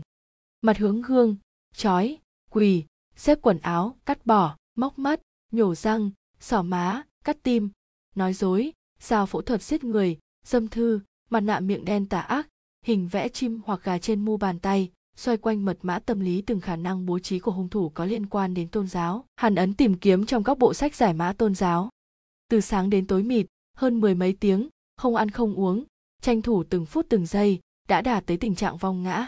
Hết thảy đều để đuổi kịp thời gian, cho dù sớm được một phút, một giây, cũng có thể tránh cho một sinh mệnh bị cướp đoạt. May mắn thay, cần cù chăm chỉ cuối cùng có thu hoạch, rõ ràng mật mã có liên quan tới tôn giáo, vậy tháo gỡ một cái trong đó, những cái còn lại sẽ dễ dàng giải quyết. Nhưng văn hóa tôn giáo uyên thâm rộng lớn, không phải một sớm một chiều có thể lĩnh ngộ được, càng không thể trong mấy giờ ngắn ngủi đã hiểu rõ chuẩn xác thấu triệt, cho nên sau khi Hàn Ấn rời khỏi thư viện, lại ngựa không ngừng vó chạy tới một ngôi chùa nằm ở bắc thành phố, chùa Hồ Từ. Phương Trượng chùa Hồ Từ là trí tuệ trưởng lão, rất có danh vọng trong giới tăng sư vùng này, Phật pháp tinh trạm, tín đồ đông đảo, cha của Hàn Ấn đối với người này vạn phần kính ngưỡng. Hàn Ấn từng theo cha bái phỏng Phương Trượng, từng gặp mặt một lần, sau khi gặp, báo lên thân phận và tên hiệu cha mình, mặc dù sắc trời đã tối, vẫn được trí tuệ trưởng lão nhiệt tình tiếp đãi. Hai người ngồi xuống, dặn tiểu hòa thượng mang trà đến, trí tuệ trưởng lão hỏi Hàn Ấn có nghi hoặc gì. Hàn Ấn liền những gì mình viết về vụ án, lần lượt nói ra, cầu Phương Trượng có thể cho một ít chỉ đạo và dạy bảo. Đã là về việc cần thiết cho phá án, lại là con trai bạn cũ nhờ, Phương Trượng đương nhiên dốc hết sức giải thích hết nghi ngờ. Sau một phen đàm luận, Hàn Ấn thu hoạch rất lớn, nhất là về mặt thời gian hung thủ gây án, Phương Trượng cho ra một suy nghĩ rất hay. Ra khỏi chùa, đêm đã khuya, mọi âm thanh đều tĩnh lặng, Hàn Ấn ngồi vào xe, mở máy tính sách tay, tiến hành lần gọt giũa cuối cùng với báo cáo miêu tả đường nét. Khi tất cả phân tích hình thành văn tự, nhập vào dữ liệu, dữ liệu được lưu lại, trên mặt Hàn Ấn không nhịn được lộ ra vẻ tươi cười. Mục đích hành vi của hung thủ đã hiểu rõ nằm lòng, phần báo cáo này tự nhiên cũng càng thêm tinh chuẩn hơn trước, làm anh trở nên tràn đầy tự tin hơn. Hàn Ấn nhìn chằm chằm báo cáo, đột nhiên nhớ tới buổi tối cũng là thời gian gây án của hung thủ. Anh cầm lấy điện thoại di động, muốn gọi cho Hạng Hạo Nhiên, điện thoại của Hạng Hạo Nhiên thế mà lại gọi vào trước, không nói nhiều lời. Thúc giục anh lập tức đến trấn Đông Sơn ngoại ô thành phố hội hợp cùng đội, nơi đó vừa xảy ra một vụ án mạng ác tính. Ngày mười hai tháng chín, hai mươi ba giờ bốn mươi phút tối, vụ án xảy ra trong một phòng xoa bóp của trung tâm tắm gội sang trọng ở trấn Đông Sơn cách khu thành thị khoảng hai mươi ki lô mét. Hiện trường đã được cảnh sát địa phương bảo vệ, hơn nữa dựa theo chỉ thị của thị cục, tiến hành phong tỏa cả trung tâm tắm gội này, bất cứ ai cũng không được vô cớ ra vào. Đám người Hạng Hạo Nhiên vội vã chạy tới, chào hỏi Bạch Đại Niên sở trưởng sở cảnh sát trấn Đông Sơn đang nghênh đón ở cửa vài câu, liền theo Bạch Đại Niên dẫn đường, đưa mọi người tới phòng xảy ra vụ án. Bên trong phòng, giống với các vụ án lúc trước, là một cảnh tượng máu me thê thảm, đã từng trải, hơn nữa chuẩn bị sẵn tâm lý, cho nên cảnh tượng trước mắt không khiến Hàn Ấn cảm thấy khó chịu và bất ngờ nữa. Trái lại, một tấm gương trên vách tường bên trái giường xoa bóp khiến anh chú ý, trên gương vẽ một con mãng xà thật lớn, rất rõ ràng là kiệt tác của hung thủ. Hàn Ấn liếc nhìn người bị hại, quay đầu nhìn chằm chằm hình vẽ mãng xà trên gương, bật thốt lên câu: chết vì sân khuể. Sân khuể. Hạng Hạo Nhiên không biết hai chữ Hàn Ấn nói, chỉ có thể đọc nhái theo. Đúng, là sân khuể, ý chỉ phẫn nộ, cừu hận, oán hận và tổn hại trong lòng con người. Hàn Ấn ngừng một chút, tiếp tục nói, còn có bức vẽ trên mu bàn tay Đỗ Thiện Ngưu, không phải là một con gà nhỏ, mà là con bồ câu, ý nghĩa tham lam. Hạng Hạo Nhiên kịp phản ứng, Hàn Ấn tra xét tư liệu cả ngày, chắc chắn đã có đột phá, liền gật đầu nói, trở về kể tường tận hơn đi. Sau đó theo ý nghĩa của sân khuể, hỏi Bạch Đại Niên bên cạnh, anh có quen người chết không? Anh ta thường gây thù chuốc oán với mọi người sao? Việc này anh hỏi đúng rồi, hắn tên Mã Kính Dân, là trấn trưởng trấn Phó Đông Sơn, phụ trách chủ yếu các công tác trưng thu đất và di rời của thôn trên trấn. Bạch Đại Niên nói rồi cười khổ một tiếng. Anh nghĩ làm loại chuyện này có thể ít gây thù chuốc oán và kết thù không? Chết chính là một chấn trường, lại phụ trách công tác di rời mẫn cảm. Hạng Hạo Nhiên không khỏi nhíu chặt hai hàng lông mày, khám tra trong ngoài hiện trường, hỏi nhân viên phục vụ và khách tắm. Bất tri bất giác đã qua năm sáu tiếng, thu đội trở về, đã là rạng sáng, vội vã ăn chút gì, lại mở hội nghị. Hội nghị bắt đầu tại phòng hội nghị nhỏ, tham dự, kể cả duẫn cục chỉ có những người nòng cốt trong vụ chuyên án tám chấm hai, bởi vì lần hội nghị này, chẳng những phải thảo luận vụ án Mã Kính Dân bị giết mới phát sinh. Quan trọng hơn, Hàn Ấn sẽ giải thích toàn diện cả vụ án mạng liên hoàn này. Đây là việc yêu cầu bảo mật nghiêm ngặt, nếu để lộ ra ngoài, sẽ dễ khiến quần chúng khủng hoảng và xáo trộn hành vi mô phỏng tình tiết vụ án. Đầu tiên là thảo luận tình tiết vụ án. Người chết là Mã Kính Dân, trấn trưởng trấn phụ Đông Sơn, thời gian tử vong vào khoảng hai mươi hai giờ tối ngày mười hai tháng chín. Nguyên nhân là bị đồ thuộc da siết chặt, lực siết mạnh, dẫn đến ngạt thở mà chết. Khi người chết được phát hiện, trần truồng, tư thế quỳ đứng mặt hướng vách tường, nửa trên thi thể bị trói hai đường, bụng trở xuống bị vật nhọn xé ra, ruột bị kéo sống vứt trên mặt đất. Qua kiểm tra, ruột thiếu một phần ba so với chiều dài bình thường, nghi ngờ là bị hung thủ mang đi như chiến lợi phẩm. Trên tường đối diện người chết có một tấm gương, trên gương có một bức vẽ mãng xà từ cọ vẽ mỏ vẽ ra, trên giường mát xa sau lưng thi thể, đặt một chồng áo tắm ngay ngắn. Phòng xảy ra án là căn phòng đầu tiên ở sườn đông lầu hai trung tâm tắm gội, đó là căn phòng Mã Kính Dân thường dùng. Theo ông chủ giới thiệu, Mã Kính Dân gần như mỗi tối sau khi tiệc xã giao xong đều sẽ đến trung tâm tắm gội mát xa, sau đó sẽ ngủ một chút. Từ dấu vết ở cửa sổ phòng thuê và bên ngoài trung tâm tắm gội, hung thủ hẳn là từ ống dẫn nước mưa leo lên lan can tầng một, sau đó cạy cửa sổ tiến vào phòng gây án. Sau khi gây án, theo thường lệ lau sạch tất cả chứng cứ, đã suốt đêm sắp xếp người lấy ra video theo dõi của trung tâm chỉ huy giao thông, từ video xe cộ ra vào nội thành đến xem, tương xứng với thời gian xảy ra án mạng có tổng cộng ba chiếc xe tương xứng, xe bị tình nghi đã được tập trung. Hạng Hạo Nhiên dặn dò Phương Vũ phải nắm chắc thời gian tiến hành điều tra chủ ba chiếc xe tình nghi.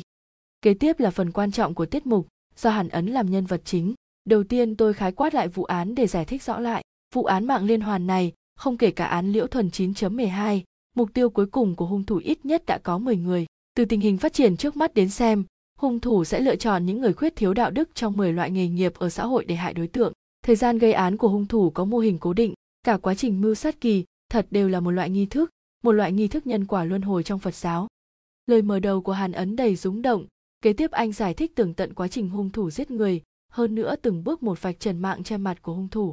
Phật giáo xưa nay tin tưởng rằng tất cả sự vật đều từ nhân duyên mà sinh ra, có nguyên nhân tất cả có quả báo, nhân và quả triển chuyển tương sinh, gọi là nhân quả báo ứng. Mà thiện ác quả báo là do đông đảo thiện ác nhân nghiệp quyết định, tức chúng sinh làm thiện nghiệp ắt được thiện báo, làm ác nghiệp ắt gặt ác quả. Chúng sinh đều không thể nào chạy thoát luân hồi của nhân quả báo ứng, mà luân hồi gây nên tam thiện đạo, thiên đạo, nhân gian đạo, Atula đạo, cùng với tam ác đạo, súc sanh đạo, ngạ quỷ đạo, địa ngục đạo, trong đó đặc biệt địa ngục đạo trong ác đạo là khổ nhất. Phật giáo cho rằng, kẻ gây thập ác nghiệp, chết đi nhất định rơi vào địa ngục chịu trừng phạt, mới có thể luân hồi chuyển thế. Cái gọi là thập ác nghiệp, tức mười loại hành vi tội ác tạo ra bởi thân, khẩu, ý, lần lượt là sát, trộm, dâm, vọng ngữ, ỷ ngữ, ác khẩu, hai lưỡi, tham lam, sân khỏe, ngu si.